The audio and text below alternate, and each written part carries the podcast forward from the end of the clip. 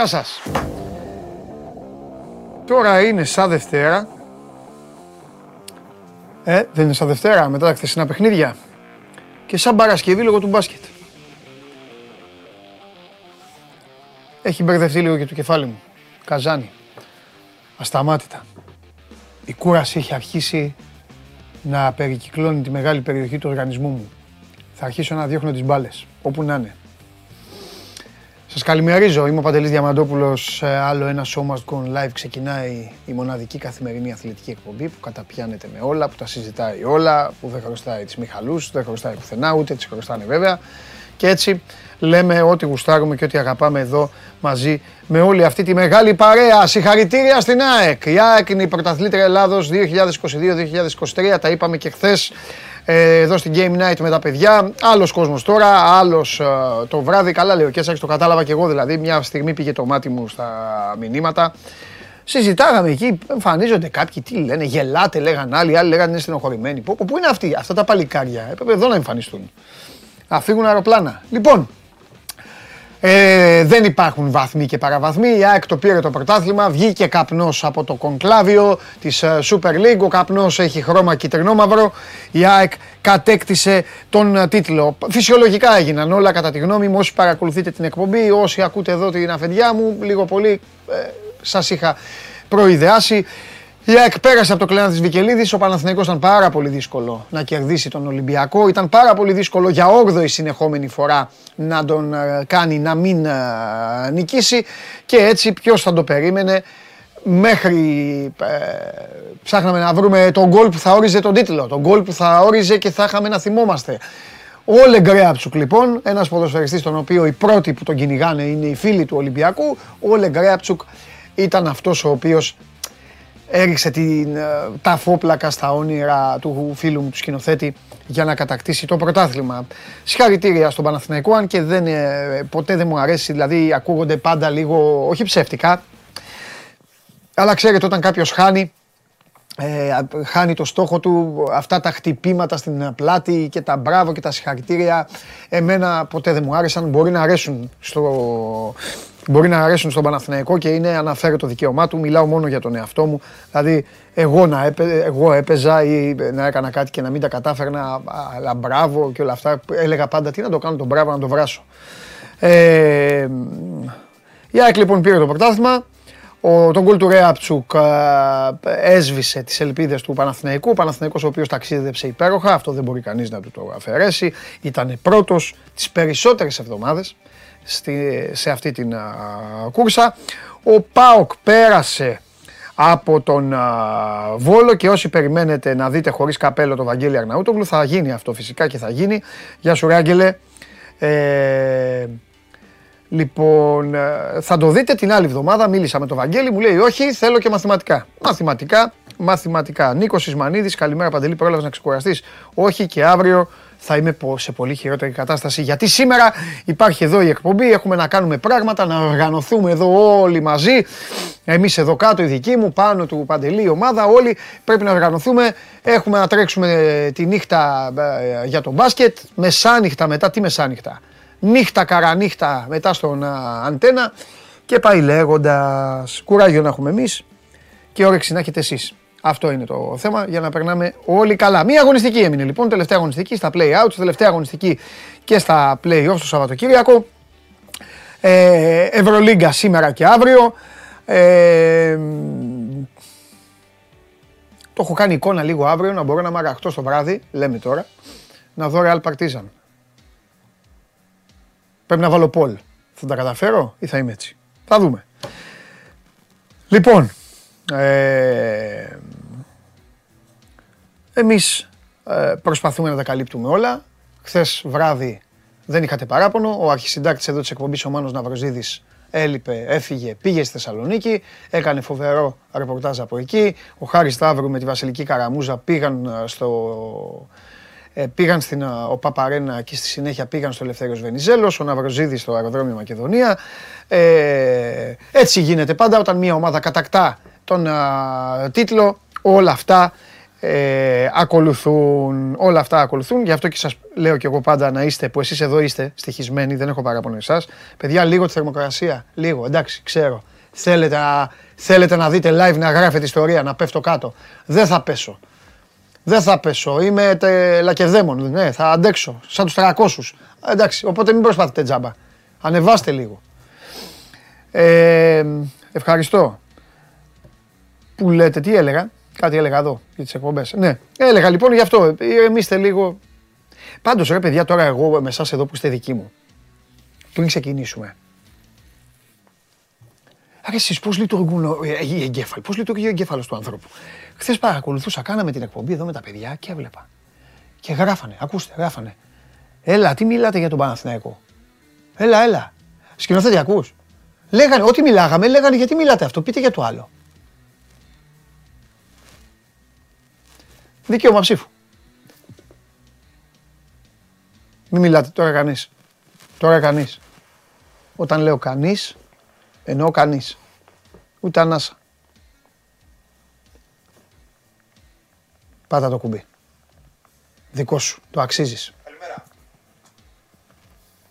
Έλα, γιατί εδώ φωνάζουνε, προκαλείσαι, σε προκαλούν εδώ πέρα και αυτά. Νομίζουν, νομίζουν ότι είσαι κανένας από αυτούς που κρύβονται. Ό,τι έγινε, έγινε. Προχωράμε. Πρωταθλητής 23-24.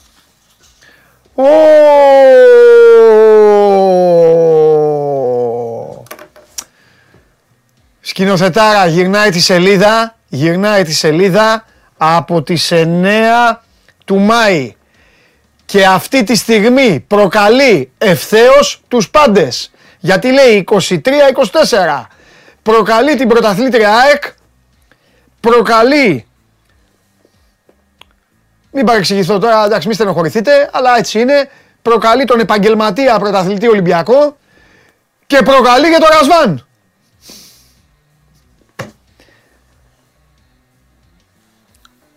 Απολαμβάνετε εδώ το σκηνοθέτη, ε. λοιπόν, παιδιά, τώρα θα σας στενοχωρήσω λίγο. Α, τι έγινε στο NBA. Τι έγινε, ρε μάγκες, ε; Ξέχασα, δεν ασχολείστε με το NBA τώρα. Ε, έτσι δεν είναι; Δεν ασχολείστε. Τώρα είστε, με, βλέπετε τον Αλμέιδα, τον Μπακαμπού, τον Γιωβάνοβιτς, τι ωραία τα λέει, ο γλυκός κύριος. Ε, με τον NBA δεν ασχολείστε. Σας κάνω εγώ να ασχοληθείτε μετά. Τέλος πάντων. Ποιο είναι το αγαπημένο μου θέμα,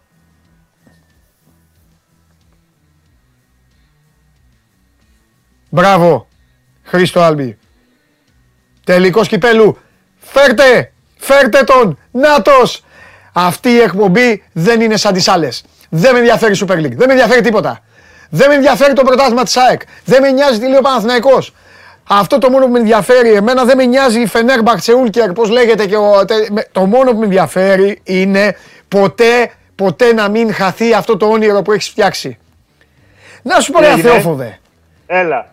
Χθες αληθεύει ότι έλεγε, είχες μπλέξει ε, Βελιγράδια, Αλβανίες και όλα αυτά.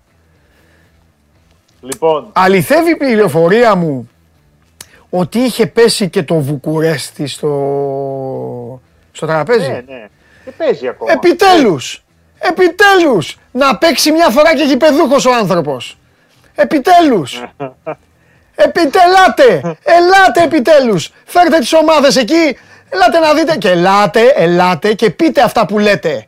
Πείτε αυτά που λέτε στο Βουκουρέστι, εκεί στους συμπατριώτες μας. Για πείτε, λέγε τώρα, τι θα κάνεις; Λοιπόν, ε, χθες είχαμε πει ότι τελείωσε το θέμα της Κύπρου μετά το όχι της αστυνομίας ναι.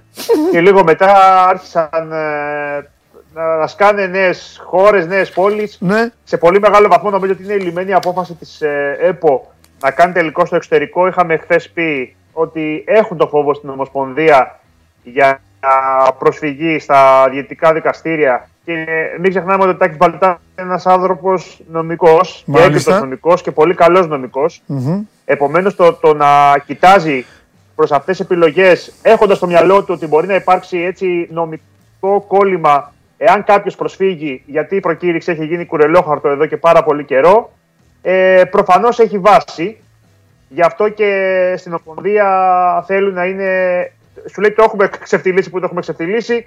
Ε, τουλάχιστον μην πούμε ότι γίνεται, συμφωνούμε με την αστυνομία μιας ελληνικής πόλης ε, με το γήπεδο και λοιπά και έρθουν κάποιοι και ε, πούν ότι ξέρετε τι, αυτό δεν το προβλέπει η προκήρυξη.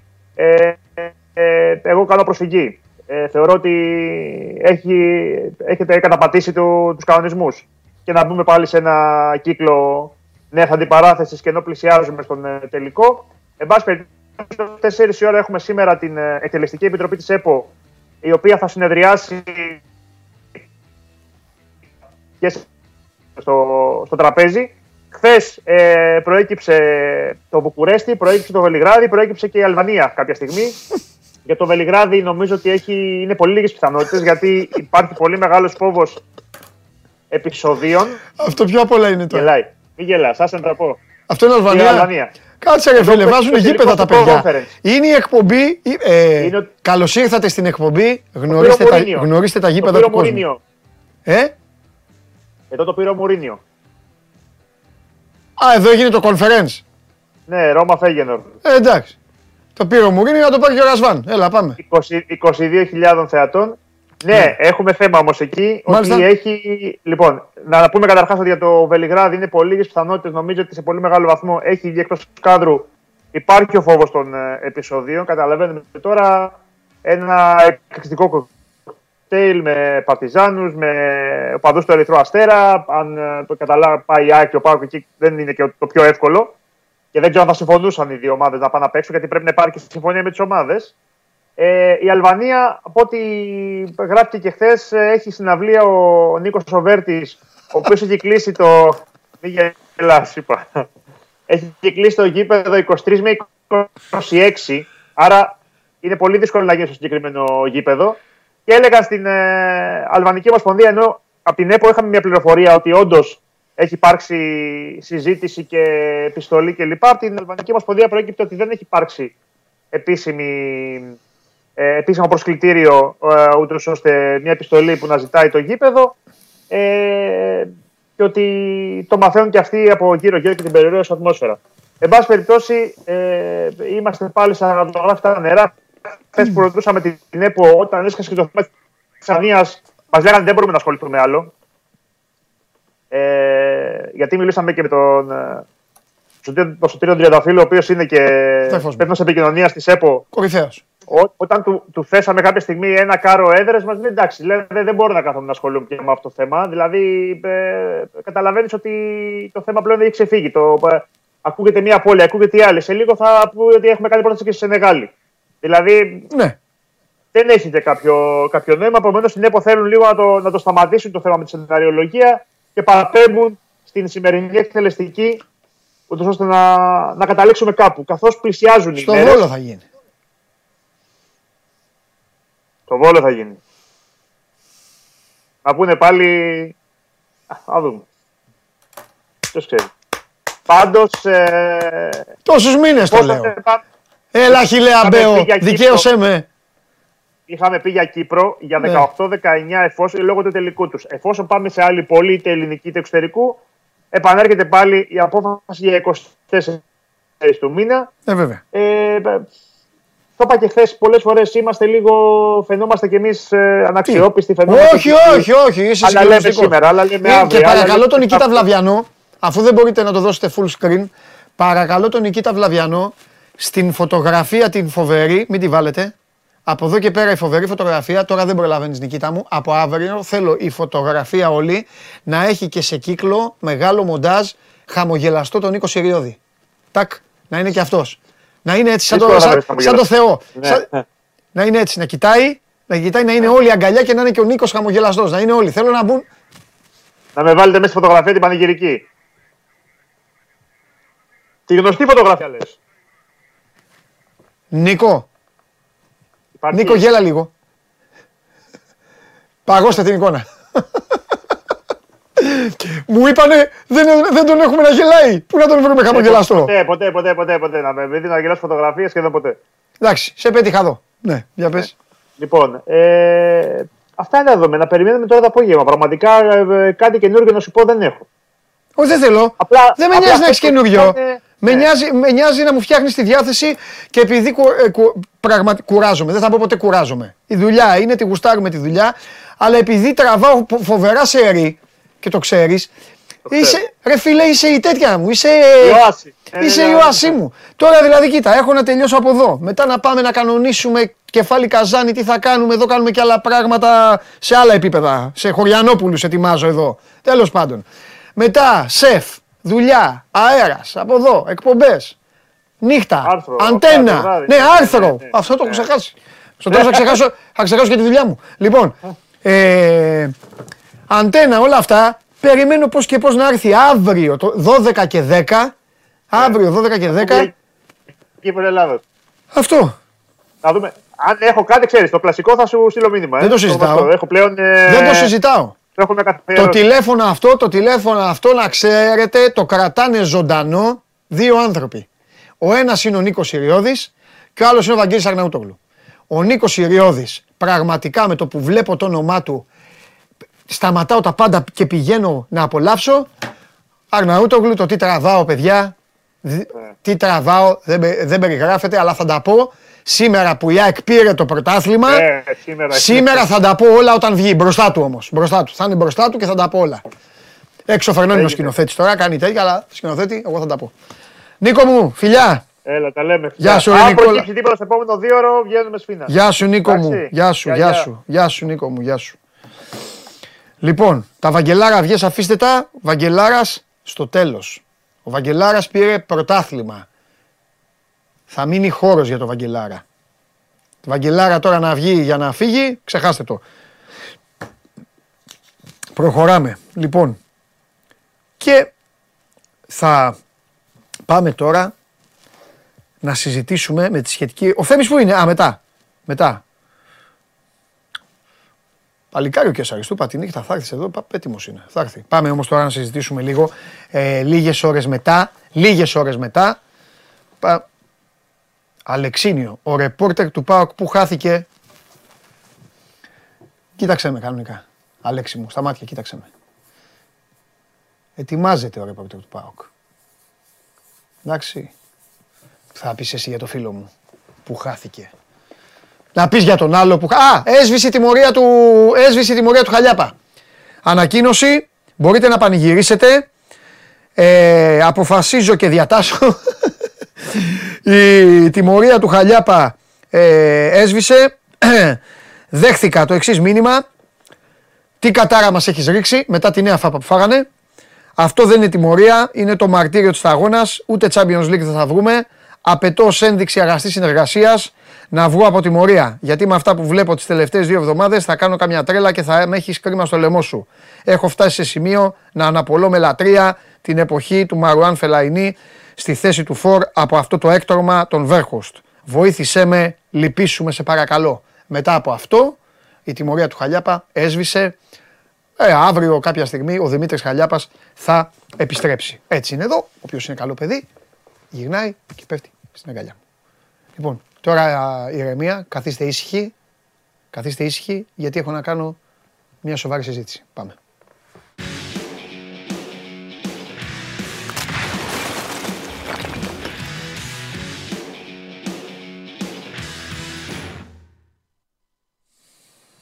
Καλησπέρα σε όλο τον κόσμο. Γεια σου, ρε Κώστα. Με υγεία, κάτσε κεντράρουμε λίγο. Οπ, Φτιάξε Κώστα ό,τι θες. εκεί. Εκεί. Πώς είσαι; Ξεκουράστηκες; Α, Όχι. Οκ. Λοιπόν, Δυο, κα- δυο καφέδες με κρατάνε. οκ, εντάξει. Υπομονή. Θα τελειώσουν όλα και θα πάρουμε καμιά εβδομάδα όλοι ε, να, να, να, να βλεπόμαστε χωρίς να μιλάμε εδώ στην εκπομπή. Όπως έχει πει και ο μεγάλος Μαζονάκης, έχω περάσει και χειρότερα. Σωστό και αυτό. Γι' αυτό τα είπα ο Μαζό. Και αφού έχεις περάσει χειρότερα, για να πάμε τώρα λίγο να τα βάλουμε στην άκρη. Παναθηναϊκός έχουμε συζητήσει πολλές φορές. Ε, Εντάξει, μετά το πέρας και της επόμενης αγωνιστικής θα κάνεις καμιά βόλτα εδώ, φτιάξουμε ωραία το χάρτη, θα διώξουμε κόσμο, θα βάλουμε, θα δούμε τα κενά που θα Είναι μια δημιουργηθούν. συνολική κουβέντα. Ναι, ναι, ναι, ναι, θα δούμε τα κενά που θα δημιουργηθούν, θα, θα, χιλιαδιό. Ναι. Αλλά ας το... Χωρίς διάθεση μνημόσυνου, ας μείνουμε όμως, γιατί πάντα λέω, έκανε 8 μήνες μια προσπάθεια. Δεν θα δώσουμε μια- ένα γκλότσο στους 8 μήνες και θα πούμε, έλα εντάξει τελείωσε, λοιπόν πάμε τώρα, ε, τι γίνεται ο Παναθηναϊκός, τι θα κάνει ο Παναθηναϊκός. Αυτά τα γουστάρουν οι Έλληνες και όσοι δεν ασχολούνται. Εμείς όμως εδώ ασχολούμαστε. Πάμε. Βάζεις χέρι στην καρδιά ναι. και μου απαριθμείς τους λόγους για τους οποίους χάθηκε το πρωτάθλημα. Αφού σου, β- σου το πω από τώρα, πως ό,τι και να μου πεις, κινδυνεύεις να ακούσεις το ρε Κώστα ναι, κέρδα το Βόλο, πάρε τον ντέρμπι με την ΑΕΚ, βάλε ένα γκολ στον Μπάουκ παραπάνω και άστο το Καραϊσκάκης. Δεν θα φτάνεις ποτέ εκεί. Στο είπα λοιπόν από πριν για να μην στο πω μετά. Πάρε την μπάλα και φύγε. Ωραία. Πάμε πρώτα αγωνιστικά. Για να πούμε τα... τι έκανε ο Θα Παναθηναϊκός. πεις στραβά ό,τι για να γουστάρεις. χάσει. Τι έκανε ο Παναθηναϊκός στραβά για να το χάσει το πρωτάθλημα. Ναι. Από τη στιγμή που τόσες αγωνιστικές και τόσους μήνες ήταν. Πέρασε την πλειοψηφία των αγώνων στην κορυφή της βαθμολογίας. Βεβαίως. Ο Παναθηναϊκός πλήρωσε αυτό τον καταραμένο Γενάρη, που τον έχουμε συζητήσει και τον έχουμε χιλιοτραγουδήσει και μαζί. Γιατί πάντα είναι το κακό του φεγγάρι σε όλες τις ομάδες του Γιωβάνοβιτς και είναι το διάστημα που πάντα έρχεται το δεφορμάρισμα. Θα μου πεις παρατεταμένο και πέρυσι το ίδιο σημάδι είχε δείξει. Πέρυσι με άλλη στόχευση. Το πλήρωσε όμως και τότε με τέσσερις ήττες σε πέντε παιχνίδια ή έξι. Πληρώνει εσωτερικά, γιατί θα επιστρέψεις κάποια στιγμή και εκεί η κουβέντα, Ναι. το θέμα των μεταγραφών του και το ότι λειτουργήσε καθυστερημένα στις επιλογές που έκανε. Δεν θα σου πω, στα- το είχαμε συζητήσει και το Γενάρη ότι στα δικά μου μάτια είχε καλυφθεί εξ ολοκλήρου όλα αυτά τα κενά που θα έπρεπε να καλυφθούν για να πάει να διεκδικήσει το πρωτάθλημα. Αλλά επειδή το έχουμε ξαναπεί, και εγώ δεν λέω άλλα τη μια και άλλα την άλλη. Εγώ και εσύ μπορεί να σκεφτόμαστε και να βλέπουμε κάποια πράγματα διαφορετικά. Μμμ. Και αυτή την άποψη εγώ δεν την αλλάζω. Αν μας βοήθησε σε κάτι πάρα πολύ ο Γιωβάνοβιτς αυτά τα τελευταία δύο χρόνια, συνολικά όσοι καλύπτουν το ρεπορτάζ του Παναθηναϊκού, είναι να οριμάσουμε στο πώς πρέπει να βλέπουμε ψύχραμα κάποια πράγματα. Αυτή την ηρεμία που έχει ως άνθρωπος και ως προπονητής την έχει μεταφέρει και στο πώς πρέπει να σκεφτόμαστε. Όχι στο τι πρέπει να γράφουμε, στο πώς Ναι. πρέπει να σκεφτόμαστε πριν Ναι. γράψουμε. Ναι. Ή να πούμε δύο λόγια με τον Παντελή, το φίλο μας στον αέρα. Ναι, ναι, ναι. Ιωβάνοβιτ, για παράδειγμα, σου φέρω ένα παράδειγμα τώρα, το οποίο ο καθένας έχει τα αντιπιχειρήματά του. Και εγώ θα ήθελα να έχει έναν εξτρέμ ακόμα, ο οποίος να του δώσει πέντε γκολ και τρεις assist όταν Ναι. η μπάλα θα καίει. Συμφωνώ. Επειδή όμως αυτό είναι το, το τώρα. Το πάμε να πάρει το πρωτάθλημα, ρε αδερφέ, πάρε να παίχτη εκεί. Ο Γιωβάνοβιτς, το ξαναλέω, ότι επειδή θα φτάσει κουβέντα κάποια στιγμή, κύκλους κάνει και ξαναγυρνάει στα ίδια σημεία, ναι. Κοιτάει και το μετά. Από τη στιγμή που έχει πάρει, έχει ήδη ανανεώσει, έχει ίδιο με προσωπικές του παρεμβάσεις. Καλύφθηκε ένα αρχικό κενό που υπήρχε με τον Αϊτόρ και έχει την ε, εγγύηση απ- και ιατρικά ότι ο Αϊτόρ καλά να είναι το παιδί θα γυρίσει. Έχει πάει στον καλύτερο γιατρό που μπορούσε να κάνει τη συγκεκριμένη επέμβαση χιαστών για να γυρίσει στο επίπεδο που ήταν και καλά να είναι όταν θα επιστρέψει δεν ήθελε να φορτώσει παραπάνω την ομάδα τότε με κάτι το οποίο θα το βρίσκε μπροστά του. Δεν ξέρω αν ακούγομαι γιατί έκανε κάποια κενά πριν το. Ωραία, γιατί έκανε κάποια κενά πριν. Είναι Από το ένα σπίτι, κομμάτι. η μουσική από το σπίτι δεν είναι από ακούμε. που- Το κινητό χτυπάει Από τώρα. το αλλά δικό δεν δεν πειράζει, μπορώ. δεν πειράζει. Απλά για να μην είναι, Α, είναι θα από εδώ. παράγει. Εντάξει, μια χαρά. Να μου πει από εδώ πώς θα είναι, τέλος πάντων. Όχι, όχι, το δικό μου. Είναι Τέλεια, και- τέλεια, πάμε. Τέλος πάντων. Είναι ένα κομμάτι λοιπόν και το μεταγραφικό συνολικά όπως το ο Παναθηναϊκός που για μένα Ναι. πρέπει να το δεις σοβαρά το καλοκαίρι. Ξαναλέω, επειδή υπόθηκε και χθες στην Game Night περί τεχνικών διευθυντών κτλ., δεν είναι αυτό που ε, πιστεύω ότι χρειάζεται ο Παναθηναϊκός αυτή τη στιγμή. Ο Παναθηναϊκός εσωτερική οργάνωση ως προς το πώς λειτουργεί συνολικά στις μεταγραφές του χρειάζεται. Εφόσον έχει επιλέξει και προχωράει με αυτό το μοντέλο και με τον συγκεκριμένο προπονητή. Ο οποίος λειτουργεί έτσι όπως λειτουργεί 22 χρόνια τώρα σαν προπονητής. Ναι. Τι, αυτό, τι σημαίνει αυτό, έτσι όπως λειτουργεί το συγκεκριμένο μοντέλο, μπορεί να το κάνεις μόνο με έναν τρόπο. Να ρίξεις πολύ πολύ μεγαλύτερο βάρος Μμμ. στο πώς θα κινείσαι στην αγορά μέσω ενός επικεφαλής scouting, ενός chief scout, ο οποίος προφανώς και θα τον ε, ε, φυτέψεις σαν να βάλεις στο διαμαντόπουλο το γουλί, θα πρέπει να έρθει κάποιος άνθρωπος ο οποίος θα μπορέσει να δώσει μεγαλύτερο βάθος και βάρος στη συγκεκριμένη θέση. Με τον προπονητή να έχει τον τελευταίο λόγο.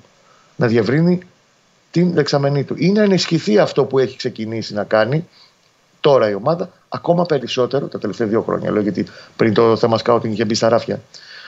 Ακόμα περισσότερο με τα πρόσωπα που έχει τώρα να ενισχυθεί ακόμα περισσότερο αλλά σε σωστές βάσεις και σε καλύτερη και πιο άμεση συνεργασία. Αυτό είναι ξεκάθαρο. Αυτό λοιπόν είναι ένας από τους λόγους που το βρήκε μπροστά το Παναθηναϊκός συγκεκριμένο κομμάτι ως προς τις ταχύτητες την εποχή που το Γενάρη το ένα μάτι ήταν πίσω από το άλλο. Ναι. Καλή ώρα σαν playoff ήταν ο Γενάρη για τον Ναι. Παναθηναϊκό. Εκεί λοιπόν, στην κακή του περίοδο, δεν είχε και τις αντίστοιχες βοήθειες που θα περίμενε εξωτερικά. Και φάνηκε αυτό ότι έστρωσε αμέσως πέρα από τα τρεξίματα που ξαναβρήκε η ομάδα μετά, όταν μπήκαν στην ομάδα και ο Μαντσίνη πολύ περισσότερο, γύρισαν οι τραυματίες του, γιατί είχε και τραυματίες εκείνο το διάστημα. Ο Μάγνουσον τον είχαμε ξεχάσει για δύο μήνες. Και ακόμα και ο Κλέι Χέσλι μπορεί κάποιοι να το λιδωρούν και να το λένε τέλος πάντων να Ναι. μην λένε σωστό και το όνομά του. Ε, επιμένω ακόμα και σήμερα ότι είναι καλός παίχτης, αλλά ο Παναγιώ χρειαζόταν και το κάτι παραπάνω Ναι. εκεί την περίοδο. Ναι. Αυτές τις ισορροπίες πρέπει να τις βρει μεταξύ του. Μεταξύ του το κλαμπ, προπονητής, όλος ο οργανισμός. Ναι. Και είναι κάτι το οποίο θα το βρει μπροστά του. Γιατί; Γιατί για μένα θεωρητικά είναι πιο εύκολο από τη στιγμή που υπάρχει μια βάση δύο ετών. Δεν πάει να το ξαναχτίσει τώρα. Δεν είμαστε το Μάιο του 2021. Είμαστε το Μάιο του 2023 και η ομάδα είναι έτοιμη Ναι. σε πολλά επίπεδα και χρειάζεται αυτό. Και είμαι. Εντάξει, ποτέ δεν βάζεις το, το χέρι στη φωτιά, αλλά ρεπορταζιακά μπορώ να σου μεταφέρω Ναι. ότι η πρόθεση που υπάρχει το καλοκαιρι Μμμ. εφόσον το budget έχει φτάσει στα 26 εκατομμύρια φέτος με τα λεφτά που δόθηκαν για τον Μαντσίνη, για το ένα για το άλλο, Ναι. είναι να αυξηθεί αρκετά. Έχει να αυξηθεί. Το είπαμε και χθες στην εκπομπή. Βεβαίως. Αυξηθεί σημαντικά. Πρόσεχε να δεις, όχι για να πει ότι Α, τι ωραία, έχω το δεύτερο budget τώρα στην Ελλάδα ή το ξέρω εγώ το τρίτο. Δεν έχει να κάνει αυτό. Το θέμα είναι τα λεφτά που δίνεις να πιάνουν τόπο και να πηγαίνουν σε αυτό που έχεις ανάγκη. Μμμ. Αυτό είναι το ένα μεγάλο στοίχημα που έχει από εδώ και πέρα Παναθηναϊκός. Πε- Πες μου, πες μου κάτι. Ε, το είχες πει πάρα πολλές φορές. Κάποιες από αυτές δεν διαφώνησα, αλλά σου, σου επισήμανα ότι Κώστα να το δούμε δεν το έχουμε δει. Ακόμη και πριν 15 μέρες θυμάμαι το είχες πει. Τελικά το περιβόητο φορμάρισμα που κάνεις στις ομάδες του παραδοσιακά ο Γιωβάνοβιτς, τώρα που όλα τελείωσαν, πραγματικά το είδες; Γιατί τις τελευταίες 20 μέρες είδαμε ένα Παναθηναϊκό να μην μπορεί Κώστα. Να μην μπορεί. Παντελή. Και αν μου πεις ότι το ρόστερ αυτό, ναι, αλλά με αυτό το ρόστερ μου έλεγες ότι θα φορτσάρει Το ο ρόστερ ήταν 10, αυτοί οι 16-17 παίχτε που ήταν σε όλη τη σεζόν. Έτσι. Ναι, αλλά με αυτούς, Πανα- με αυτούς μου έλεγε ότι, ότι θα γίνει. Πώς, Δεν θα σου πω άλλα τη μία και άλλα την άλλη. Ναι, α, Παναθηναϊκός μπράβο, αυτό, αυτό, αυτό μου αρκεί. Ναι, αυτό. Θέλω απλά να μου πεις τι 23 έγινε. ποδοσφαιριστές. Ούτε δικάζεσαι εσύ, ρε Κώστα. Απλά θέλω ότι δεν κατάλαβες. Όχι, απλά δεν Τι- θέλω να είμαι ανακόλουθος σε αυτά που λέω. Και Ναι. δεν είναι ε, ε, όφα. Οκ. Λοιπόν, ο Παναθηναϊκός έβγαλε τη σεζόν, άμα το καλοδούμε, Ναι. με 23 ποδοσφαιριστές. Ναι. Εκ των οποίων ε, ο ένας είναι ο Αλεξανδρόπουλος που πρόλαβε να παίξει ένα ματς πριν φύγει το παιδί για πουληθεί. Οκ. Πολύ σφιχτό ρόστερ, πολύ σφιχτό rotation, Ναι. πολύ σφιχτά όλα συνολικά τα πράγματα. Ναι. Πόσο μάλλον από τη στιγμή που έχασε τον καλύτερο ποδοσφαιριστή του τον Οκτώβριο. Στο πώς ανταποκρίθηκε για τα playoff έχουν ξεχωριστά κομμάτια. Στο πρώτο κομμάτι των playoff μέχρι και την έκτη αγωνιστική και το διπλό στην Τούμπα, Παναθηναϊκός την είχε την ένταση που χρειαζόταν. Ναι. Σε όλα τα παιχνίδια του. Και στην Τούμπα, αν το μάτι το πήρε σε ένα διάστημα που ο Πάοκ ήταν καλός, πολύ καλύτερος και πιεστικός προς το φινάλε, το πήρε γιατί είχε τις εντάσεις που χρειαζόταν. Ο Παναθηναϊκός πήγε να παίξει τον τέρμι με την ΑΕΚ με περίσσιο άγχος. Θα μου πεις, δεν είναι δικαιολογία αυτή. Συμφωνώ. Πιεσμένος πάρα πολύ γιατί πήγε το πρέπει πάνω από το κεφάλι του. Και δεν μπόρεσε να ανταποκριθεί αντίστοιχα στο παιχνίδι με τον Μπαμπ. Το χθεσινό ματς το βγάζω από την κουβέντα. Οκ, κι εγώ. Το βγάζω από την κοινωνική κουβέντα. Τις εντάσεις που χρειαζόταν να έχει σε αυτή τη διαδικασία των playoff την είχε. Ναι. Την είχε, συγγνώμη. Ναι. Δεν είχε, θα μου πεις όμως το αποτέλεσμα του κόστησε ο Βόλος. Ναι, του κόστησε ο Βόλος γιατί είναι η μοναδική ομάδα που έχασε βαθμούς από αυτό το Βόλο. Και στο τέλος της ημέρας και αυτό μέτρησε. Βεβαίως και μέτρησε. Όλα μετράνε. Είτε- Έτσι, έτσι γίνεται. Όλα. Όλα θα μετρήσουν και όλα θα βγουν. Αυτό έχει να κάνει λοιπόν για την πρώτη κουβέντα που κάναμε για τις ευθύνες του εσωτερικά που έχει ο Παναθηναϊκός και το τι πρέπει να κάνει από εδώ και πέρα. Μμμ. Και ποιο είναι για μένα το πρώτο στοίχημα Ναι. του καλοκαιριού. Αυτό. Ένα το κρατούμενο. Το δεύτερο είναι ότι σε πολλά κομμάτια της σεζόν παρότι είχαν καλλιεργηθεί διάφορα ότι ο Παναθηναϊκός παίρνει λέει είναι ο πρωταθλητής στα πέναλτι. Ναι. Τα πέναλτι τα οποία πάρει τα, από τα 11 πέναλτι τα 9 τα πήρε με το VAR. Σε δεύτερες αποφάσεις δηλαδή τα έχει πάρει. Εντάξει, το έχουμε πει. Το VAR σφυρίζει έτσι. κι Γενικά αλλιώς. Γι' αυτό μπήκε το VAR. Μα- Σε όλο τον κόσμο. 100% Γι' αυτό μπήκε και το VAR. Ναι. Απλά δεν αποτελεί δικαιολογία στο ότι ήταν. Ε, αντίστοιχα, βέβαια, είναι άλλη ομάδα που προηγείται στα πέναλτι, αλλά δεν έχει σημασία αυτή τη στιγμή. Οκ. Γενικά υπήρχε μια καλή, είχε καλλιεργηθεί μια εντύπωση. Το Παναθηναϊκό δεν πρέπει να είναι εκεί, είναι, είτε γιατί είναι λόγω ότι έχει πάρει τα πέναλτι, είτε είχε τύχη, είτε είχε, ε, είτε είχε εύνοια. Όλο αυτό, η περιραίωση ατμόσφαιρα, πάντα λειτουργούσε εις βάρος του Παναθηναϊκού. Αυτό είναι θέμα του οργανισμού το πώς θα το διαχειριστεί. Και βεβαίως υπήρξαν σημαντικά παιχνίδια και συγκεκριμένα κομμάτια της σεζόν, κομβικά σημεία της σεζόν, όπου ο Παναθηναϊκός, ναι, δέχτηκε χτυπήματα. Δηλαδή, το μάτς στη Φιλαδέλφια του Νταμπάνοβιτς είναι κάτι το οποίο θα μνημονεύεται όταν εγώ και εσύ μετά από πέντε χρόνια μπορούμε να πίνουμε ένα καφέ κάπου παραλιακά με ωραίο καιρό. Να σου λέω, θυμάστε τι είχε γίνει το 23 όμως. Εκεί τι είχε γίνει με τον Νταμπάνοβιτ, τα χέρια, τα πέναλτι, ο Άμραμπατ, το ένα το άλλο. Υπήρξαν πολλές λεπτομέρειες καθ' όλη τη διάρκεια της σεζόν που ήταν πάντα σε βάρος του Παναθηναϊκού. Και καταλήγουμε, θα μου πεις, αν είχε κερδίσει ο Παναθηναϊκός στην ΑΕΚ, είχε τρία match ball. Είχε την ΑΕΚ, είχε τον Μπάουκ, έτσι όπως εξελίχθηκε με βάση το χίπερ Ολυμπιακό στη, στην ΟΠΑΠΑΡΗΝΑ και είχε το χθεσινό μάτς. Το χθεσινό νομίζω ότι δεν στέκει σε κριτική στο οτιδήποτε να κάνει. Και έχουμε το ξέσπασμα και ομολογώ ότι από εσάς το είδα, μάλλον το άκουσα τα λόγια του χθες στην εκπομπή, ναι. γιατί τρέχαμε με τον Δημήτρη, το διαβάσατε μαζί με τα παιδιά. Στο φύλαγα αυτό να πεις γιατί το να σε πιάνουμε έτσι και να τα ακούσει είναι πολύ ε, ξένο. Όχι, το έχω ακούσει. Εμείς είπαμε, ναι, τώρα λοιπόν που το έχεις ακούσει και το έχεις μελετήσει. Και το έχω δει βασικά. Ναι, και το έχεις δει, OK. Okay. Θέλω να μου πεις λίγο πρώτον αν το περίμενες να το κάνει. Καλά, δεν σε ρωτάω αν προσυπογράφει, γιατί είπε από χθες να γεύσει το στόμα και κάτι τέτοια. Οπότε. Ε, θέλω ναι, να γιατί κοίταξε να δεις το, του βγήκε Και την είπε και στους δημοσιογράφους, έτσι, ε. Ε, ε. είπε και αυτό κάποια στιγμή. Που λέει εσεί. Σε συγκεκριμένα άτομα, εντάξει, δεν πήγαινε προς όλους όσοι. Καλά, ναι, έτσι γίνεται πάντα, εννοείται. Ναι, σε συγκεκριμένα άτομα οι οποίοι λοιδορούσαν τις προηγούμενες ναι. ημέρε και ε, ηρωνεύονταν στο αν υπάρχει COVID ή όχι στον Παναθηναϊκό. Ναι. Όταν υπάρχει ένας ολόκληρος οργανισμός 29 ατόμων οι οποίοι έχουν κορονοϊό. Αυτό λοιπόν το ξέσπασμα, το οποίο είναι το, όπως το είπε ο Θέμης, νομίζω το πεχθέ. Δεν ξέρω αν θα είναι το πρώτο και το τελευταίο που θα κάνει ναι. στον Πάκ Παναθηναϊκού. Γενικά δεν τον έχουμε ξαναδεί σε αυτά τα δύο χρόνια. Σε αυτήν την κατάσταση δεν είχε να κάνει μόνο με το τι έχασε και έχασε το πρωτάθλημα. Είπε μέσα στα λόγια του ναι. ότι έχω πάρει πρωταθλήματα και έχω χάσει πρωταθλήματα. Το θέμα είναι πώς το χάνεις. Αν λοιπόν ήταν μια νορμάλ κατάσταση όλη αυτή και πήγαινε ο Παναθηναϊκός να παίξει με ένα Ολυμπιακό που άλλη παρένθεση εδώ πέρα να μαζευτούμε τώρα να γελάσουμε δυνατά και φωναχτά με όλη αυτή την παραφιλολογία ότι ο Ολυμπιακός θα κατσάδει αποτέλεσμα. Υπήρχε ποτέ περίπτωση σε ντέρμπι Ολυμπιακός Παναθυναϊκό και ανάποδα να ήταν τα δεδομένα να κάτσει μια ομάδα να μπει σε διαδικασία ότι θα δώσει το μάτι στην άλλη. Μιλάμε για τους δύο διαφορετικότερους κόσμους που μπορεί να υπάρξουν αυτή τη στιγμή στο ελληνικό ποδόσφαιρο. 100 μαζί σου. Απλά είναι οι νεοφύλαθλοι αυτές οι ηλικίες, οι νεοφύλαθλοι του, του Facebook και του Twitter, οι οποίοι δεν γνωρίζουν τι, δεν γνωρίζουν τι σημαίνει. Ε, για καλό το λέω, δεν γνωρίζουν ποιες είναι αυτές οι δύο ομάδες. Ναι. Ε, και το ότι μόνο για αυτές τις δύο ομάδες, συγγνώμη για όλες τις άλλες, μόνο για αυτές τις δύο ομάδες ισχύει το μαζί δεν κάνουν και χωριά δεν μπορούν. 100% και είδαμε και τις συμμαχίες και όλες αυτές τις παραφιλολογίες ναι. που ακόμα και από το συνάφι μας έβγαινε. Δοθήκαν οι απαντήσεις, τουλάχιστον η ίδια ιστορία έγραψε ναι. και έδωσε τις απαντήσεις όπως έπρεπε να τις δώσει. Αυτό το ξέσπασμα λοιπόν του Γιωβάνοβιτς έρχεται γιατί του βγαίνει όλη η αγανάκτηση, γιατί πίστεψέ με. Από, το... από την Παρασκευή μέχρι και να πάμε στο παιχνίδι της Δευτέρας, κάποια στιγμή μπορεί να γραφτεί ένα βιβλίο με όλη αυτή την εφετινή σεζόν. Αυτό που έχει γίνει εσωτερικά στον Παναθηναϊκό και πώς έχει κρατήσει ο Γιωβάνοβιτς μαζί με τους συνεργάτες του όλη την ομάδα και το μυαλό των παιχτών και το άγχος μεταξύ PCR test και μετρήσεων, μεταξύ όλης αυτής της διαδικασίας. Και να υπάρχουν και άτομα μάλιστα που ηρωνεύονται στο αν ο έχει COVID ή όχι. Ναι. Ε, τον οδήγησαν σε όλο αυτό το ξέσπασμα να μιλήσει για πανθρωπιά. Και ναι, γιατί ήταν απάνθρωπο να το περάσει ένα ποδοσφαιρικό τμήμα όλο αυτό.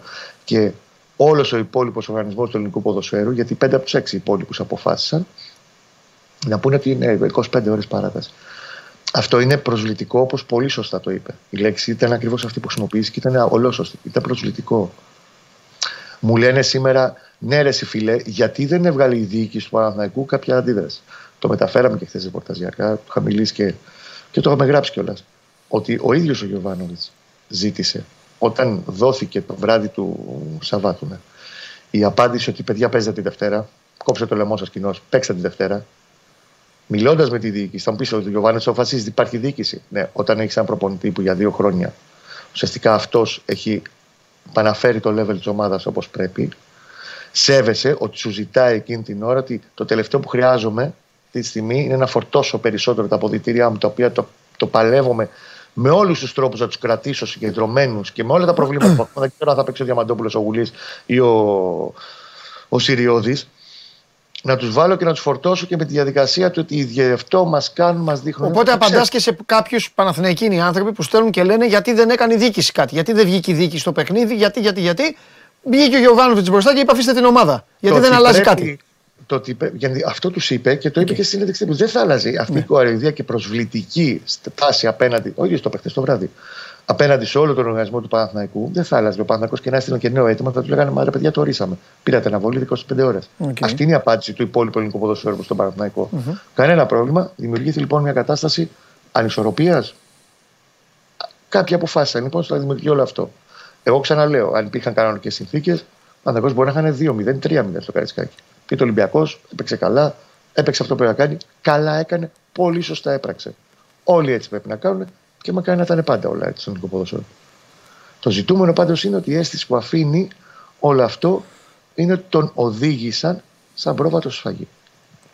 Η άλλη λύση, θα μου πεις, ήταν να πάει να επιλέξει τους 12 επαγγελματίες από την ε, β' ομάδα, τον Ταβάρες, τον Αθανασακόπουλο, ξέρω εγώ, το Σιδερά, και να πει να το ευτελίσει εντελώς την όλη διαδικασία, προστατεύοντας ακόμα περισσότερο και μην μπαίνοντας σε αυτό το τρυπάκι που να είναι έτοιμος βουρκωμένος. Εμένα, αν όποιος δεν έχει ευαισθητοποιηθεί από την εικόνα του προπονητή του Παναθηναϊκού που έχει δείξει ποιος είναι και ποιος είναι το ποιόν του, να είναι βουρκωμένος και να λέει ότι δεν θα κοιμάμαι τα βράδια γιατί με έβαλαν αυτοί να γίνω σαν τα μούτρα τους και να διαλέξω ανάμεσα στην υγεία και στα όνειρά τους.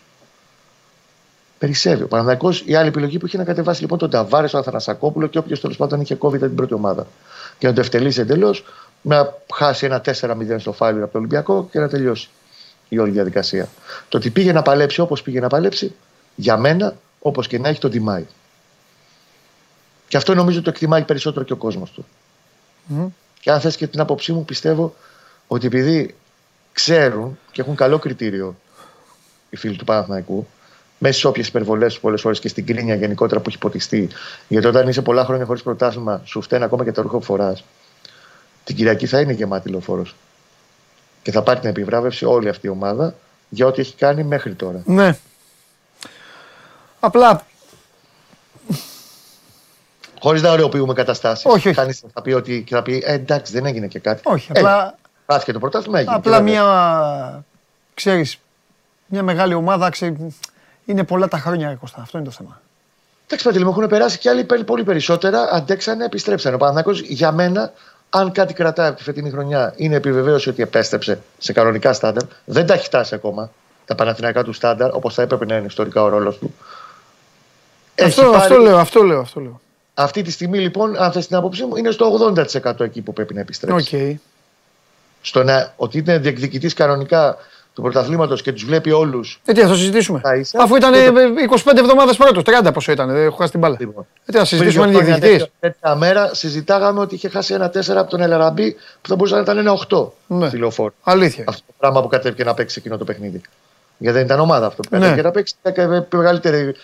Τέλος πάντων, καλύτερα θα παίζαμε εγώ και εσύ να κατεβαίναμε σε εκείνο Ναι. το μάτς. Λοιπόν, το ζητούμενο από εδώ και πέρα, το δεύτερο στίχημα, από τη στιγμή που υπάρχει η διάθεση Ναι. περαιτέρω ενίσχυσης και ουσιαστικής ενίσχυσης, είναι να γίνει σωστές επιλογές για να ανέβει και άλλο level. Ναι, συμφωνώ. Ένα μόνο πράγμα εγώ θα πω για, συ- για ε, ε, προσθετικά που σ' άκουσα πάρα πολύ και δεν έχω, κάτι, δεν, έχω, δεν έχω να σχολιάσω κάτι. Όταν μιλάει ένας άνθρωπος που είναι καθημερινά στο ρεπορτάζ, εγώ άντε να κάνω μόνο ποδοσφαιρικές ενστάσεις όπως μου αρέσει να κάνω. Το μόνο που θέλω να πω είναι μήπως, μήπως λίγο ρε παιδί μου να το ξαναδεί. Ναι, Δεν θα πω τη λέξη εγώ αθλητικός διευθυντής, έχει κουράσει. Είδες και χθες όταν το είπαν τα παιδιά, εγώ ε, το, ε, το έσβησα κιόλας χρησιμοποιώντας τα λόγια σου. φορές Ναι, για να μην μιλάνε, γιατί έχει κουράσει, εδώ έχω κουραστεί εγώ. Έχω κουραστεί εγώ να το Είναι συζητάμε και αυτό. άκερο, ξέρεις, είναι άνευ λόγου και τι Ακριβώς, είναι μια τζάμπα δουλειά, ρε παιδί μου. Είναι πώ. Παιδί μου, είναι σαν έναν άνθρωπο, ένας άνθρωπος να μην τρώει το σπανακόριζο και να συζητάμε 100 χρόνια ρε εσύ, γιατί δεν του βάζουν λίγο σπανακόριζο να φάει; Δεν γουστάρει, ρε αδερφέ, τέλος. Δεν θέλει να φάει σπανακόριζο. Και ο Τέλος. οργανισμός λειτουργεί έτσι, όχι μόνο ο προπονητής. Μπράβο. Είπε ότι ναι, έχω αυτό Μπράβο. το μοντέλο, με αυτό Ε, πορεύω. Ε, Μαζί του είμαι εγώ. Μαζί του είμαι, αυτό γουστάρει, τον έχει διοίκηση, τελείωσε. Εγώ θέλω απλά να πω μήπως, μήπως Ναι.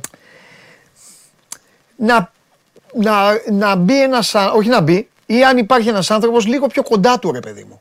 Όχι αθλητικός διευθυντής. Ένας άνθρωπος, ένας διοικητικός, ένας general manager, ένας να. Ένας να Όσον αφορά τι, τα αποδητήρια, λες όχι τώρα, μόνο τα τι; αποδητήρια, όλο αυτό. Όλο αυτό. Να, να, να είναι ένας να τρώει, να τρώει χρέωμα, αλλά να ακούγεται και λίγο. Ε, Πάντα χρειάζεται ένας τέτοιος. Δηλαδή ο Παναθηναϊκός Απορροφητήρα. ναι, να είναι απορροφητήρας, να είναι, ο- να είναι κολόνα μέσα στα αποδητήρια, να είναι επικοινωνιακά προς τα έξω, να κάνει λίγο θόρυβο. Όχι, όταν εννοώ θόρυβο, προς Θεού.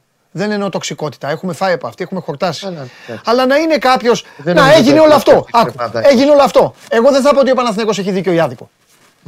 Δεν θα το πω εγώ. Γιατί υπήρχε λοιπόν μία σιωπή και γινόταν το παρασκήνιο όλο αυτό που μας αποκάλυψες, να πούμε ρε, να βγούμε, να βγάλουμε ανακοίνωση, όχι παιδιά, εγώ θέλω την ομάδα, όλο αυτό. Εκεί λοιπόν, και βγήκε χθες ο άνθρωπος και ξέσπασε, άλλη μία Παναθηναϊκή φωνή. Αυτό. Και, Και όταν για λέω αυτά τα Παναθηναϊκή πράγματα, φωνή, ναι. όχι μόνο προς τα έξω, αλλά και εσωτερικά. Να είναι ένας δηλαδή, τον βλέπεις εκεί είναι με τον Κόντι μαζί, κάθονται. Να είναι ρε παιδί μου ένας να τελειώνει το μάτς, να φεύγουν παρέα, να έχει μια κολόνα, να πει, το- να, να πει τον καημό του, να κλειστούν κάπου μέσα, καταλαβες; Κοίταξε να δεις. Δεν Σε ό,τι ξέρω, έχει να δηλαδή, κάνει με το αγωνιστικό. υπάρχει, θα πω κάτι, υπάρχει ένα πολύ μεγάλο όνομα στον πάγκο του Παναθηναϊκού. Ένα τεράστιο όνομα. Τώρα εδώ η πιτσιρικαρία, ανάθεμα και αν θα το καταλάβει, αλλά καρφάκι δεν μου καίγεται. Ο Δημήτρης Αραβάκος. Ε, ο Δημήτρης Αραβάκος, εγώ όπως τον έχω ζήσει, δεν μπορώ να τον βλέπω. Με- θα μου πεις αυτό θέλει, αυτό έχουν πει στον Παναθηναϊκό, δικαίωμά τους είναι. Αλλά δεν μπορώ να τον βλέπω τώρα να είναι εξής με ένα σακάκι. Τον παρατηρώ, ε, εγώ παρατηρώ πάρα πολύ. Όλες τις ομάδες, τους πάγκους τους. Όλα τα πάντα, τα πάντα. Δεν, δεν φαντάζεσαι τι βλέπω. Τον βλέπω λοιπόν με μία μάσκα και ένα σακάκι και κάθεται έτσι. Δεν είναι. Μην Ωραία, παρεξηγηθώ. καλά κάνεις. Όχι, Μη- όχι, δεν δεν ψάχνω παρεξηγηθείς τον και αυτό Τάσο, και- άκου, δεν ψάχνω τον Τάσο Μητρόπουλο του Ολυμπιακού, ούτε τον Βασίλη Δημητριάδη της ΑΕΚ. Ωραία, επειδή ούτε του καταλαβαίνω Παναθηναϊκού. απόλυτα Τέλος πάντων, έχει περάσει και από τον Παναθηναϊκό τέτοιοι. Κατάλαβες τι Επειδή ψάχνω. Καταλαβαίνω απόλυτα τι μου λες. Και καλό είναι, μπράβο και που το συζητάμε για να εξηγήσουμε κάποια πράγματα και προς τον κόσμο. Αυτό. Λοιπόν, σε ό,τι έχει να κάνει, ας πούμε για παράδειγμα, έφερε το παράδειγμα του Σαραβάκου. Ναι. Ο Σαραβάκος είναι μια ομάδα που έχει ενταχθεί πάλι στο ποδοσφαιρικό τμήμα εδώ και μια δεκαετία. Ναι. Λίγο πριν το Αναστασίου, νομίζω, αν δεν κάνω λάθος. Ναι. Συγχωρέστε για το μυαλό μου λίγο. Είναι κλούδιο. Ε, ο ρόλος του, όσο κι αν εμείς δεν μπορούμε να το υποστηρίξουμε εμφανισιακά, επικοινωνιακά, δηλαδή δεν υπάρχει εικόνα του, στο πώς λειτουργεί μέσα στα αποδητήρια. Επειδή μπορεί να ξέρεις να λέμε τώρα, όσο σκληρό και να ακουστεί, θα λένε τώρα σε ένα καφενείο, συζητάνε και λένε Μόνο που ο Σαραβάκος δεν κάνει τίποτα, κλάστρα είναι. δεν τον κάνει. Εντάξει, όχι, δεν Ο λέμε. Σαραβάκος, ναι, ο Σαραβάκος έχει ένα ρόλο που είναι δίπλα πάντα στον όποιο προπονητή βρίσκεται, είτε είναι ξένος είτε Έλληνας, είτε ο Γιωβάνοβιτς που είναι μισό το ένα, μισό το άλλο, αλλά πιο πολύ Έλληνα είναι ο Γιωβάνοβιτς πλέον. Συζητάνε τα πάντα. Τον Γιο- Σαραβάκο τον πιστεύει και τον ακούει πάρα πολύ ο Γιωβάνοβιτς και είναι λίγοι άνθρωποι γενικά στη ζωή του και στην καριέρα του που ακούει και εμπιστεύεται. Αλλά αυτό πάντα επειδή είναι δύο άνθρωποι που λειτουργούν. Δεν θέλουν ρε παιδί μου να μπλέκεται δίπλα τους κι άλλος κόσμος. Αυτό γίνεται κατ' ιδίαν στο Οκ. κοροπή. Δηλαδή, αν ήμασταν στο Κορωπί σε καθημερινή βάση και μπορούσα να σου μεταφέρω εικόνα ή να τραβήξω και δύο βίντεο. Την έχει τη βοήθεια δηλαδή ο Γιωβάνοβιτς, την έχει τη συμπαράσταση. Θα από- τους έβλεπες Εντάξει, μαζί. οκ.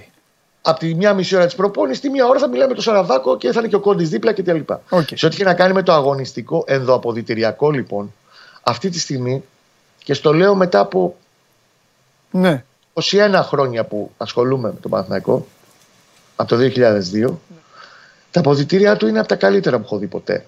Στη λειτουργία του, στο πώς υπάρχουν αρχές, στο πώς όταν πάει να ξεφύγει κάτι κόβεται από τη ρίζα, στο πώς έχουν καθαρίσει κάποιες καταστάσεις που υπήρχαν ακόμα και την περσίνη σεζόν Ναι. και τέλος πάντων πώς λειτουργούν τα αποδητήριά του. Το πρόβλημα λοιπόν δεν έχει να κάνει με αυτό στο αν θα έχει ακόμα έναν απορροφητήρα ως προς το αγωνιστικό ή το ενδοαποδητηριακό. Ναι. Το αν θα πρέπει να είναι, και εγώ το πιστεύω ότι θα δούμε πράγματα σύντομα από εδώ και πέρα συνολικά ως κλαμπ, στο πώς θα λειτουργεί. Πολύ πιο επιθετικά γιατί το ξέρεις, το να, σε, να πηγαίνεις πάντα με την ε, επιδίωξη να μην γίνεσαι τοξικός, Ναι. το ποδόσφαιρο λαμβάνεται ως αδυναμία. Το αν θα βγει πολύ πιο επιθετικά ο Παναθηναϊκός σε αρκετά κομμάτια από εδώ και πέρα, εγώ το πιστεύω ότι θα γίνει. Μάλιστα. Θα τα δούμε στην πορεία. Φανταστικά. Σε ό,τι και να κάνει με την εσωτερική λειτουργία του, και να το ολοκληρώσω επιστρέφοντας σε αυτό που λέγαμε, σίγουρα πρέπει να λειτουργήσει πολύ πιο ενισχυτικά το κλαμπ προς τον προπονητή στην προετοιμασία τη μεταγραφικη Στη δεξαμένη που θα του Σκάουτινγκ δίνει και τα υπόλοιπα, ναι. Όσο δύσκολος κι αν είναι, εγώ δεν λέω ότι είναι ο πιο εύκολος άνθρωπος της γης και ο καθένας μας και εσύ και εγώ και όλοι έχουμε τα κουσούρια μας, Όλοι, όλοι. τα κουμπατά μας, τα λάθη μας. Κανείς δεν είναι αλάθαστος. Και το δέχομαι και τα ακούω όλα. Εγώ ακόμα και σήμερα λοιπόν θα συζητήσουμε. Δεν θα συμφωνήσω με την εικόνα και την απόφαση του Γιωβάνοβιτς να μην αποκτηθεί ο Γκατσίνοβιτς. Και το έχουμε ξανασυζητήσει μαζί. Ναι, οκ. Και το, έχουμε, και το έχω πει και γενικά συνολικά σε συζητήσεις που έχουν γίνει Ναι. κατά καιρούς. Δεν συμφωνώ, γιατί εκείνη την ώρα έβαλε την ισορροπία την οικονομική, την αποδητηριακή. Οκ. Όμως, εφόσον το έχεις κάτι, δεν το αφήνεις να φύγει. Ναι. Αυτή είναι η δική μου άποψη. Και μπορεί και να φάνηκε εν μέρει σε μεγάλο βαθμό όλο αυτό το κομμάτι. Θέλει όμως καλύτερη λειτουργία εσωτερική στο κομμάτι της επικοινωνίας και της προετοιμασίας και της εξαμενής που θα βγαίνει και όχι να περιοριζόμαστε σε πολύ μεγάλο βαθμό στο αν ο Διαμαντόπουλος θα προτείνει το γουλι ή ο Σιριώδη θα προτείνει τον Ιριώτη. Και να Ωραία. ψάχνουμε να δούμε τι παίξει ο Ιριώτη Λοιπόν, κτλ. Τελευταία... Έχουμε κουβέντες τώρα να κάνουμε. Θα μεγάλες- κάνουμε πάρα πολλές, πάρα πολλές. Θα έρθεις εδώ, τώρα ξεκινάνε τα, τα, τα γούστα των Ελλήνων φιλάθλων. Μετά την επόμενη Τελευταία, εβδομάδα. τελευταία σκληρή, σκληρή Πες μου ερώτηση. Και να σου πω και, και εγώ κάτι που θέλω στο τέλος. Ναι, ε, σκληρή ερώτηση ε, για, για τον Κώστα Γουλή, Παναθηναϊκός κυπελλούχος, ε, έφυγε από το κύπελλο, χάνει το πρωτάθλημα. Απέτυχε, Όχι, δεν είναι αποτυχημένη σεζόν για μένα. δεν είναι αποτυχημένη σεζόν. Οκ. Ωραία. Όταν έχει κρατήσει όλη αυτή τη στάση και όλη αυτή την προσπάθεια μια ολόκληρη χρονιά, το έχεις χάσει το νήμα. Κυρίως έχεις παραφέρει τον κόσμο σου. Ναι. Δηλαδή, γιατί ο κόσμος του Παναθηναϊκού εδώ και αρκετά χρόνια ουσιαστικά απήχε. Μμμ. Ε, ξέρω φίλους μου, πιο άρρωστους Παναθηναϊκούς μπορεί να φανταστεί κάποιος, Ναι. οι οποίοι καν όταν έπαιζε ο Παναθηναϊκός δεν, ε, δεν το κοίτανε, δεν το βλέπαν το μάτι, δεν πήγαιναν καν να δουν το παιχνίδι, ούτε στην τηλεόραση. Ναι. Και το έχεις αλλάξει όλο αυτό. Ναι. Αυτό είναι Έλα, ανακεκτημένο. Είναι ανακεκτημένο που δεν πρέπει να το χάσει.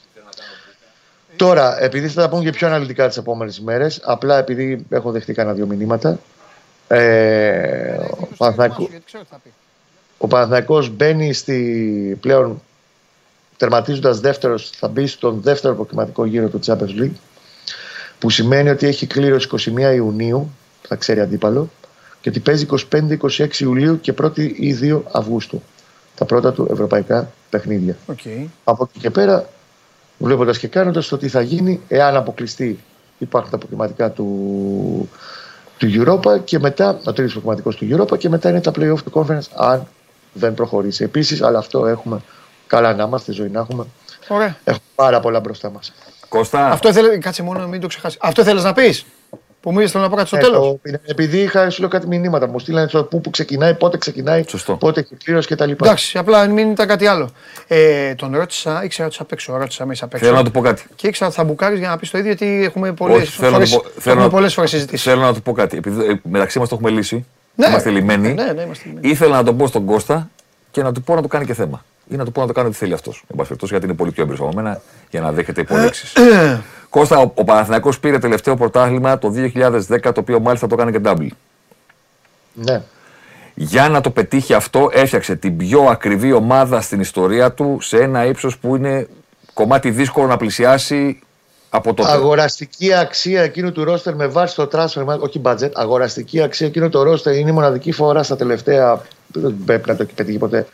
που είχε εννιαψήφιο αριθμό, 102 εκατομμύρια ευρώ ήταν η αγοραστική αξία εκείνης της ομάδας. Estimation του transfer market. Τώρα μεγάλος. Budget, budget συνολικά με την τότε εφορία, η οποία είχε αλλάξει και ήταν τότε στο Σωστό. 45% επί των μεικτών, το κόστος του ποδοσφαιρικού τμήματος τότε ήταν στα 62 εκατομμύρια ευρώ με την εφορία. 62 εκατομμύρια ευρώ. 40 ευρώ λίγη στο χρόνο έπαιρνε να, ο συνεχ- τέτοιος, να ο συνεχίσω. πατέρα. να Άμα συνεχίσω. ήθελε. να συνεχίσω. να συνεχίσω.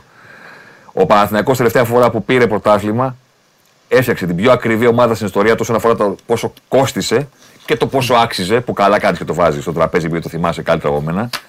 Και στην πραγματικότητα πήρε ένα πρωτάθλημα το οποίο μετά τον διέλυσε. Δεν λέω ποιος φταίει, ποιος δεν φταίει. Λέω, Εσωτερικά το διέλυσε. λέω ότι ξοδεύτηκαν χρήματα τα οποία ο σύλλογος δεν τα είχε και έπρεπε μετά να μπουν ενέσεις για να καλυφθούν στα ταμεία. Οι ενέσεις δεν μπήκαν. Δεν συζητάω τώρα ποιος φταίει και ποιο δεν φταίει. Να το βάζουμε σωστή διάσταση. Τότε εκείνη τη χρονιά τα είχε. Ναι, Ω τα συμβόλαια που είχε. σωστά. Σωστά, το δεν τα κλαμπ, χρώσταγε. Σωστά. ε, Ήταν λοιπόν, άνοιγμα. Τα συμβόλαια που είχε κάνει, είχε κάνει μεγαλύτερο άνοιγμα Πολύ ωραία. το οποίο θα έπρεπε να καλυφθεί εσωτερικά μετά. Πάρα πολύ ωραία, συμφωνούμε.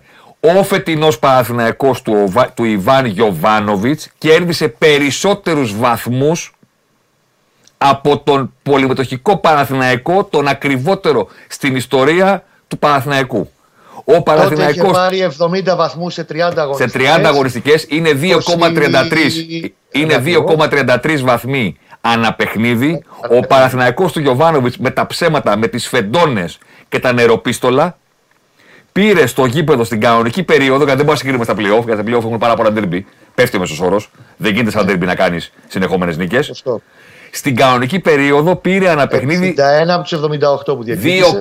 2,34. Έστω και στο νήμα, τα νεροπίστολα του Γιωβάνοβιτς και οι Σφεντώνες πήραν στο γήπεδο περισσότερους βαθμούς από την ομάδα που τη θυμούνται οι Παναθηναϊκοί και λένε Παναγία μου, ο Σισε, ο Ζιλμπέρτο, ο Κατσούρ, ο Κάρα που κ- δεν τους ε, υποτιμώ σαν ποδοσφαιριστές, μην τρελαθούμε τώρα, καταλαβαίνεις τι προσπαθώ να πω. Ναι. Μιλάμε για το μεγαλύτερο μπάτζετ στην ιστορία του συλλόγου σε δυσθεώρητα ύψη, όχι μεγαλύτερο στο νήμα.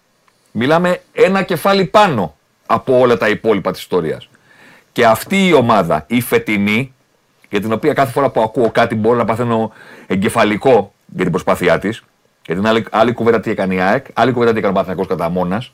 Η φετινή πήρε στο γήπεδο περισσότερους βαθμούς από το Σισε και τον Ζιλμπέρτο. Και τους θρύλους της ελληνικής ομάδας και του, της εθνικής ομάδας και του ελληνικού ποδοσφαίρου.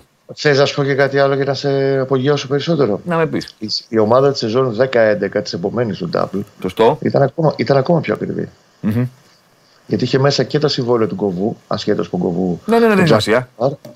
Τον ψάχναμε στα μπαρ, είχε και το συμβόλαιο του Μπουμσόμ και είχε και ο Λουίς Γκαρσία. Πάρα πολύ σωστά. Και δεν πούλησε τον Ίνι τότε, παρότι είχε πρόταση 10 εκατομμύρια ευρώ από τη Λάτσιο μετά το μάτς με τη Ρώμα. Αυτό ήθελα να πω και μόνον. Τα νεροπίστολα από τις πυρηνικές κεφαλές και τα χάμερ και όλα αυτά πήραν περισσότερους βαθμούς στο κήπεδο. Κώστα φιλιά, τα λέμε αύριο. Την αγάπη μου να είστε καλά. Σας Γεια σου, χαιρετούμε. Κώστα. Αυτά για τον Παναθηναϊκό. Για να πάμε και στην ΑΕΚ. Ε, ναι, δεν έχουμε πει. Βέβαια το, τη φυλάω για το τέλος του. Τι, την ΑΕΚ. Ναι, σαν το τραπέζι, το κάνω σήμερα σαν το φαγητό. Να έρθουν τα πρώτα, να φύγουν να κάνουν, να έρθει το, το κυρίως. Γιατί είναι οι μέρες της. Είναι οι μέρες της.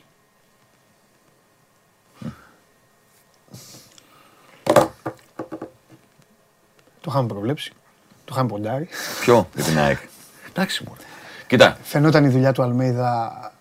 Εγώ ξ- ξ- ξέρεις γιατί Αύγουστο, ε, ευτυχώς έχω και τους μάρτυρες εδώ, Αύγουστο-Σεπτέμβρη είπα θα το πάρει άκρη παιδί μου το πρωτάθλημα. Ε, ήταν ο τρόπος με τον οποίο άρχισε να δουλεύει. Και ήταν και κάποια πράγματα τα οποία οι αεκτζίδες τώρα μπορεί στην αρχή να τους στενοχωρούσαν που τα λέγαμε, αλλά θα το καταλάβουν. Η ΑΕΚ ήταν λίγο μπερδεμένη, είχε μπερδέψει τον εαυτό της, είχε μπερδέψει τη ζωή της. Πήρε ένα πρωτάθλημα το 18 ρε Θέμη και διαλύθηκε. Οι ΑΕΚ είχαν τα αυγά και τα πασχάλια, άλλα του προπονητές σαν τα πουκάμισα. Έβγαιναν οι Αγγλίδες, λέγανε τι κάνει ο Μελισανίδης; Δεν δίνει λεφτά ο Μελισανίδης. Έλα ρε Μελισανίδη με τους παίκτες που αγαπάς και τους βάζεις εσύ να παίζουν. Λέγανε ότι ο Μελισανίδης είναι προπονητής της ομάδας. Λέγανε διάφορα. Όταν εμφανίστηκε λοιπόν το γήπεδο και η ιστορία του γήπεδου, τα πράγματα έγιναν πάρα πολύ εύκολα και ξεκάθαρα. Ο οργανισμός, ΠΑΕ, διοίκηση, Μελισανίδης όλοι, οπ, αφοσιώθηκαν σε κάτι συγκλονιστικό για τον κόσμο και ένας τύπος που δεν τον ξέραμε και από χθες, κυριολεκτικά σαν προπονητής, κυριολεκτικά δεν τον ξέραμε και από χθες, πήγε, τους πήρε, τους απομόνωσε, πήρε παίκτες που ήξερες ότι θα κάνουν αυτά τα οποία έφερες μετά σε νούμερα. Δηλαδή ήξερε ότι ο, ο Πινέδα έτσι παίζει. Ο Αραούχο αυτό κάνει. Εντάξει, ρε δεν Σολά. ήξερες Εντάξει, ρε Σολά. δεν ήξερες ότι ο Λιβάη Γκαρσία εντάξει, ρε Σολά, τώρα. θα γίνει Γκέρτ Μίλλερ. Για τον Αραούχο. Ναι, δεν αλλά το για τον ξέραμε Αραούχο. ότι θα- θα Ναι, κάνει- αλλά ξέραμε. Θα κάνει στο γήπεδο. Ναι, αλλά ξέραμε ότι θα κάνει. Ναι, Ότι εντάξει. θα μπει να κάνει, θα μπει να σκοτωθεί ρε παιδί, να Μαζί κυλιστεί, να κυλιστεί στα πατώματα. Μαζί σου, Να κάνει μαζί το Γιώργο Φούντα, να κάνει ζεμπεκές. Μαζί Κάτι σου. θα κάνει. Ε, πήρε τον Γκατσίνοβιτς αποδυναμώνοντας την ίδια στιγμή και τον Παναθηναϊκό. Το μεγάλο ερώτημα που δέχομαι αυτή τη στιγμή μόνο από τους ε, υπόλοιπους, μάλλον από τον κόσμο του Παναθηναϊκού, από κανέναν άλλο, το μόνο είναι ρε Παντελή, ε, τι θα έλεγες αν δεν χτύπαγε ο Αϊτόρ; Δεν ξέρω. Αυτό. Δεν ξέρω τι θα γινόταν αν δεν χτύπαγε ο Αϊτόρ. Αλλά οκ. Εγώ δεν μπορώ να Και η φανταστώ. ΑΕΚ στο σύνολο σακατεύτηκε. Περισσότερο η ΑΕΚ σακατεύτηκε. Εγώ δεν μπορώ να φανταστώ. Κακό πράγμα χιάστος. Αλλά και η ΑΕΚ έπαθε μεγάλες ζημιές. Δεν μπορώ να πω για ομάδα που είχε τις λιγότερες απώλειες βαθμών Ναι. ως ανώτερη ότι θα μπορούσε να πάει καλύτερα.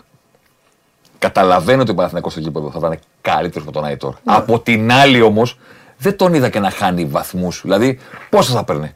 Θα έκανε το 100%. Ναι, ναι. Και χωρίς τον Αϊτόρο, ο Παναθηναϊκός την αποτελεσματικότητά του στη βαθμοθυρία Την είχε. την εξάντλησε. Την, Ναι, την, ναι. την εξάντλησε. Ναι, την, ναι, ναι. την πήγε στα κόκκινα. ναι. Και σωστά. Δι- Ο Παναθηναϊκός χάνει το πρωτάθλημα γιατί δεν κατάφερε να κρατήσει σε ένα παιχνίδι την επίδοση του να είναι η ομάδα η οποία δεν αφήνει ποτέ βαθμούς όταν προηγηθεί. Είχε, ήταν, Πάοκ. ήταν με τον Ιωνικό Ναι, Κομματικό παιχνίδι. Και τον πάω. Ε, τι, θα, θα βάλω εγώ στη χέρι στο Γιωβάνοβιτς που σε 36 παιχνίδια του έκατσε και ένα δεύτερο παιχνίδι στο οποίο προηγήθηκε και δεν νίκησε. Από την άλλη όμως πρέπει να παραδεχτούμε τώρα που έχεις φέρει τίποτα; Έχω φέρει. Α, ωραία, θα δούμε. Θα ναι. πω, θα πω, θα πω. Απ' την άλλη όμως πρέπει να πούμε και το άλλο ότι τελικά είναι η νίκη του Βάζο απέναντι στο δεν τρώω. Ναι, γιατί, Και από εκεί και πέρα είναι γούστα του καθενός. Τι γουστάρει. Ναι, αλλά γιατί Στο- ταυτόχρονα και άμμος, η ΑΕΚ όμως ήταν και αυτή που δεν τρώει.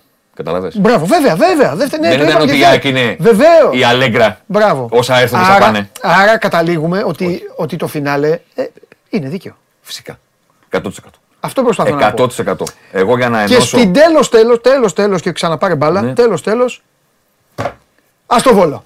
Γκέλα, δεν πειράζει. Α, γκέλα, playoff είναι 10 αγωνιστικές, να μην κάνεις και μια γκέλα. Παίζεις τελικό με την ΑΕΚ. Ναι, εντάξει. τελικό. Και σου έρχεται και η ΑΕΚ με ζαλάδες, με. Έτσι δεν είναι, εδώ δεν ήμασταν. Δεν την κερδίσει την ΑΕΚ. Κομμάτια να γίνει.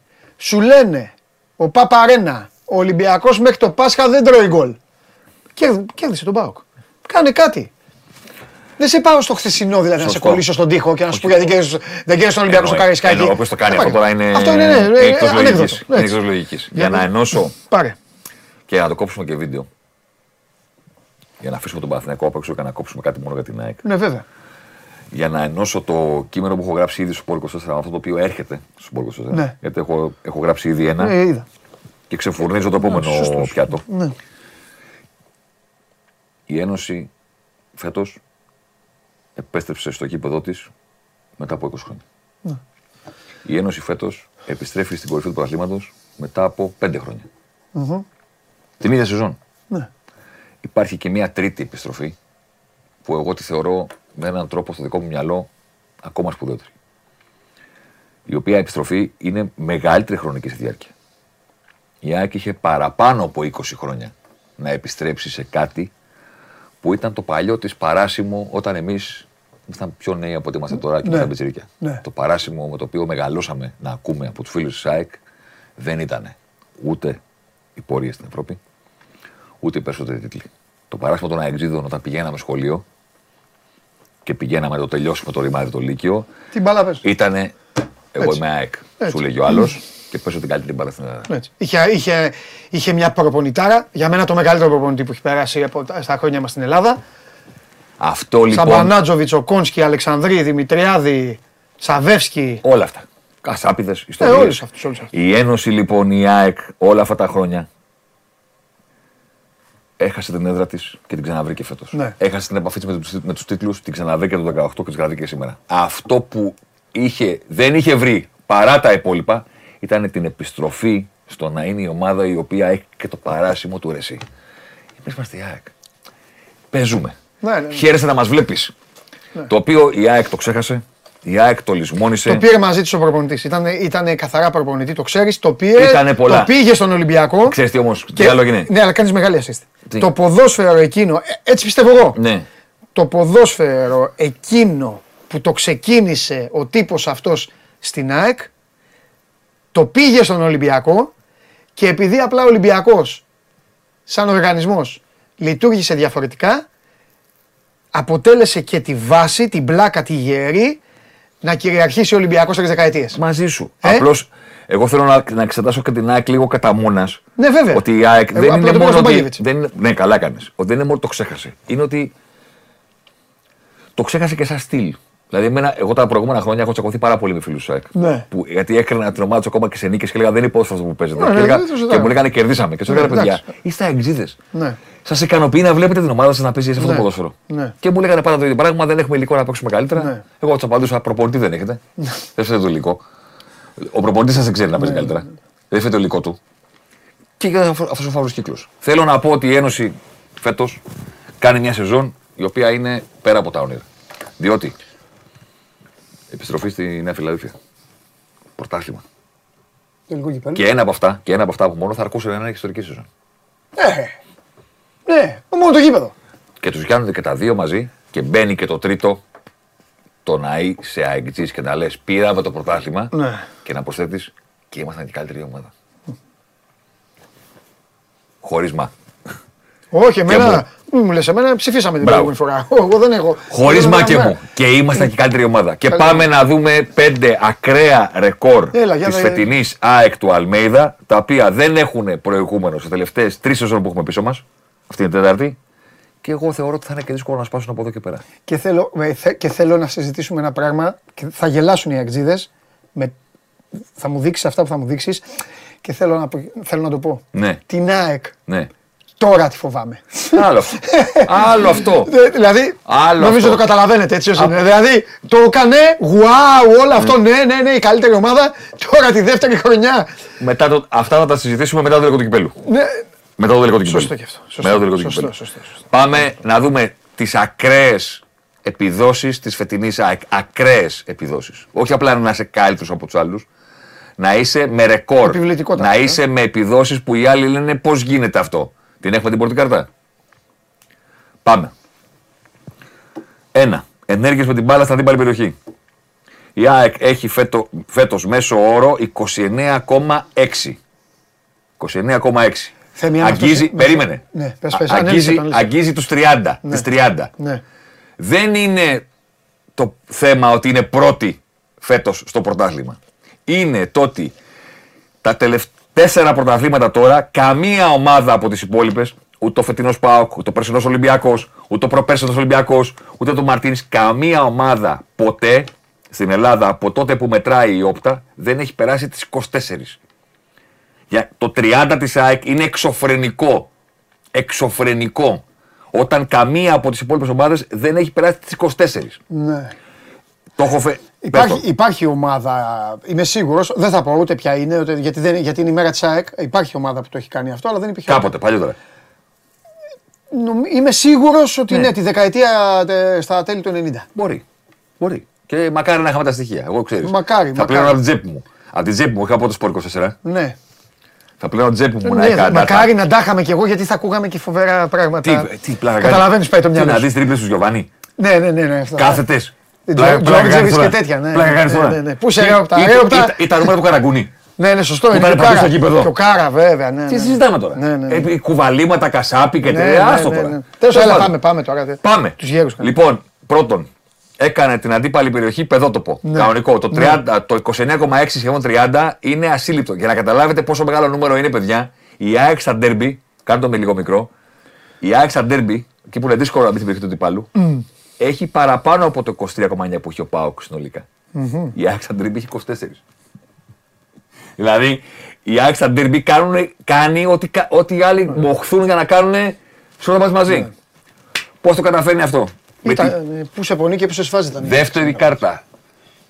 Με τη μεγαλύτερη και πιο ασφιχτική πίεση ψηλά στο κήπεδο που έχει ασκηθεί ποτέ στο ελληνικό ποδόσφαιρο. Αυτό είναι το περίφημο PPDA που σας έχω πει ότι είναι οι πάσες που επιτρέπεις στον αντίπαλο να αλλάξει στο δικό του μισό του κηπέδου μέχρι να παρέμβεις. Η ΑΕΚ φέτος έχει 7,9. Μονοψήφια είναι μόνο εκείνη. Μόνο εκείνη. Πού, Και χαμηλή μονοψηφία. Μονοψήφια είναι μόνο εκείνη. Δες που είναι, παρένθεση, κύριε Ολυμπιακέ, το όπλο σου τρία χρόνια με τον Μαρτίνς. Όχι το προηγούμενο. Όχι, της Το άλλο διετίας, προηγούμενο. της Μπράβο. διετίας, της διετίας. Ήταν, κοίτα που είναι ο Ολυμπιακός φέτος. Ναι. 11. Ναι, αυτό άλλαξε το στυλ του. Μπράβο. Το 7,9, Το ίδιο και πάω. το 7,9 που έχει φέτος η ΑΕΚ. Όφι, τι είναι αυτό. Μια χαρά ήταν. Το 7,9 που έχει φέτος η ΑΕΚ δεν είναι μόνο η καλύτερη επίδοση μακράν του φετινού πρωταθλήματος, είναι μπροστά και από το 8,6 που είχε ο Ολυμπιακός του Μαρτίν στο 2021. Το συντρίβει. Είναι συγκλονιστική επίδοση η συγκεκριμένη. Ναι, βέβαια. Να πνίγεις και να στραγγαλίζεις τόσο πολύ τον αντίπαλο. Αποτέλεσμα είχε το εξής. Πάμε, επόμενη κάρτα. Τρίτο.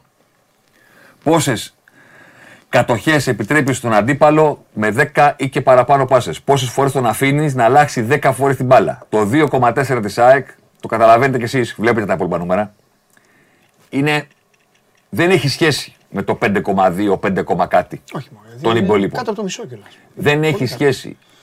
Δεν έχει σχέση. Το έκανε η ΑΕΚ στον Ολυμπιακό, στον Παναθηναϊκό, στον Μπάουκ. Το να μην αφήνεις τον αντίπαλο να αλλάξει ούτε τρεις φορές δέκα και παραπάνω πάσει στο παιχνίδι είναι στραγγαλισμός. Πάμε στην επόμενη κάρτα. Και εδώ πέρα δεν πήγα με το μέσο όρο, το 2,4-0,3, πήγα σύνολο. Πόσες φορές οι αντίπαλοι της ΑΕΚ στο πρωτάθλημα Καλά έκανες. άλλαξαν 10 πάσες και έφτασαν στην περιοχή της. Είσαι τελική. 9. Σε όλο το ρημάδι το πρωτάθλημα. Τα προηγούμενα, τις προηγούμενες τρεις, αγων, τρεις σεζόν, καμία ομάδα δεν έχει κάνει μονοψήφιο. Δηλαδή, αν μείνει αυτό το 9 που μάλλον θα μείνει με το βόλο, δηλαδή κάποιος θα το πει στον Αλμίδα, ότι μην του αφήσετε να χαλαρώσουν. Α, ναι, ναι, ναι, σωστά. Αν μείνει αυτό το 9 που μάλλον θα μείνει με το Βόλο, Ναι. η ΑΕΚ θα τελειώσει σεζόν 36 αγωνιστικών με μονοψήφιο αριθμό επιθέσεων που έχει δεχθεί από τον αντίπαλό της μετά από 10 πάσες και. Ναι. Γι' αυτό έφερα το σύνολο. Για να δείτε το 9. Ε, Και όχι το 0 κόμμα κάτι. επανέλαβε κάτι. Έλα, πες το. Ε, το build-up εδώ ορίζεται Σου είπα να αλλάξουν 10 φορές, να αλλάξουν την μπάλα 10 φορές πάνω από τις 10. και να φτάσουν ή στην περιοχή σου ή σε τελική. Εντάξει. Ένα από τα δύο. Καλά, εγώ ξέρω γιατί σε ρωτάω. Θυμάσαι τον γκολ ε, το 2-0, το 0-2 Φορτούνι, δεν είναι- Σακούλες, δεν είναι αυτό. μπάλα σε μπακαμπού και Δεν, γκολ. Αυτό, αυτό, αυτό είναι άμεση επίθεση. Ναι, το λέω για να καταλάβει ο κόσμος. Αυτό είναι άμεση Γιατί επίθεση. σου λέει χτίστηκε από πίσω. Αυτό είναι άμεση επίθεση. Μπράβο. Πα, πα, πα. Φύγαμε γρήγορα. Αυτό. αυτό. Ω αποτέλεσμα όλων αυτών των πραγμάτων, ξεκινήσαμε από την περιοχή των αντιπάλων της ΑΕΚ Ναι. και την κατασκήνωση που έχει στήσει η ΑΕΚ με σχεδόν 30 ενέργειες στην αντίπαλη περιοχή. Πάμε τώρα και στη δική της περιοχή. Και κλείνουμε με αυτό.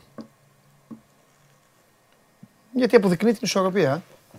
Η, η ΑΕΚ λοιπόν ήταν η ομάδα που ήταν κατασκηνωμένη στην περιοχή του αντιπάλου και η μοναδική του φετινού πρωταθλήματος που ο αντίπαλος κατά μέσο όρο δεν είχε διψήφιο αριθμό τελικών στην περιοχή της. Δεν είναι κακές οι επιδόσεις του Ολυμπιακού ή του Παναθηναϊκού και του ΠΑΟΚ. Δεν είναι κακές, αλλά η ΑΕΚ είχε η μοναδική που πλησίαζε τις 30 στην αντίπαλη περιοχή και είχε μονοψήφι στη δική της. Ναι. Ε, Εντάξει, είναι, κοίτα- κοίτα, είναι λίγο συνεργαζόμενη αυτή η κάρτα με την προηγούμενη. και όχι όμως. Όταν σου έχει κάνει Και όχι νέα όμως. στην περιοχή Ναι, σου, αλλά είναι και δύσκολο να, Είναι και οι δύο ακραίες. Έχεις δίκιο. να φτάσεις. Κατάλαβες. Έχεις δίκιο. Είναι συνεργαζόμενοι. Αλλά είναι. Γι' αυτό Δεν ξεκίνησα. θα πρέπει να γίνει γιώμα για να γίνει η δεύτερη κάρτα. Γι' αυτό έβαλα. Ποιος θα φάει γιώμα; Σωστό. Γι' αυτό βάλα και τις κάρτες. Γι' αυτό βάλα και το μουκουντί. Γιατί αυτό ήταν η υπεύθυνη με το Αυτό ζήτημα του σου λέω, θα Β. πρέπει να γίνει Της γιο μα. μακελιό. Να μην κάνουν λάθος. Γι' αυτό ξεκίνησα λοιπόν από την περιοχή του αντιπάλου. Γι' αυτό βάλα αυτή τη σειρά. Περιοχή του αντιπάλου. Τι, τι συμβαίνει ενδιάμεσα; Συμβαίνει η πίεση. Ο στραγγαλισμός, όλο αυτό και πώς καταλήγουμε. Πώς πάει το χτίσιμο Ότι και όταν, πώς έχ- πάει όταν, όταν έχουμε την μπάλα, η ΑΕΚ τον έχει τον αντίπαλο 30 φορές μέσα στη δική του περιοχή. Ναι. Και η- στη δική της περιοχή τα πατήματα είναι, Ναι. είναι μονοψήφια. Ναι. Αυτ, όλες αυτές οι επιδόσεις της ΑΕΚ φέτος δεν είναι ότι είναι οι κορυφαίες της σεζόν. Είναι οι κορυφαίες της τετραετίας. Θα μου πεις σιγά το δείγμα. Ε, Όχι. επειδή τρίβομαι με τα νούμερα και από άλλα πρωταθλήματα, είναι, είναι συγκλονιστικές επιδόσεις. Είναι δύσκολο να καταρριφθούν. Ναι. Δύσκολο. Να πούμε ότι έγινε από ένα ρόστερ γεμάτο. Φυσικά. Ένα ρόστερ το οποίο βασανίστηκε από τραυματισμούς, το ξαναλέω. Αλλά εμείς εδώ θέλουμε όλα να τα λέμε, ό, το ρομάρα μας. Ό,τι μπορούμε να έχει ο εγκέφαλός μας. Αλλά έγινε ε, και με μια πολύ στρωμένη χρονιά χωρίς ενδιάμεσες υποχρεώσεις. Εννοείται. Και, αλλά και ένα ρόστερ το οποίο. Δεν είχε να πάει στη Εννοείται. τυφλίδα. Εννοείται. Να έχει να τη φθορά. δούμε την πίεση μετά. Ναι, και εκεί μετά και μετά να παίξει και να Φυσικά. πει χτύπησα αυτό στο Europa Conference. ξέρω εγώ τι. Όλα αυτά θα πάρουμε απαντήσεις του χρόνου. Ναι, ναι, ναι, Απλώς εντάξει, όχι, απλά το λέω. Και το ρόστερ αυτό το γέμισε και ο ίδιος ο προπονητής. Ναι, Δηλαδή, βέβαια, ρω- και έκδησε και παίκτη. Ρώτα υπάρχει επειδή υπάρχει Αλμίδα. Ναι, Χατζησαφή. Κατσαφή Μοχαμάντη ε, υπάρχουν επειδή Τα Πακαρέρα μπακ είναι που- Αλμέιδα. Που, είναι μια, που είπε μια χαρά είναι. Ε, ο Σιμάνσκι είναι Αλμέιδα. Ο Σιμάνσκι ήταν για. Ναι, ναι, ναι. Σωστό. Πακέτο. Σωστό, σωστό. Ε, πολλά είναι. Γιατί ο Άμραμπατ είναι. Άσχετα με τον γουστάρουμε τον κάνουμε. Και ο Άμραμπατ ήταν. Εγώ τον γουστάρω μια χαρά Κι σεζόν. εγώ απίστευτα, αλλά τον Μια χαρά έπιασε και σεζόν του έκανε. είπε, του ξεγυρήθηκε. Είναι- Θέμη, ο Άμραμπατ πέρυσι τσαντιζόταν στο ΆΚΑ, έπαιρνε την μπάλα μόνος του και έφευγε. Το έχουν δει. Εντάξει. Έχει κάνει, εντάξει, έχει κάνει πολύ, πολλές νίκες και μικρές νίκες ο, ο Αλμέιδα. Για μένα ο, έχει κάνει συγκλονιστική σεζόν. Δεν ξέρω πώς δουλεύει η όπτα, τι μπορείς να κάνεις. Το έχω πει, τον έχω ζαλίσει τον Αγναουτογλου γιατί προσπαθώ λίγο να τον έχω. Για πες. Τον έχω να τον βάζω και μες στην ποδοσφαιρίλα. να τον παίρνω δηλαδή από τα Wow, Levi, Έλα Ναι, σε ναι, ναι, ναι, ναι, Αραούχο ναι, ναι. και όλα αυτά. Ε, για μένα είναι συγκλονιστικός ο Χατζησαφή. Συγκλονιστικός. Όλη του ιστορία. Ό,τι έχει περάσει. Όλο του το παρελθόν στο ελληνικό ποδόσφαιρο. Όλη η τελική του ευθεία. Ότι θα ήταν τελειωμένος. Όλο το έλα μωρέ, ποιο το Χατζησαφή πιέ. Τι πιέ να τον κάνεις το Χατζησαφή. Και η ΑΕΚ παίρνει πρωτάθλημα με τον Χατζησαφή. Για μένα, το είπαμε και τις άλλες που ψηφίσαμε, το καλύτερο αριστερό ε, μπακ φέτος στο πρωτάθλημα. Ε, Τέλος πάντων, Θα πεις τίποτα για Ολυμπιακό; Δεν έχουμε πει λέξη για Ολυμπιακό. Πες μια κουβέντα και φύγε. Εγώ είπα χθες, εντάξει. Να τη είπα. φέρω την κάρτα. Είπατε- όχι, εντάξει, ναι, τρίτη. Που σου- Τι- έχουμε- Την έχουμε πει αυτή την κάρτα εκτός αέρα. Ναι, φέρτε τρίτη. Την έχουμε πει εκτός Ε, αέρα. άμα την δεν τη κάρτα. φέρει, ποιος θα τη φέρει, εγώ. Την έχουμε πει αυτή την κάρτα εκτός αέρα. Εντάξει, εντάξει. Θα την κάνω και θέμα στο site. Την τρίτη. Την κάνουμε Τρίτη και θα έχουν τελειώσει όλα. Η ΑΕΚ τώρα είναι αυτή η εβδομάδα Θα της. την Η κάνουμε άλλη, και θέμα η στο παράλληλη site. είναι κύπελλο. Ό,τι πρέπει, λουκούμι. Ωραίο είναι αυτό. Την Τρίτη θα το έχει πάρει και η ΑΕΚ. Ναι, μου Να εντάξει. φέρουμε. αυτό Άκου έκανα, θα για την κάνουμε. ΑΕΚ Άκου θα τώρα τα κάνουμε. λέμε. Άκου το κλείσουμε ραντεβού. Άκου θα κάνουμε. Θα σου φέρω την κάρτα με τους κορυφαίους σε open play για κάθε ομάδα. Ε, Οκ. Δηλαδή να δει ο, ο ΑΕΚτζής τους δικούς του. Ο Παναθηναϊκός Ναι. Το κάνεις τους δικούς spoiler. του. Μην το βγάλεις ο 9 ώρα το ΠΑΟΚ- πρωί. Ο Πάοκ τους δικούς του. Ναι.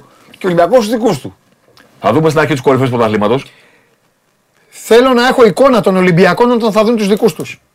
Θέλω ε, FaceTime. κάνουμε τέτοιο. Skype, Skype. Όλους τους Ολυμπιακούς. Καλούνται όσοι είναι Ολυμπιακοί να εμφανιστούν ε, τέτοια. γιατί Να βλέπω Τώρα με φάτσε. κάνετε και θέλω να κάνω spoiler. α. Όχι, όχι, όχι. όχι, όχι. Αλλά τι ωραίο τίτλο θα μπορούσα να βάλω σε αυτό το θέμα να το κάναμε στους πόρου. Τι ωραίο τίτλο θα βάζα. Το κάνουμε. Το βάλουμε. Να βάλω και Το βάλουμε εδώ. Να βάλω και τον Άμα δεν το βάλεις πάνω, βάλει το εδώ, το βάλουμε στο κομμάτι. Να το βάλω και τον παντού να κάνει μια ωραία φωτογραφία. Αυτό. Μια σύνθεση. Μια Ναι. σύνθεση ωραία. Αυτό. Ποιητική. Ναι. με, με καπνούς. να βγαίνουν καπνοί. Να Γεια βγαίνουν σας, γεια σας. θάλασσα. Φιλιά. Ω. FaceTime. Λοιπόν, πάμε να δούμε ο, ο Ντενής τι προτείνει. Τι προτείνει ο Ντενής. Ρε είσαι άρρωστος, εντάξει. Επέστρεψες σε έχει Champions League σήμερα. Έχει Champions League και ούτε καν το θυμόμαστε. Παίζει η Real City. Αν μου έλεγαν, αν μου έλεγαν κάποτε ότι θα, π- την ημέρα που θα παίζει η Real City θα είσαι με τον Γκέσαρη, θα λες τα, το build-up, ε, η Φενέρμπακτσε, η Τούδης, ε, Μπαρτζόκας, ε, χαμός. Ο Γουλής θα λέει ο Γιωβάνοβιτς δεν θέλει αθλητικό διευθυντή και ότι ο ίδιο βράδυ έχει η Real City και δεν θα, ούτε θα το θυμόσουν, θα έλεγα ότι δεν θα, θα έλεγα τρελίστε. Τέλος πάντων, προχωράμε. Τώρα επιτρέψτε μου να χαλαρώσουμε λίγο. Να χαλαρώσω και εσάς γιατί είστε μέσα πολύ. Έχουμε πολλή εκπομπή ακόμα. Έχουμε ΑΕΚ. Πρωτάθλημα πήρε, αλλά σας την αφήνω γλυκό η ΑΕΚ σήμερα. Ε, πάμε όμως τώρα. Έλα μέσα Στέφανε. Πάμε τώρα μέσα. Τώρα που μου είστε και κάμποσοι μέσα. Ήταν Σεπτέμβρης του 2022. Ένα αγόρι με μουσια και, λε- και, και, και, και, κοντοκουρε- και κοντοκουρεμένος. Ένα αγόρι με μουσια και κοντοκουρεμένος Μόνο κοντοκουρεμένος πλέον. αντιμετώπιζε ε, τη φωνή μου, όπως και όλοι εσείς, την ώρα που σας έλεγα ότι η τελευταία τότε ομάδα του NBA θα πάρει το πρωτάθλημα. Εδώ γελάγατε. Στέλνατε τα κλασικά χα χα χα χα χα. Ο σεμνός αυτός επαγγελματίας απλά μη δίαζε, ήταν έτσι. Μέσα ο εγκέφαλός του μπορεί να έλεγε καλά εντάξει ο τύπος έχει πιει. Κυρίες και κύριοι, 3-1, 3-1 και ο τελικός της Δύσης μας κλείνει το μάτι. Τι θέλετε να πούμε για Ευρωλίγκα, κάντε μου τη χάρη. Πάμε αγόρι μου. Πες για τον παικταρά μου που βάλε 15 πόντους την τελευταία περίοδο. Lonnie με το Walker. νούμερο 4. Ο Lonnie Walker. Ένα Αμέ. παιδί με σπουδαία ιστορία. Ε, ο τύπος επισκίασε Λεμπρόν, Άντωνι Ντέβις και Κάρι σε ένα 12 λεπτό. Δηλαδή Έτσι. είναι, έχει μπει το Los Angeles στο μείον 7, 84-77 στην τέταρτη περίοδο. Την πρώτη επίθεση τη δίνει στο Lonnie Walker και λένε όλοι τι γίνεται εδώ πέρα; Στο Lonnie που περπατάει. Και έβαλε 15 πόντους στην τέταρτη περίοδο. Όλοι οι πόντοι του ήταν σε αυτό το διάστημα. Όλοι οι Warriors βάλαν 17 και οι Lakers πήραν την νίκη. Και επειδή έτσι πρέπει να γίνεται, είναι, έχει πάρει και το rebound στο άστοχο τρίποντο του Κάρι για να βάλει δύο βολές για να διαμορφώσει το τελικό σκορ. Τεράστια νίκη για τους Lakers. Κράτησαν την έδρα τους και στα δύο παιχνίδια. Οπότε αυτό το 3-1 με το πέμπτο παιχνίδι να γίνεται στο Σαν Φρανσίσκο Εξακολουθεί όμως να δίνει ένα πλεονέκτημα στους Lakers ακόμα και σε ένα ενδεχόμενο ήττας σε μια τη καλύτερες θέσει του NBA. Πιστεύω θα χάσω αυτό το μάτς και θα κερδίσω το άλλο. Αυτό είναι ένα σενάριο το οποίο είναι πιο Θα το πιθανό. πάρω με 4-2 και μετά κρυφτείτε. Αυτό πιστεύω. Έχει εξοδετερώσει τον Clay Thompson η ομάδα σου. Έχει μείνει σε 9 πόντους ο Clay. Ο Κάιρ έχει βάλει 31, αλλά με 3 στα 14 τρίποντα και όλα αυτά. Ο Ντέιβις είναι στο πρώτο μέρος συγκλονιστικός. Έχει βάλει 19 πόντους, 23 συνολικά. Γενικά όλο αυτό έχει λειτουργήσει πάρα πολύ καλά. Ο Κέρ ξεκίνησε τώρα την ευρωπαϊκή κρίνια. Μίλησε για flopping και όλα αυτά. Α, εντάξει. Είναι η εντάξει. δική του σειρά. Εντάξει, εντάξει. εντάξει. Πάει κάπως έτσι. Αυτός Γίνει ο τύπος επιθετικό είναι, φάουλ στο Λονικό αυτός ο Κέρμα. τύπος είναι ομοσπονδιακός προπονητής. Έλα ντε. Και λέτε για τον Ιτούδη μετά. Δικαιούται Που στην ομοσπονδιακός τελική είναι στην προπονητής. Ευρώπη και αυτό. Γίνεται ομοσπονδιακός προπονητής να γκρινιάζει για την ομάδα του; Να του ρίξουμε 30 πόντους θα του ρίξουμε όταν παίξουμε στους Αμερικάνους. Να μάθει να σέβεται. Πάμε, έλα, ε, πάμε, πάμε. Πάμε. Σήμερα είναι μεγάλο το παιχνίδι. Έχει Είναι- γίνει άλλο να μάθει. Να πούμε τα μικρά μικρά για να Ναι, ναι, ξεχάσουμε. ναι, ναι, ναι, ναι, Ένα ναι, ότι ναι. οι Heat έχουν κάνει το 3-1 με τους Knicks. Οκ, έχουν το πάνω χέρι. Ε, ο- από τον Προ- ο Προμηθέας έχει ανακοινώσει τη λύση της συνεργασίας του με, το, με τον coach Χριστόπουλο. Άρα είναι στην αναζήτηση τεχνικού ξανά ο Προμηθέας. Και στ- ο Γιάννης αποχαιρέσει τον Μπούντεν Χόλζερ μέσω tweet, σε ένα πολύ όμορφο tweet. Ζήσαμε κάτι απίστευτο, πάντα ευγνώμων και όλα αυτά. Πήρε ένα πρωτάθλημα μαζί. Γιάννης είναι ο Αντετοκούμπο για, να- για ποιον έχει την απορία με δύο νη. Ε, ξα- κάποιοι το Γιάννης τον μπερδεύουν. Ε. Γιάννης είναι μόνο ένας γενικά, να λέμε. Τίποτα, είχα μια συζήτηση. Πάει που τον χαλάσατε και αυτόν. ρε, Εσύ, όλοι που βγαίνουν εδώ κουβαλάνε μια τρέλα. Μην μου χαλάσεις εσύ. Όχι, όχι. Σε έχω, τε- σε έχω τέρας λογικής εδώ. Δεν παίζει ο Chris Μάλιστα. Paul στο Game 5. τον Τσακωνόσουνα Lakers. δηλαδή, κάτσε εδώ, μυστικά δεν υπάρχουν. Δεν Δηλαδή, εσύ τσακωνόμουν, τσακωνόσουνα για το βαρουφάκι με Όχι, κάποιον. όχι, με ρώτησε κάποιος ποιος είναι ο Γιάννης. Όταν λέω έκανε ο Γιάννης αυτό. Και λέω ο Γιάννης είναι μόνο ένας. Όταν λέμε Γιάννης, έναν έχουμε. Όπως λέγαμε κάποτε Φάνη και εννοούμε τον Χρυστοδούλου. Πώς λέγαμε Νίκο και εννοούμε τον Γκάλι. Λεμπρόν και εννοούμε τον Τζέιμς. Όταν λέμε Γιάννης, εννοούμε τον Αντοκούμπο. Δηλαδή, ο Ανδρέας είναι ο Παπανδρέου. Ξέρεις, κάπως έτσι. Πολύ σωστό. Κάποια μικρά ονόματα έχουν Πολύ συνδυαστεί σωστό, με τέλος. κάποια επίθετα. Έτσι. Τελείως. Δεν ρωτάς ποιος είναι. Οπότε λέω ποιο- τι ποιο Γιάννης. Ο Γιάννης με ένα νι. Τι ποιο Γιάννης. Ο Γιάννης Αντοκούμπο είναι. Α, ξέσπασες Αυτή τη μόνος φάση. σου. Ναι, ναι, ναι. Είχα Α, το δικό μάλιστα. μου τάντρουμ. Μάλιστα. Ε, Ε, το... Παιδιά, το Στέφανο δεν τον έχω ξαναδεί έτσι. Μπράβο. χαλάει, χαλάει ανθρώπους αυτό το, αυτή η εκπομπή. Και Άντε. τελευταίο πέσει τσίπ, εμείς δεν έχουμε naturalized λέει στη Σερβία. Πέρα, πέταξε τα καρφιά τους σε άλλες 31 χώρες. Αλλά έχει αφήσει ένα παράθυρο για την επόμενη διοργάνωση, για τον Πάντερ, γιατί ο Πάντερ έχει σερβικό διαβατήριο. Για όποιον δεν το θυμάται από το 2020. Εντάξει, μια Αλλά χαρά να είπες, τον πάρει να την του διαλύσει πάρουν να επίσης σουτάρει. και Ο αυτούς. Πάντερ, Ναι. άμα τα βάλει θα σκοτώνουν. Άμα δεν τα βάλει θα Να διαλύσουν. ψάχνουν οι Σέρβοι σουτέρ. Δηλαδή έχουμε, έχουμε ζήσει την εποχή Το που ζει- οι το Σέρβοι είδαμε ψάχνουν γι' για αυτό. σουτέρ. Ναι. Μάλιστα, για πάμε. Η μητέρα των μαχών. Η μητέρα Η του. πιο αμφίροπη από τις τέσσερις σειρές με βάση το γεγονός ότι είναι τα πιο κοντινά παιχνίδια. Δεν υπάρχει blowout σε αυτά στο Ολυμπιακός Φενέρ. Ναι. Δηλαδή και στο Μονακό Μακάμπι και στο Παρτίζ Ρεάλ έχει γίνει και παιχνίδι που έχει ξεφύγει η διαφορά. Αυτό μιλάμε για 4 ντέρμπι. Ακόμα και το πρώτο παιχνίδι που πήρε ο Ολυμπιακός λίγο πιο εύκολα στο τέλος είναι για 34-35 λεπτά ντέρμπι. Ε, Ο Παπανικολάου εξακολουθεί να δίνεται ως αμφίβολος λόγω αμυγδαλίτιδας από τον Ολυμπιακό. Το ένστικτό μου λέει ότι λογικά θα αγωνιστεί. Εντάξει, δεν είμαι, μπρο- δεν είμαι τώρα στην προπόνηση προφανώς. Έχει Πάμε, πάμε, και το πάμε. ρεπορτάζ, το Ναι, ξέρεις ναι, καλύτερα. πάμε, πάμε. Με ό,τι αυτό συνεπάγεται βέβαια. Η Φενέρ δεν θα έχει πάλι τον Μπούκερ κλασικά. Θα είναι 12 ο Wilbekin. Ο Μπιέλιτσα, ο οποίος έχει και γενέθλια σήμερα. Ε, δεν έχει δηλωθεί ως εκτός.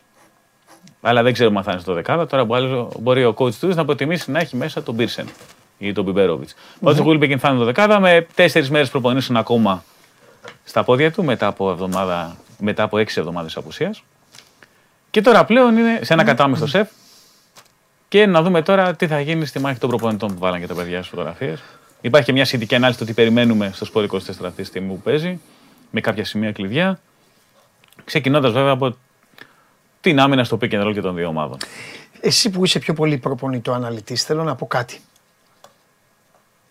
Σ- Στατιστικά ίσως γέρνει υπέρ του Ολυμπιακού αυτό που θα πω, ίσως. Και είναι το εξής. Μέχρι τώρα, είτε κάποιος μπορεί να το εμβαθύνει όπως κάνεις εσύ ή εμείς τα ρομάρα μας λόγω δουλειάς, ή οι φίλοι μας οι οποίοι είναι, κάνουν άλλα επαγγέλματα και το βλέπουν. Φαίνεται ότι ο Ιτούδης έχει το πάνω χέρι. Ένα μάτσο ο Μπαρτζόκας δεν θα το κάνει. Ξέρεις, αυτό το έχει το πάνω χέρι γιατί το συζητάμε. Ναι.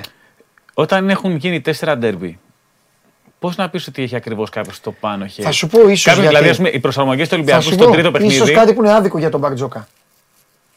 Ίσως γιατί η Φενέρ προερχόταν από χάλι μαύρο. Είναι κυρίως το. Και δημιουργείται Ναι. η αίσθηση. Είναι αυτή η αίσθηση. Ίσως στο- αυτό. Ίσως γιατί ο Χέις και ο Πιέρ κάνουν πράγματα που είναι υπεράνω των δυνάμεών τους.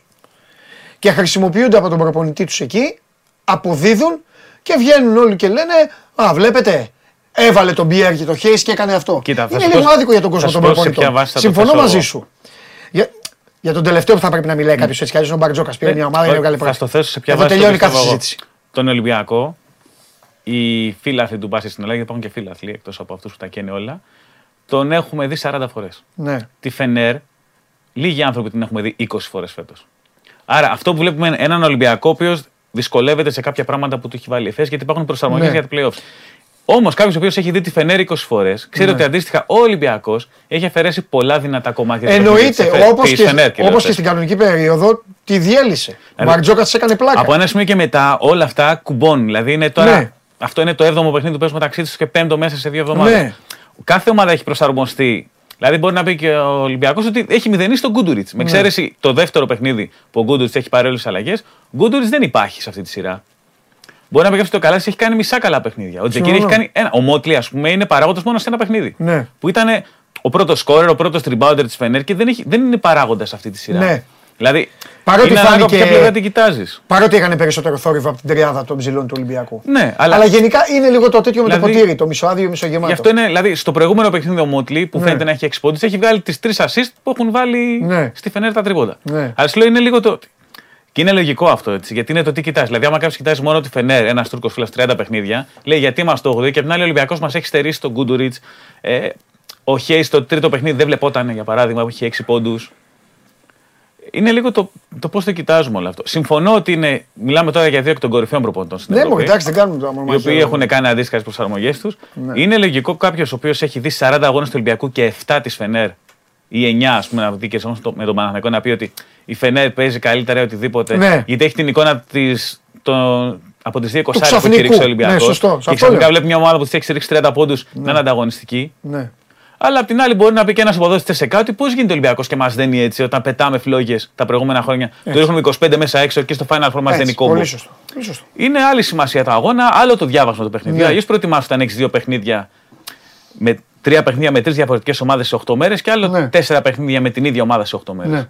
Δηλαδή Είσαι όλα υπέρ, αυτά παίζουν ρόλο. είσαι υπέρ της λογικής εξέλιξης ή ότι θα δούμε κάτι που δεν το περιμένουμε; Κάποια τρικ τα οποία όπως είπε και ο κ. Μπαρτζώκας χθες μπορεί να κρατάνε ένα-δύο λεπτά, ένα-δύο κατοχές. Στάνταρ θα δούμε. Δηλαδή στον πρώτο αγώνα είχαμε δει τον Ολυμπιακό να έχει περισσότερο hand-off, πάσα χέρι με χέρι δηλαδή με το Βεζέγκοφ.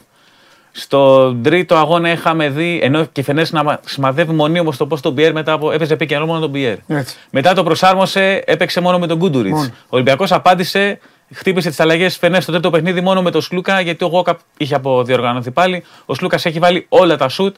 Κάθε σουτ που έχει πάει τέταρτο περίοδο έχει δώσει ρεστάρ. Προσαρμόστηκε η Φενέρ στο τέταρτο παιχνίδι, έδωσε διαφορετικές μπάλες κοντά στο καλάθι, Ναι. έκλεισε διαφορετικά τον Σλούκα με τον Πιερ. Σίγουρα θα δούμε κάποιο τρικ. Και θέλει και λίγο, λίγο ο Γόκαπ να εμφανιστεί. Ναι. Δεν κάνει καλή σειρά. Κοίτα, μπορεί να είναι παιχνίδι που ξαφνικά να ξεκινήσει με 3 στα 3, στα 3 τρίποτα Walkup και να ανοίξει όλο το ματς. Και Καλά, μετά εννοείται, η Φενέρ θα ε, παίξει άλλη άμυνα στο εννοείται, Walkup. Αν ο Walkup βάλει 3 εννοείται. στα 3. Γιατί το έχει κάνει με τον Εννοείται. Παναθηναϊκό Walkup. Έχει ξεκινήσει με 3 τρίποτα και μετά αλλάζει άμυνα στο Walkup.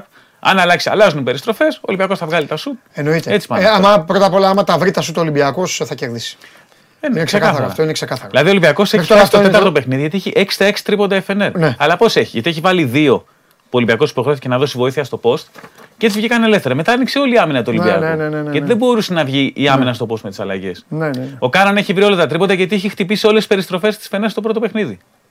Λίγο να αφαιρεθεί ένας και μετά σούτερ σαν τον Κάναν θέλουν ένα-δύο σουτ για να βρουν. Δεν θέλουν και πολύ. Αλήθεια είναι. Δηλαδή όλα αυτά παίζουν ένα ρόλο. Σου λέω και καταλαβαίνω το να λέμε το, πο- το τι εικόνα έχεις, αλλά είναι άλλο πράγμα να παίζεις με την Άλβα Βερολίνου 17 Οκτωβρίου ή ακόμα και με τη Φενέρμπαχτσε να Ναι. παίζεις 22 Γενάρη. Ναι. Και άλλο τώρα να παίζεις για τη ζωή σου και για το Final Four Απρίλιο, με όλη τη σεζόν πίσω σου είναι κουρασμένη και τώρα πλέον Μάιο και να έχεις να κοβαλήσει όλα αυτά. Είναι τεράστια πίεση και για τους δύο. Προσαρμογές. Εδώ πέρα είναι που ξέχωρα από όλα τα συστήματα που λέμε και όλες τις αναλύσεις που κάνουμε, θα φανεί λίγο και ποιος δεν θα φοβηθεί να πάρει την μπάλα στα χέρια του. Ναι. Δηλαδή, ο προπονητής μπορεί να σε φτάσει μέχρι το σημείο και εγώ θα σου βγάλω το ελεύθερο σούτ εδώ. Ναι. Από εκεί και πέρα είναι και στον παίκτη. Ό,τι σύστημα και να βγάλει ο κότσου Μπαρτζόκας, ό,τι σύστημα και να βγάλει ο Δημήτρης Ιτούδης. Ναι. Άμα βγάλει τρία ελεύθερα τρίποτα στο Βεζέκοφ, στον Πίτερ, στον Πιέρ και αυτοί τα χάσουν, θα πάμε και θα κρίνουμε ένα πλάνο ότι απέτυχε ή απέ- ή πέτυχε κάποιος με βάση αυτά τα σουτ. Ναι. Είναι αυτό που λέμε την επιτυχία και την αποτυχία. Δηλαδή και στον τέταρτο αγώνα ο Ολυμπιακός με το σκόρ ισόπαλο έχει χάσει ελεύθερο τρίποντο ο καλύτερο σουτέρ του που είναι ο Πίτερ. Έτσι. Συμβαίνουν αυτά. Έτσι, έτσι. Και η Φενέρ έχει χάσει τρεις βολές μέσα στο σεφ. Σωστό. Τέλος πάντων, ωραία είναι αυτά. Ε, ωραία είναι. Γι' αυτό υπάρχουν αυτές τι σειρέ. Θα δούμε τι θα γίνει. Είναι ωραίες συζητήσεις όλα αυτές. αύριο, και αύριο έχουμε να πούμε περισσότερα ναι. γιατί έχουμε και τα άλλα δύο παιχνίδια. Τρομερός. 9 και μισή. Σωστός, ναι. 9 και μισή. 9 και μισή λοιπόν το πολύ μεγάλο παιχνίδι στο Ειρήνης και Φιλίας. Ε, κάντε κατευθείαν την αλλαγή, δεν χρειάζεται να α, α, περιμένω. Γιατί με ρωτάει εδώ, μου λέει δώσε κανένα ειδικό, κανένας φίλος. Καλέ μου φίλε, άκου. Υπάρχει ένα σημείο. Α, καλωδιώνεται ο. Καλωδιώνεται ο άνθρωπος ο οποίος θα μπει μέσα εδώ να δηλώσει περήφανος και όλα τα υπόλοιπα. Παιδιά, εγώ άκουστε. Σας είχα δώσει χθες το δρόμο για το ταμείο. Όσοι το ακολουθήσατε, πήρατε τα χρήματα. Εγώ δεν είμαι ντενής και αύριο έχουμε και Bet Factory. Να αντεπιτεθούμε. Εγώ του είπα του Χωριανόπουλου έξω χθες. Αλλά νομίζω ότι το και εδώ. Του είπα του Χωριανόπουλου. Άσο έχει στο Καραϊσκάκι, διπλό στο Βικελίδης, άσο είναι ο Τιχαν Φόρεστ. Είναι ο Τιχαν Φόρεστ πλήρωσε στο 17. 17, τάκ, τελείωσε. Τρομερό ταμείο. Τρομερές αποδόσεις. Τώρα θα σας πω πριν πει ο Χωριανόπουλος κάτι. Over 1,80 3,5 εκτελεσμένα του κάναν. Να σας πω κάτι. Ας το χάσει. Ας το χάσουμε. Ας το χάσουμε. Ας μην το πιάσουμε. Ας κάνει δύο. Έτσι όπως παίζει η Φενέρ, ε, δίνω λεφτά στον κόσμο μου, μη με διακόψεις. Κάναν θα παίξω. Έτσι, έτσι όπως παίζει η Φενέρ, έτσι όπως έχει ψυχοπλακωθεί ο ίδιος, έτσι όπως είναι, μπορεί να είναι το τελευταίο του παιχνίδι στον Ολυμπιακό. Όλα παίζουν ρόλο. Έτσι όπως είναι, το να τον δίνει τρισήμι. Άμα αποκλειστεί είναι το τελευταίο του παιχνίδι. Α, εντάξει, δεν μπαίνω εγώ σε αυτήν την κουβέντα. Έτσι όπως... Ρε, μπαίνει- δεν μπαίνεις εσύ, μπαίνει μπαίνει ο παίκτης όμως. Λοιπόν, έτσι όπως, ο- ο- έτσι όπως παίζει με αυτές τις περιφερειακές άμυνες, τις αλλαγές, τις περιστροφές, 3,5 εκτελεσμένα, αυτός μπορεί να τα έχει κάνει τα 3,5 εκτελεσμένα στο 5. Λοιπόν, αυτό παιδιά το κοπανάμε, εγώ το έχω κοπανίσει ήδη ένα 80, το κοπανάμε και ας το χάσουμε. Δεν έχει, δεν έκανε, δεν πειράζει, ας μην κάνει κανένα. Δηλαδή υπάρχουν κάποια στοιχήματα τα οποία σε πήγα τάμιο χθες. Δεν έπαιξα, σου ξέρω, στο είπα. Καλά, εντάξει, εσύ πες τον άξο. Εσύ πες να σου ξέρω γιατί σε. Ε, Πώς το λένε, ρε φιλέ. Γιατί τα άλλα τα έβαλες μαζί να πας στο ταμείο. Όχι, ένα σωμό. 3,50 θα βάλω κι άλλο. Ένα παιχνίδι παίζουμε. Έτσι είναι το σωστό. παιχνίδι. Άσο, Νότιχαμ διπλό ΑΕΚ. Ένα παιχνίδι παίζουμε. Ε, εντάξει, καλά. Λοιπόν, άντε, δήλωσε την περηφάνεια σου τώρα να τελειώνουμε. Λοιπόν, για να αρχίσω τις ειδήσεις. Θα πούμε. Άντε, στο τέλος. πες Έχουμε ειδήσεις. τόσα. Άντε, πες παιδίσεις. Λοιπόν, ε, έχουμε μια υπόθεση. Την Ναι. υπόθεση του Μάριου Παπαγεωργίου. Μάλιστα. Πολλοί φίλοι θα την ξέρουν και από το φως στο τούνελ Που χάθηκε ένα παιδί. που, που είχε δολοφονηθεί και εξαφανιστεί το 2012 το παιδί. Ναι. Δεν, είχαν βρεθεί, δεν έχουν βρεθεί τα οστά κλπ. Ναι. Και η μάνα χρόνια τώρα ψάχνει τουλάχιστον να δώσουν τα οστά κτλ. Είχαμε δύο συλλήψεις λοιπόν και έρχονται και άλλες. Να πούμε ότι σε αυτή την υπόθεση, να πούμε το χρονικό, ο Μάριος είχε εξαφανιστεί λοιπόν το 2012 και ένας οικογενει... δήθεν οικογενειακός ε, φίλος είχε επικοινωνήσει, ο οποίος αποδείχθηκε ότι ήταν ο εγκέφαλος της απαγωγής και Μάλιστα. της δολοφονίας, επικοινωνούσε τότε με τη μητέρα και έκανε τον διαπραγματευτή, ότι δήθεν διαπραγματεύεται με τους υποτιθέμενους απαγωγής. Και της είχε πει, της γυναίκας τότε, μην μπλέξεις αρχές, θα τη βρούμε εμείς στην άκρη κτλ. Η γυναίκα πήγε κάποια στιγμή στις αρχές και οι αστυνομικοί τότε κατανόησαν ότι αυτός ήταν, δεν ήταν ο φίλος που βοηθούσε την οικογένεια, αλλά ήταν ο απαγωγέας. Αυτός λοιπόν ο απαγωγέας έχει καταδικαστεί Οκ. και η σύζυγός του ε, Σύζυγός του ήταν και αυτό το κόλπο; στο κολπο και άλλα άτομα. Ήταν πολύ μεγάλη συμμορία Ναι. αυτής της ιστορίας, η οποία προφανώς έκανε τέτοια πράγματα. Μάλιστα. Οπότε για να μην μπερδεύεστε, έχουμε έξι καταδικασμένους εδώ τα τελευταία 11 χρόνια. Και τώρα ουσιαστικά, επειδή έχουμε, υπάρχουν νέα στοιχεία, βρίσκουν και άλλους. Διότι μιλάμε για μεγάλη συμμορία. Έλα. Συνελήφθησαν άλλοι δύο, έρχονται άλλες τέσσερις συλλήψεις. Οι, Για δύο, να- οι για- δύο που Για να συνελήφθησαν. παράγουν ένα παιδί, ένα, έναν άνθρωπο. Καλά, μπορεί να κάνανε Κι και άλλα. άλλα πράγματα γενικώς. Γιατί μέσα α, υπάρχει και εμπλοκή απόστρατου αστυνομικού και άλλου αστυνομικού. Τι λες τώρα; Και ναι. Εγώ ήθελα να Εγκληματική θυμι- οργάνωση δηλαδή. Βέβαια, γιατί ο εγκέφαλος που σου είπα, που έκανε υποτιθέμενος φίλος της οικογένειας, ε, έχει κατηγορείται για σύσταση συμμορίας. Αυτό που Ναι. θέλω να πω είναι ότι για να μην μπερδευόμαστε, η- έχει ανοίξει τώρα με νέα στοιχεία η ιστορία. Μάλιστα. Έχουν συλλάβει δύο. Ναι. Θα έρθουν και άλλες συλλήψεις, άλλες τέσσερις. Οι δύο που έχουν συλλάβει είχαν, υπήρχαν στοιχεία εναντίον τους επαφές με τον εγκέφαλο της- την επίμαχη περίοδο Ναι. και είναι και οι δύο που είχαν πραγματοποιήσει, λέει, ένα ταξίδι. Υποτίθεται για να μεταφέρουν κάρβουνα και πιθανότατα είναι το ταξίδι που εξαφάνισαν ε, τη Σωρό. Γιατί δεν βρέθηκε ποτέ το παιδί και ήταν και το παράπονο της μητέρας. Και γιατί δεν λένε; Ε. Δεν είπαν τώρα τόσα χρόνια. Δεν έχει βρεθεί. Αφού δεν γλιτώσανε, τέλος, τι φάγανε; Δεν έχει. Δεν ε, αρνείται. Ο, παρά τα στοιχεία, ο εγκέφαλος αρνείται τις κατηγορίες. Επιμένει. Α, αθώος. Τα στοιχεία υπάρχουν. Ναι, αθώος OK, OK, και αυτός. OK, OK. Λοιπόν, οπότε αυτή είναι η είδηση που, που έχει προκύψει τώρα. Μπορείτε να τη διαβάσετε αναλυτικά και στο News 24 Μάλιστα. την τελευταία ώρα. Να πάω επίσης σε ένα πολύ δυσάρεστο. Ε, είχαμε ποινική δίωξη. Ναι. Πολύ δυσάρεστη είναι ο, ο θάνατος της 13χρονης, ενός 13χρονου κοριτσιού στη Θησέως. Έτσι. Τη χτύπησε αυτοκίνητο χθες το μεσημέρι και τη σκότωσε. Ε, ο οδηγός είναι 32χρονο, σταμάτησε, συνελήφθη, έχει συλληφθεί για επικίνδυνη, έχει κατη- κατηγορείται μάλλον, έχει ασκηθεί δίωξη για Μεσημέρι κιόλας, επικίνδυνη είπες. οδήγηση. Ε, Είπες μεσημέρι. χθες, ναι. Είπες και μεσημέρι κιόλας. Χθες, ναι. Ε, έχει επικίνδυνη. Ε, άκου- Θησέως είναι πολύ επικίνδυνος. είναι πάρα πολύ επικίνδυνος δρόμος Θα για σα τους πω. πεζούς. Είναι πολύ επικίνδυνος Πολύ για τους πεζούς. επικίνδυνος. Πολλοί πεζοί περνάνε, πολλοί πεζοί περνάνε με, τα- με πράσινο φανάρι στα αυτοκίνητα. Ναι, ναι. Η Θησέως Είναι είναι, πολύ ένας μεγάλο δρόμος, ένας δρόμος που σου ανοίγει την όρεξη, δεν ξέρω πόσοι το έχετε πάθει, το, έχω- σου ανοίγει την όρεξη να, αγκα- να αγκαζώσεις. Σου φαίνεται φαρδιά, έχει μια μεγάλη ευθεία, έχεις ορατότητα.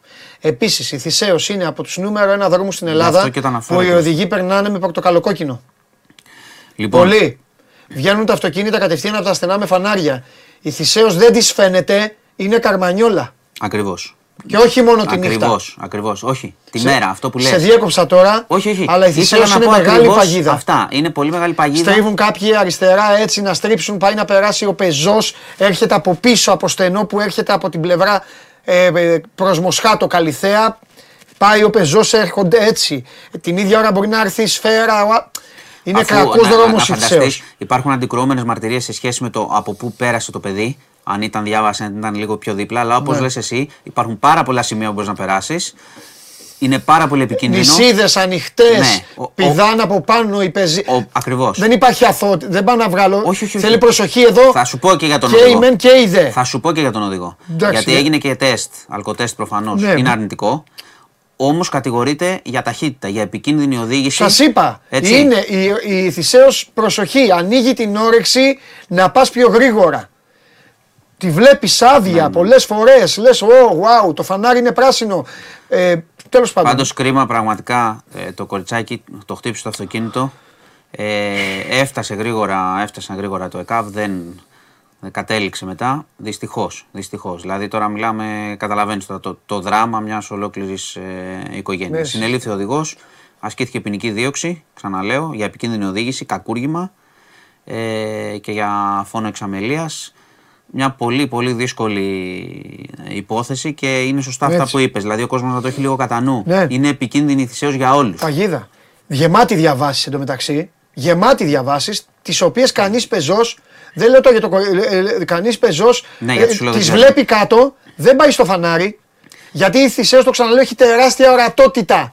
Και σου λέει Ναι, ο και λες, πεζός, θα προλάβω. σου λέει ο πεζός μακριά είναι. Δεν ξέρεις όμως τι γκάζι δίνει ο άλλος που βλέπει την ίδια ορατότητα. Ναι, γιατί μερικές φορές... Ή πετάγονται επειδή- κάτι α, delivery με προς- μηχανάκια Καλά, ναι. ε, πάνω από την νησίδα. Να σου πω και κάτι Είναι, άλλο. ε, Μερικές φορές, πολύ δηλαδή, επικίνδυνη. μερικές φορές όταν αργεί λίγο η δεξιά πλευρά επειδή Ναι. βγαίνουν και είναι ανοιχτή η αριστερή και Μπράβο, έχει χώρο, γίνονται αυτά. λες θα πάω. Ε, όχι, όχι. Είναι πολύ επικίνδυνος δρόμος. Ίσως είναι Έχεις πολύ- πολύ κα- δίκιο που το λες. κακός δρόμος. Συλληπιτήρια στην οικογένεια του κοριτσιού. Δηλαδή υπάρχουν, και τελειώνω με αυτό, υπάρχουν κάποιες λεωφόροι όπως είναι η Συγκρού και λες δεν τολμώ να πατήσω, θα τελειώσω, ας πάω να κατέβω να πάρω το, την υπόγεια διάβαση που πραγματικά είναι πολύ καλύτερη δρόμη να είναι έτσι, δηλαδή να, Από σκ- το να να, περνάει σκορ- ο πεζός. να σκορπάς το Ναι, φω- ναι, γιατί ναι. ποιος θα τολμήσει, μόνο κάτι μεθυσμένοι και κάτι τέτοιο, Ότι έχεις στη φέρει Συγκρού βίντεο, να να, βγεις, περνάει τη Συγκρού και εντάξει, τελεί. ναι. Ναι, κατάλαβες, παρά να είναι τέτοιος δρόμος που να λες το έχω. Ή κάτι ακόμη πιο ρισκαδόρι, απαράδεκτο, στην παραλιακή. Τους βλέπεις πάνε για μπάνιο. Τώρα είναι η εποχή. Βλέπεις κάτι παιδάκια. Ε, πηγαίνουν, γελάνε. Τα, τα αφήνει τα λεω- αφήνουν τα λεωφορεία. Προσέξτε γονείς, μιλήστε τους. Τα λεωφορεία τα αφήνουν και περνάνε απέναντι την παραλιακή. Έρχεται ο άλλος με την αμαξάρα ή χωρίς την αμαξάρα, γκαζωμένος στην Ναι, ναι, παραλιακή. σφήνες, τέτοια. Ε, δεν- τι άστο. εντάξει, μην. Μην τα χρεώνουμε κιόλας στους οδηγούς. Όχι, όχι. Θα στρίψει ένας από ένα στενό. Αυτό και σου θα δει λέω, ότι αν ξαφνικά στην παραλιακή έρχεσαι από δύο μια στροφή κοριτσάκια, έτσι. ξέρω Ναι, εγώ, ναι, και ναι. ένα δύο αγοράκια να γελάνε. Χαχά και να πηγαίνουν. Ε, Το άλλο πάλι. Ακουστικά. Τους βλέπεις έτσι. Δεν ακούνε. Περνάνε. ε, Γενικά τώρα να μου πείτε τα βάζουμε τους πεζούς. Εντάξει, Όχι, μόνος- όχι. Εδώ, όλοι φταίνουν. εδώ για, να το λέμε, Αλλά- ε, για να το λέμε και σωστά υπάρχει ταχύτητα έτσι, στο συγκεκριμένο Δεν είναι για τη περιστατικό. φάση αυτή. Δεν είναι για το Γενικά να κορίτσι λέμε. τώρα. Και γενικά ναι. υπάρχει ταχύτητα. Θέλει προσοχή. παραπάνω. Εννοείται. Προσοχή, προσοχή. Τέλος πάντων. Λοιπόν, πάμε παρακάτω. Πάμε. Ε, Πες κανένα καλό. είμαι- Καλό; Ναι, μόνο. δεν έχω. Καλό παλιά. ναι. Ε, η μέρα νίκης στη Ρωσία και γενικώς στην Ευρώπη. Έτσι. Η ήττα του ναζισμού. Παρέλαση μεγάλη στη Ρωσία σήμερα για τη νίκη του κόκκινου στρατού. Έτσι, και την απελευθέρωση της Ευρώπης και φυσικά Πούτιν Ναι. Εντάξει, Μπαλκόνι. ευκαιρία, μπαλκόνι, ευκαιρία. Να λέει εμείς θέλουμε την ειρήνη, οι άλλοι μας κάνουν πόλεμο.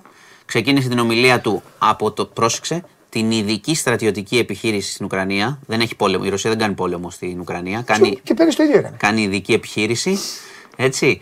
Και ουσιαστικά είπε ότι η Δύση επιτίθεται, ότι οι Ουκρανοί είναι θύματα της Δύσης και τους έχουν βάλει για να βλάψουν τη Ρωσία.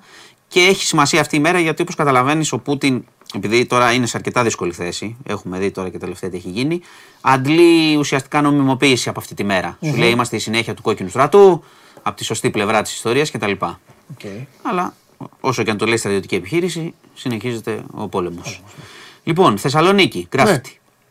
Το δες στο βίντεο. Ε, φίλοι μου. Το δες στο βίντεο; Είδα βιντεάκια, ναι. Τρέχανε εκεί. Μιλάμε τώρα για ότι τέτοιο, τέτοιο πράγμα δεν Ναι. υπάρχει. Όμως. Τώρα με ένα τσίλι καφενείο και τρέχει ο Κεντέρης. Ω, δεν είναι, δεν είναι. είναι. Μιλάμε τώρα, είναι Έχω μόνο πεθάνει του στο κομμόδια. γέλιο. Χωρί δεν, Κοιτάς θέλει, τα παιδιά. δεν θέλει πολύ, Ναι, έχω πεθάνει, τέτοιο, έχω πολύ πεθάνει στο μοντάζ. γέλιο. Έχω πεθάνει στο γέλιο. Αλλά υπάρχει και η σοβαρή υπόθεση. η ένα σοβαρή φεστιβάλ, ένα ιστορία. ρεπορτάζ, Σου τι είπα, σου είπα, ναι, σου είπα χθες τα ενδεχόμενα που δεν τα ξέραμε εκείνη την ώρα, ότι αν εμπλέκονται σε κλοπή ή αν είναι απλώς γκραφιτάδες.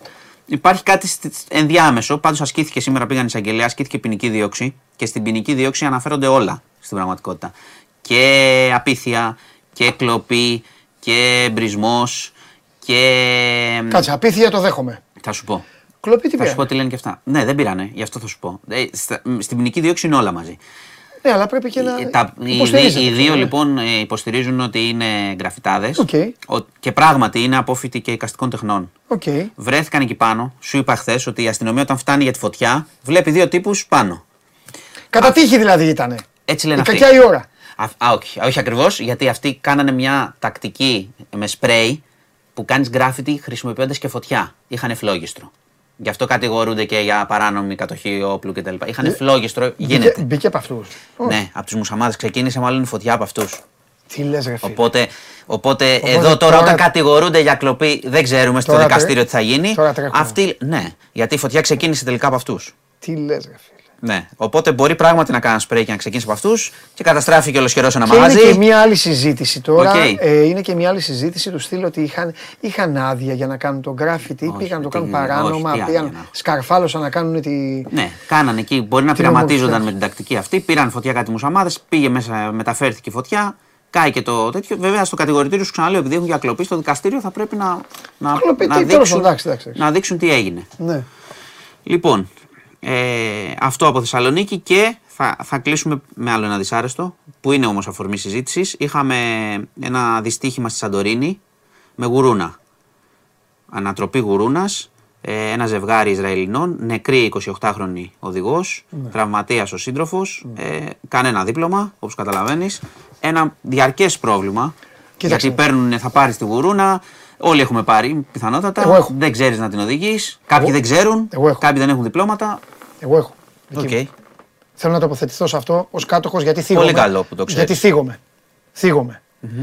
Φτάσαν σε σημείο ακόμα να λένε για κατάργηση του συγκεκριμένου, το οποίο εμένα με έχει βοηθήσει πάρα πολύ. Okay. Αυτά είναι αηδίες του ελληνικού κράτους. Δεν μπορείς να καταργήσεις κάτι το οποίο βοηθάει πρώτα απ' όλα. Άφησε με εμένα. Εμένα με έχει βοηθήσει να πηγαίνω διακοπές και να, κάνω, ε, και να παρκάρω πιο εύκολα και και χίλια δύο. Όμως, βοηθάει τους αγρότες. Βοηθάει τους κτηνοτρόφους. Βοηθάνε, βοηθάει τους ανθρώπους. Μου λες ανθρώπους που Έχει ξέρουν κάνει- να- πιθανότατα να Ακριβώς, το οδηγούν. Ακριβώς. Εδώ θα πάω στην άλλη, Οκ. στην άλλη, στην άλλη πλευρά. Ε, είναι πιο δύσκολη από τη μοτοσυκλέτα. Βέβαια είναι. Μπορεί Εδώ εύκολα πέσανε να- σε δέντρο, να μπορεί ξέρεις. Φύγανε, εύκολα, πέσανε σε δέντρο. μπορεί εύκολα να γυρίσει. Η λύση είναι μία απλή. Δεν γνωρίζουν, δίνουν τις γουρούνες στα διπλώματα αυτοκίνητου. Καλά κάνουν γιατί θεωρείται τετρα, τετράτροχο τέλος πάντων. Ε, το πρόβλημα ξεκινάει από τις εταιρείες ενοικιάσεων. Από πουθενά άλλου. Δεν φταίει ένα άψυχο μηχάνημα, φταίει πάντα ο άνθρωπος. Και εδώ είναι ένας συνδυασμός, μάνο μου, λάθος χρήσης, λάθος χρήσης και λάθος ενοικίασης. Εκεί πρέπει να μπουν οι κόφτες. Δεν διαφωνώ καθόλου. Καταλαβέ. Ναι. Εκεί πρέπει να μπουν οι κόφτες και να πει. Μα δεν θέλεις- ήθελα να σου πω να απαγορεύσουμε Ξέρεις τις να γουρούνες, οδηγείς, σου είπα ξέρεις να κάνεις. συγκεκριμένο πράγμα. Είναι αυτά τα μαγαζιά. Τώρα πάνε στα νησιά, πάνε στα νησιά οι τουρίστες, τους νοικιάζουν μια γουρούνα με 10 ευρώ τη- την ημέρα, την παίρνει ο τουρίστας, τη βλέπει και αυτόματη, πάει να, Εντάξει είμαστε. την πρώτη στροφή πάει να στρίψει, δεν βάζει σωστά το σώμα, γιατί είναι ολόκληρη τέχνη για να μπορείς να την οδηγήσεις. Δεν βάζεις σωστά το σώμα, πάρει την γουρούνα κάτω, θα τη φάεις στο δέντρο, θα τη φάεις στον κρεμό, θα πάει στο απέναντι ρεύμα, θα πάει κανένας χριστιανός αγρότης, θα μπει και φυλακή. Αυτό είναι το ζήτημα. Ναι, ναι, ναι. Τώρα, Μα κρίμα για- για μα- του ανθρώπους. Κρίμα για την κοπέλα, 28 Αλλά ετών. το λέω για να προλάβω και το συνάφι Ε, που όχι, αρχίζει όχι, και όχι. λέει Εγώ διάφορα. στο είπα περισσότερο για να συζητήσουμε πάνω σε αυτά που είπες πάρα πολύ σωστά. Ναι. Δηλαδή να το Θα έρθω να σε πάρω και θα πάμε βόλτα. Έχω ξανακάνει. Ναι, Λοιπόν, είναι τρομερή. Πάμε. αυτά. Τελειώσαμε για σήμερα. Όχι, δεν τελειώσαμε. Σήμερα. Δεν τελειώσαμε, ναι. Κύριε Χωριανόπουλε, δεν τελειώσαμε για σήμερα. Η ομάδα, έχει, η ομάδα θύχτηκε πολλάκι, Βεβαίως. αντιμετώπισε θεωρίες συνωμοσίας, ίντριγκες και όλα αυτά. Πρέπει να δώσει τη σκληρή σου απάντηση. Εντάξει, είναι σα, σαφής η απάντηση. Η ομάδα με τα προβλήματά της, με τη, τα σκαμπανεβάσματα. Εγώ είδα ότι χτύπησε όλα τα παιχνίδια όπως έπρεπε. Και στη Φιλαδέλφια χτύπησε μια χαρά. Και στο Καραϊσκάκι έκανε αυτό που έπρεπε. Εντάξει. Ο Παναθηναϊκός δεν ήταν χθες εμφάνιση παίρνω το πρωτάθλημα. Οκ, δεν μπορούσε. Φάνηκε ότι δεν μπορούσε στο ματς. Άντε να, να σου πω ότι μπορούσε να πάρει την ισοπαλία, πάλι δεν έφτανε με το χθεσινό. Ο Ολυμπιακός έδωσε απάντηση. Είναι το μεγαλύτερο σωματείο, δεν μπλέκεται σε τέτοια πράγματα. Έχει τα, μπορεί να έχει μια κακή χρονιά, για την οποία λέμε ότι φταίμε και τσακωνόμαστε όλη τη χρονιά και τα λέμε κανονικά, δεν φταίει κανένας άλλος. Φταίμε εμείς. Όταν χάνουμε, φταίμε εμείς και κανένας άλλος. Αυτή είναι η πραγματικότητα του Ολυμπιακού. Οκ. Για την ΑΕΚ, τα είχαμε πει. Ήτανε, ήτανε φέτος πιο καλή. Ήταν καλύτερη ομάδα. Αυτό είναι. Πέρασε και τον Τζόρτζεβιτς σε πρωταθλήματα. Οπότε ήταν ένα μεγάλο επίτευγμα. Αυτά. Γεια σας. Γεια σου, Μάνο.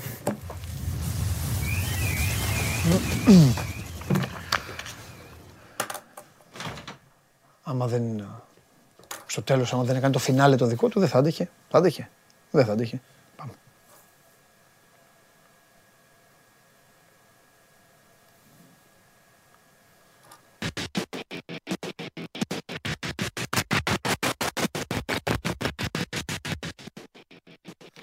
Λοιπόν, έλα Δημήτρη μου. Καλό μεσημέρι, Παντελή, καλό μεσημέρι. Τι γίνεται. Επίσης, καλά Δημήτρη, καλά, μια χαρά. Λοιπόν, ε, την έκανε τη δουλειά του Ολυμπιακός. Και την έκανε και καλά. Την έκανε καλά, την έκανε αρκετά καλά, την έκανε όσο καλύτερα μπορούσε. Έκανα 11 στα 11 χθες το παιχνίδι με τον Δημήτρη Χριστοφιδέλη. Θα ξαναπαίξουμε, θα ξαναπαίξουμε την Παρασκευή. Αν και την Παρασκευή. Α, ε, ΠΑΟΚ τώρα. Α, ζώρικο μάτς. Εννοείται. Ζώρικο μάτς. Όμως άστα αυτά τώρα. Θες να πεις κάτι για χθες, γιατί τα είπαμε και το βράδυ. Θες να πεις, θες να προσθέσεις κάτι; Για να πάμε λίγο στα πιο... Να πω- να γιατί πω- ο Ολυμπιακός δεν έχει. Δεν... Να πω ότι εντάξει, αξίζει να πούμε δύο πράγματα για χθες. Ό,τι αφορά ότι ήταν ένας Ολυμπιακός ψυχωμένος, μαχητικός, κανονικός Ολυμπιακός, όπως ήταν κανονικός και την περασμένη Τετάρτη. Ναι. Αθήνα. Γιατί εγώ τα βάζω και τα δύο παιχνίδια ε, στη ζυγαριά και τα δύο παιχνίδια είναι ότι ο Ολυμπιακός ε, τα πάλεψε, τα κυνήγησε, το ένα το κέρδισε, το άλλο ισοπαλία, θα μπορούσε να το έχει κερδίσει και εκείνο το μάτς. Ε, Επίσης, ήταν να πούμε, επειδή είχαμε πει διάφορα και για τον Ανιγκό στα προηγούμενα παιχνίδια, τουλάχιστον σε αυτά τα δύο και με την αλλαγή του συστήματος με τους τρεις κεντρικούς χαφ, επιτέλους ε, κατάλαβε ότι έτσι ήταν πιο συμπαγής ο Ολυμπιακός στα χαφ και λειτουργήσε και καλύτερα. Ε, να του δώσουμε αυτόν τον ε, πόντο και επίσης να δώσουμε ένα πόντο γιατί ακούει όλη τη χρονιά διάφορα έχουν ειπωθεί, έχουν γραφτεί, όχι αδίκως, οκ, αλλά να του δώσουμε ένα πόντο του Ρέαμπτσιουκ. Το παιδί ό,τι μπορούσε το έχει δώσει και εχθές πέρα από τον γκολ έχει κάνει και πολύ καλή εμφάνιση. Όπως πολύ καλή απόδοση πρέπει να πω είχε και ο Ροντινέι. Δηλαδή και ήταν η πρώτη φορά που θυμάμαι εγώ φέτος σε, σε ντέρμπι και οι δύο full back να πηγαίνουν καλά και ο Ροντινέη και ο Ρέαψουκ να υπάρχει μια ισορροπία. Και φυσικά παρόλα τα προβλήματα που είχαν, παρόλες τις ενοχλήσεις, παρόλα. τα- ε, ο ένας ήταν και τραυματίας και ο Εμβιλά και ο Χουάνκ ε, στάθηκαν στο ύψος των περιστάσεων και ήταν, ε, που ήταν πολύ καλοί. Όπως και την πεντάδα, νομίζω ότι έτσι, των κορυφαίων του Ολυμπιακού κλείνει και ο Φορτούνης και με τις ενεργειέ του και με την τακτική του και με την προσήλωσή του και επιθετικά και στο ανασταλτικό κομμάτι ήταν αυτή που έπρεπε. Ακόμα και ο Ελ Αραμπί πρέπει να πω, γιατί έπαιξε ένα ημίχρονο ο Ελ Αραμπί στο δεύτερο λόγω και του- των ενοχλήσεων που είχε ο Μπακαμπού. Κυνήγησε, έτρεξε, έβγαλε μεγαλύτερη φρεσκάδα από ό,τι είχε βγάλει στα, στα προηγούμενα παιχνίδια. Οκ, καταλαβαίνω ότι είχαν και το κίνητρο, δηλαδή και το κίνητρο τους οδήγησε όλους αυτούς τους παίκτες στο να μπορέσει ο Ολυμπιακός να κερδίσει και ε, τουλάχιστον ε, ο Ολυμπιακός έπαιξε για την ιστορία του, για τον κόσμο του, για αυτό που έπρεπε να κάνει ο Ολυμπιακός και αυτό είναι που ε, μπορεί να κρατήσει ε, από όλη αυτή την ε, περίεργη, κακή, όπως θες μπορεί να την πεις, ε, σεζόν με τα πολλά πάνω και κάτω που τον πλήγωσαν ε, πάρα πολύ. Και τώρα έχουμε το παιχνίδι με τον ε, ΠΑΟΚ. Ο Ολυμπιακός θέλει να κρατήσει την τρίτη θέση, αλλά από εκεί και πέρα θα περιμένουμε και τον τελικό να δούμε αν θα είναι στο Europa ή στο Conference. Εντάξει, γιατί δεν... τα πράγματα πρέπει να δούμε πώς είναι με την ΑΕΚ τώρα εκτός σοβαρό πρόβλημα, δηλαδή να κατακτά το πρωτάθλημα. Δεν νομίζω πως μπορεί να, να γίνει κάτι άλλο. Να κατακτά το πρωτάθλημα θα έχουμε και ένα μάτς τελικού που θα πρέπει να περιμένει και ο Ολυμπιακός να δει τι, τι θα γίνει και πώς θα τον βοηθήσει αυτό σε όλη την προετοιμασία του και στον ε, σχεδιασμό του. Ναι. Εντάξει, για να, για- κάνουμε και ένα, για να κάνουμε και ένα λογοπαίγνιο, το οποίο δεν έχει να κάνει με την ουσία, απλά έτσι αυτά τα ωραία. Ε, Ναι. Ο Ολυμπιακός τώρα θα περιμένει, ε, θα περιμένει να πάρει από την ΑΕΚ ένα δώρο πίσω από αυτό που της έκανε χθες. Γιατί δεν είναι στο χέρι του του Ολυμπιακού και τρίτος να βγει είναι ο τελικός του κυπέλου. που Θα κρίνει. Ναι, Το- ναι απλά, απλά πρέπει, πρέπει να κοιτάξει, δηλαδή, να συνεχίσει αυτό που έκανε με την Άκη με τον Παναθηναϊκό, δηλαδή να κλείσει τη σεζόν Ναι. καλά τον ΠΑΟΚ. Ναι, εντάξει, και μετά από εκεί- περιμένει. Και Αυτό από, δεν εκεί θα και κάνει κάτι πέρα άλλο. να περιμένει. και από εκεί και πέρα να περιμένει. Ναι. Ναι, ναι. Ωραία. Ναι, και, ό- και όσο θα περιμένει να έχει κλείσει ή να κλείνει τέλος πάντων τον ε, προπονητή. Ναι. Να σου πω μωρέ κάτι, γιατί το λέμε, το λέμε τώρα. Έλα να το βάλουμε και στη σωστή του βάση. Πες μας Ναι. ημερολογιακά, ε, πες μας ημερολογιακά, ποια είναι η διαφορά. Βγαίνει τρίτος Ολυμπιακός και ε, ή, ή δεν βγαίνει τρίτος. Ή, παι- δηλαδή ή παίρνει το κύπελο ΠΑΟΚ. Πόσες μέρες, ε, πόσες μέρες από τις διακοπές χάνουν και πόσες μέρες πιο νωρίς ξεκινάνε τα παιχνίδια. Άσε τις προετοιμασίες. Ναι, είναι- Αν τα έχεις πάει- μελετήσει. Πού τα αν, έχεις; πάει στο, αν πάει στο Europa, Μπράβο. είναι, Τρίτο προκριματικό. είναι τρίτο προκριματικό του Europa Παίζει και παίζει μέσα Αυγούστου. τον Αύγουστο. Τον Αύγουστο. Είναι νομίζω 10-11 Εκεί, πρέπει να το πω την εντάξει, ναι, ναι, ημερομηνία. δεκαήμερο, τέλος δεκαήμερο, ναι. Αν είναι στο, στο conference, ε, παίζει δεύτερο προκριματικό και είναι στις 27 Ιουλίου. Είναι Οκ. δύο εβδομάδες πριν δηλαδή ε, χοντρικά. Είναι δύο εβδομάδες πριν ε, το, το επίσημο. Το, το δύο εβδομάδες ε, πριν είναι αρκετό γιατί σημαίνει δύο εβδομάδες νωρίτερα η προετοιμασία ένας άλλος σχεδιασμός για τα φιλικά παιχνίδια Βεβαίως. και το, το λέμε αυτό γιατί ο Ολυμπιακός θα έχει καινούργιο προπονητή και πολλές αλλαγές. Δηλαδή Βεβαίως. Το δύο εβδομάδες δίνει μια ευκαιρία στην διοίκηση να μπορεί να κινηθεί και πιο άνετα. Συν, Ναι, και επειδή κάποιοι δεν το καταλαβαίνουν, είναι και πολύ μειωμένες, μειωμένες οι διακοπές των περισσότερων ποδοσφαιριστών. Τώρα θα μου πείτε πόσοι από αυτούς θα. Ε, οι καλοί θα μείνουν. Ε, των Ναι. περισσότερων γιατί μέσα Ιουνίου έχουν εθνικές ομάδες. Μπράβο. Αυτό ήθελα να πω τώρα γιατί με πρόλαβες.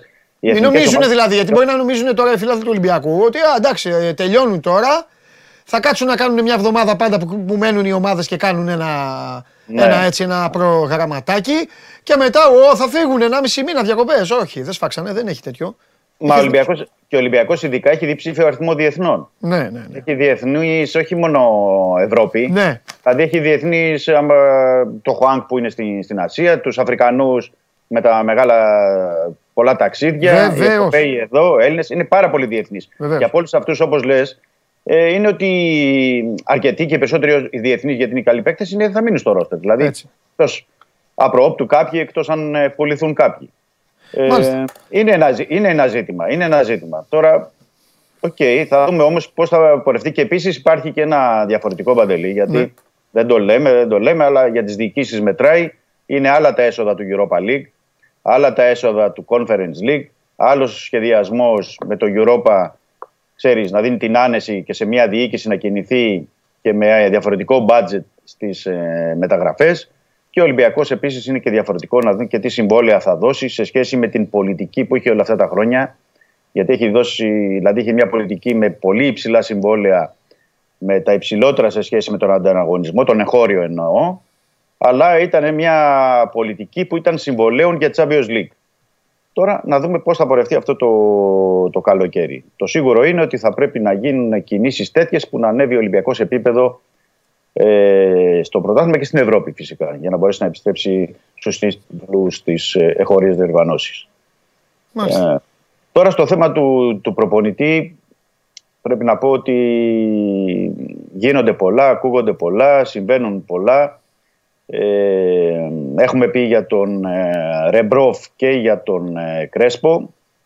Αυτή την ε, ίδιο Κρέσπο έχει τελειώσει υποχρεώσεις τώρα με την άλλη του Χαΐλ. Ο Ρεμπρόφ τελειώνει την Παρασκευή με την Αλ Αΐν και ε, περιμένει ο Ολυμπιακός μια απάντηση. Τώρα ε, υπάρχει μια πληροφορία η οποία ελέγχεται ε, δεν μπορώ να πω αυτή τη στιγμή αν δεν επιβεβαιώνεται δηλαδή κάτι από τον ε, Ολυμπιακό ε, και θέλει λίγο προσοχή να το ψάξουμε λίγο αυτό. Υπάρχει μια πληροφορία για τον Μοντέλα, τον Ιταλό, Ναι.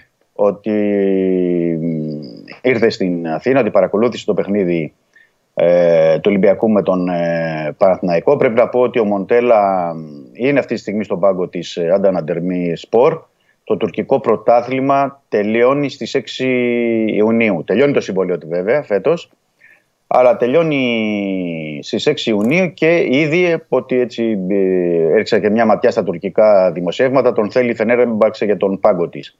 Πρόκειται για ένα προπονητή που πρέπει να πούμε ότι έχει κατήσει στον πάγκο της Ρώμα, της Εβίλης, της της Μίλαν, Σαμπτόρια. Είναι 12 χρόνια δηλαδή προπονητή σε, σε επίπεδο πολύ καλό.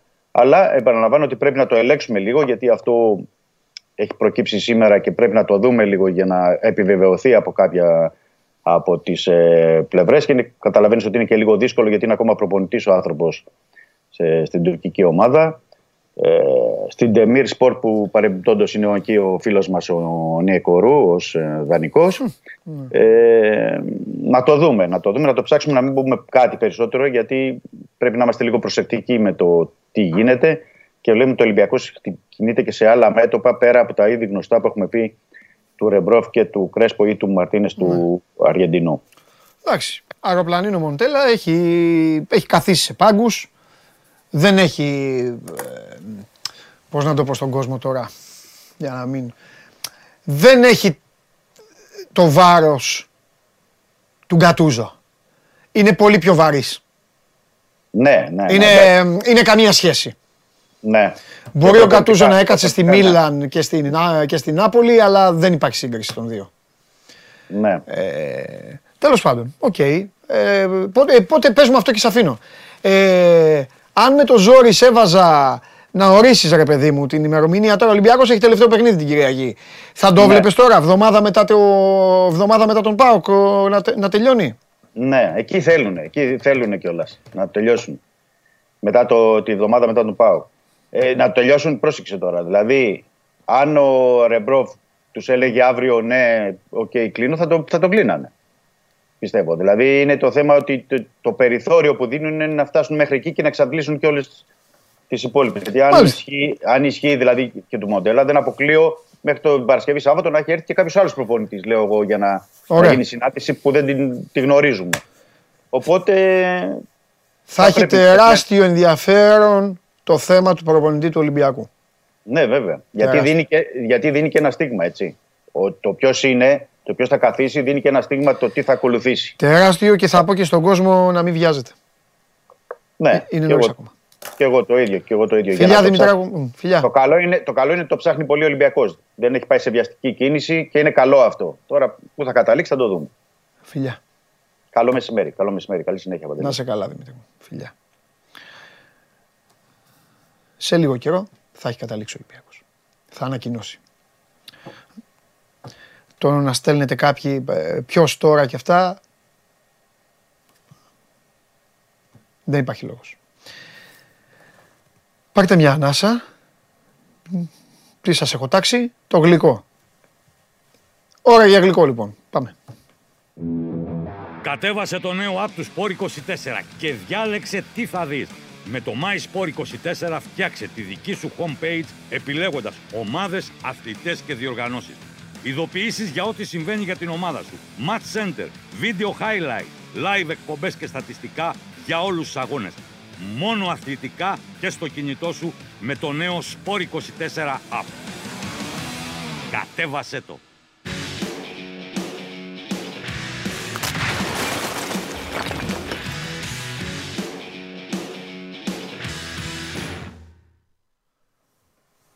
Νάτος μαζί μας ξανά, ο πρωταθλητής της σεζόν 2022-2023, Βαγγέλης Αγναούτογλου. Το καπέλο θα βγει την Δευτέρα. Ναι, ναι, το είπαμε. Ξεκινάω. Λοιπόν, απέναντί μου έχω τον Μάνο Ναυροζίδη, γιατί δεν μπορώ να κοιτάω την άψυχη, την άψυχη κάμερα. Πρέπει να έχω έναν άνθρωπο. Ε, γιατί τε- είναι, είναι, είναι, είναι η πρώτη φορά που δεν με νοιάζει τι ώρα θα τελειώσει η εκπομπή. Η ΑΕΚ είναι πρωταθλήτρια. Επίτηδες στις τακτικές που κάνω το άφησα τελευταίο. Εντάξει, τελευταίο είναι το μαράκι. Να έρθει κάποια στιγμή εδώ να χαλαρώσουμε. Αλλά τώρα θα τα πούμε για την ΑΕΚ. Λοιπόν, ε, άκου πώς κύλησε η σεζόν. Άκου. Από το Σεπτέμβρη μήνα λοιπόν έλεγε Πάρα πολλά το WhatsApp, το WhatsApp το δικό μου έχει πάρει φωτιά. Αν το WhatsApp είχε στόμα, θα μου έλεγε Φτάνει με αυτό τον τραγιάσκα. Φτάνει. Θα τον μπλοκάρω μόνος μου. Λοιπόν, Έλα και εσύ με προκαλείς, μου από το στέλνεις στε- και με βάζεις. Ε, όταν με ε, βάζεις γλένταγα κιόλας. Εγώ όταν είχα γλένταγα. Ε, ναι, Λοιπόν, ε, ναι, ναι. ε, Εσύ, ε, δε- εσύ. ε, ε, δεν μπορεί η ομάδα. Ποιο πρωτάθλημα να πάρει. Του λέω λοιπόν, που πολύ Δεν νωρίς. σου είπα έτσι. Δεν μπορεί, δεν μπορεί, δεν σου είπα. Την ομάδα τη Θα τα ανοίξεις τα διάβασα, WhatsApp να τα βλέπουμε. τη διάβασα στην O- στην O2 Arena του Βερολίνου. Γινόταν χαμός και έβλεπα το Παναθηναϊκό ΑΕΚ. Με τρίγκα, σκηνοθέτη, άκου τώρα, με τρίγκα να κάνει ναι, πέναλτι και αυτά. Μιχάλη, άκου τι έκανε ο τρίγκας. Λοιπόν, πέναλτι, ο, να γίνει, δηλαδή ζούσα παρεστήσεις. Ε, φου- να φωνάζουν μέσα στο μπάσκετ. Ο τρίγκας να φωνάζει πέναλτι, δώσ' το ανατροπή. Γιατί προηγήθηκε η ΑΕΚ εκεί. Ρε, κάτσε ήσυχα να του λέω εγώ του τρίγκα να δούμε εδώ. Λοιπόν, του λέω του Βαγγέλη, λοιπόν, έρχομαι, του λέω η ΑΕΚ του λέω να πάρει το πρωτάθλημα. Εγώ του λέω το έχω παίξει και στοίχημα. Α, με ποιο πρω- πρω- πρωτάθλημα θα πάρει αυτή η ομάδα, πώς θα δούμε, τι γίνεται. Ξεκινάει η σεζόν. Αρχίζουν τα παιχνίδια. ΑΕΚ Κολοπετινίτσα. Πρώτο λεπτό. Έλα, δεν τα βλέπω καλά τα πράγματα. Ρε, εμένα βρήκες του λέω. Ρε, τώρα ξεκινήσει ο αγώνα. Σήμερα, άστο, δεν γίνεται. Σήμερα, σήμερα έχει γκέλα και οι άλλοι, σκηνοθέτη, και, και οι άλλοι δεν χάνουν ποτέ. Δεν βλέπεις τι γίνεται. Δεν χάνουν ποτέ. Αρχίζει λοιπόν. Περνάει ο παιδιά, περνάει ο χρόνος. Έρχεται ο Νοέμβρης. Το Νοέμβρη λοιπόν, νέα σελίδα στο κεφάλαιό του. Τίτλος σελίδας Ολυμπιακός. Αρχίζει λοιπόν. Ο Ολυμπιακός του είναι καλά. Ρε Βαγγέλη, άστον ο Ολυμπιακός να ησυχεί. Όχι, όχι, όχι. Ο Ολυμπιακός του είναι καλά. Δεν είχε άγχος. Ο Κορμπεράν, ο Μαρινάκης, ο Τσουκαλάς, ο Μιχάλης, η, τε, πώς το λένε, ο παππούς μου που δεν ζει, ο πατέρας μου που δεν ζει, ο πατέρας του που δεν ζει. Δεν είχαν άγχος, είχε άγχος ο Αρναούτογλου για τον Ολυμπιακό. Ρε Βαγγέλη, λοιπόν, όχι, όχι, πρέπει να είναι καλά ο Ολυμπιακό. Πρέπει να είναι καλά ο Ολυμπιακό. Πού να ήξερε βέβαια τότε ότι θα δικαιωνόταν στις 8 του Μάη. Και έλεγε, τον θέλω μέσα τον Ολυμπιακό. Του λέω λοιπόν μια φορά, άκου σκηνοθέτη. Του λέω, δεν τον θες μέσα τον Ολυμπιακό, για να τον γλεντήσω. Γι' αυτό λέει γιατί με γλένταγες. Γιατί λέω και εγώ δεν γίνεται, αν με πεθάνει με ένα Αρναούτογλου θα τον πεθάνω εγώ. Του λέω, δεν τον θες μέσα τον Ολυμπιακό. Μου λέει, Όχι, πρέπει να είναι δυνατός. Του λέω, Αν είναι δυνατός Ολυμπιακός, του λέω, δεν θα χαρεί. Επίτηδες. Ναι, ναι, μου λέει, σε αυτό έχεις δίκιο. Του λέω, Πρέπει να αποφασίσεις πώς θες τον Ολυμπιακό. Τέλος πάντων, περνάει ο καιρός, έρχονται οι γιορτές. Του λέω, Βαγγελάρα, η ομάδα ρολάρει τώρα. δεν- Μου σπάει τα νεύρα, παιδιά, μου σπάει τα νεύρα.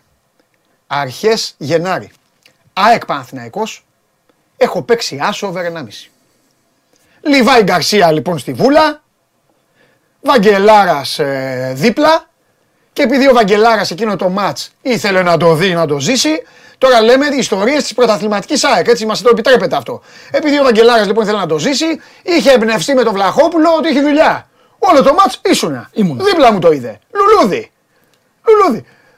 Κάνε δούλες τη μετάδοση. Και να έχω παίξει εγώ μάνο μου τώρα το ματσάκι και να κάνω και μετάδοση. Ακούτε Παναθηναϊκή. Το πιάνει λοιπόν ο Μπρινιόλι, τελειώνει το μάτς, κάθομαι έτσι, λέω πω πω λέω χάσαμε και το στοίχημα. Και τι μου λέει ο Βαγγελάρας. Έλα μου, κερδίσαμε τώρα. Άσε μας μου λέει επειδή έχασε το πέναλτι. Του λέω έτσι είναι. Ναι. Πέντε μήνες με αυτή την κατάρα ζούσε. Με το πέναλτι. Από αυτό το πέναλτι. Μου στέλνε μετά μηνύματα. Πω πω αυτό το πέναλτι. πω πω τι ήταν αυτό. Τι το ήθελα εγώ τότε και έπρεπε να μπει αυτό το πέναλτι. Και φτάνουμε μάνο μου στα play-off. Εκεί μου άλλαξε τα φώτα. Με αποκορύφωμα. Με, α- εντάξει, με διέλυσε. Έχει έρθει, έχουμε δει μαζί το ΑΕΚ Παναθηναϊκός. Το Παναθηναϊκός ΑΕΚ. Έχει τέτοιο, εντάξει, ε, κάναμε ωραία παρέα βέβαια. Και έρχεται, το χθεσι, έρχεται η χθεσινή αγωνιστική. Όπου Χθες πλέον, ε, όπου ήσουν. πλέον έχει δώσει ρεσιτάλ. Τι μηνύματα έχω Ναι, δεχτεί. Ναι, ναι, ναι, ναι, έστειλα, έστειλα. Η Ολυμπιακάρα, πώς είναι η Ολυμπιακάρα, πώς θα παίξει η Ολυμπιακάρα; Άκου, έφτασε στο σημείο μου λέει, και ο πατέρας μου από ψηλά ε, το θέλει αυτό τον Άσο. Ρε Βαγγέλη του λέω, άσε με ρε Χριστιανέ μου να κάνουμε τη δουλειά. Να του λέω, «Ρε, Βαγγέλη, έχει τελειώσει το πράγμα. Βαγγέλη, το να το πάρει η ΑΕΚ. Ε, τώρα γιατί, α, όντως, διακόπτεται το σοου γιατί βγαίνει καλύτερο, βγαίνει καλύτερο ε, νου- νούμερο, δεν εννοώ τον άνθρωπο που θα βγει, αλλά βγαίνει καλύτερο νούμερο στο- στην επιθεώρηση που έχουμε ανοίξει. Πάμε! Πες τα! Τι κάνουμε; Ακυρώθηκε στην αυλία του Βέρετη. Πάμε! Λοιπόν, ε, τελευταίες πληροφορίες λένε ότι έχει απαντήσει θετικά η Πολωνία και η Ρουμανία για τον τελικό κυπέλου. Η πρόβλεψη όμως που έχω από άνθρωπο υψηλά ε, ιστάμενο έτσι Μάλιστα. στην ΕΠΟ, υψηλό βαθμό είναι, μου Πάτησε. λέει στο τέλος πιστεύω θα γίνει το Παντεσσαλικό. Δικαίωση. Γράφε τη ιστορία, τα πέταξα όλα. Πέσαν όλα. Ρε Αρναούτογλου! Τι ζεις ρε Αρναούτογλου σε αυτή την εκπομπή! Τι ζεις ρε Αρναούτογλου! Είχα μια ελπίδα ότι θα κάνουμε ωραίο ταξιδάκι μόλις άκουσα από Πώς δεν θα κάνουμε, θα κάνουμε! Θα κανονίσω και φωτογραφία, εγώ, εσύ και ο Ρασβάν. Πανθεσσαϊκό δεν πάω. Δεν- Εντάξει, μην πας, δεν πειράζει, θα πάω εγώ. λοιπόν, Ρε Νίκος Συριώδη, είσαι ό,τι καλύτερο υπάρχει στην 24 μίντια, ρε φίλε. Στις 4 έχουμε την ε, συνεδρία της εκτελεστικής. Ναι, κάτσε μόνο γιατί εγώ για να. Εγώ καταστράφηκα τώρα, ναι. Πάμε, ναι. Έχουμε τη συνεδρία της εκτελεστικής. Όπου έφυγα, σαν τον Μπακαμπού Ε, έφυγα. Βαγγέλη. Παιδιά, τι έλεγε αυτό χθες ο το Αρναούτογλου. είδα. Ο Μπακαμπού θα βάλει γκολ. Γιατί βγάζει, κάτσε Συριώδη. Α- Αλλαγή στο ημίχρονο. Γιατί γίνεται αυτό; Γιατί μπαίνει ο Ελαραμπής στη θέση του Μπακαμπού; Μπορείς να μου πεις; Παιδιά, έχω ζήσει μεγάλες στιγμές με τον Αρναούτογλου. Πού να τα θυμηθώ όλα; Όλα αυτά που λες τα έζησα χθες. Πάμε, Νίκο, λέγε. Λοιπόν, είπαμε στις 4 έχουμε τη συνεδρίαση της εκτελεστικής. Από το πρωί ξέρουμε ότι έχουμε την έτσι, θετική ανταπόκριση από τις δύο ομοσπονδίες, δηλαδή της Πολωνίας και της ε, Ρουμανίας.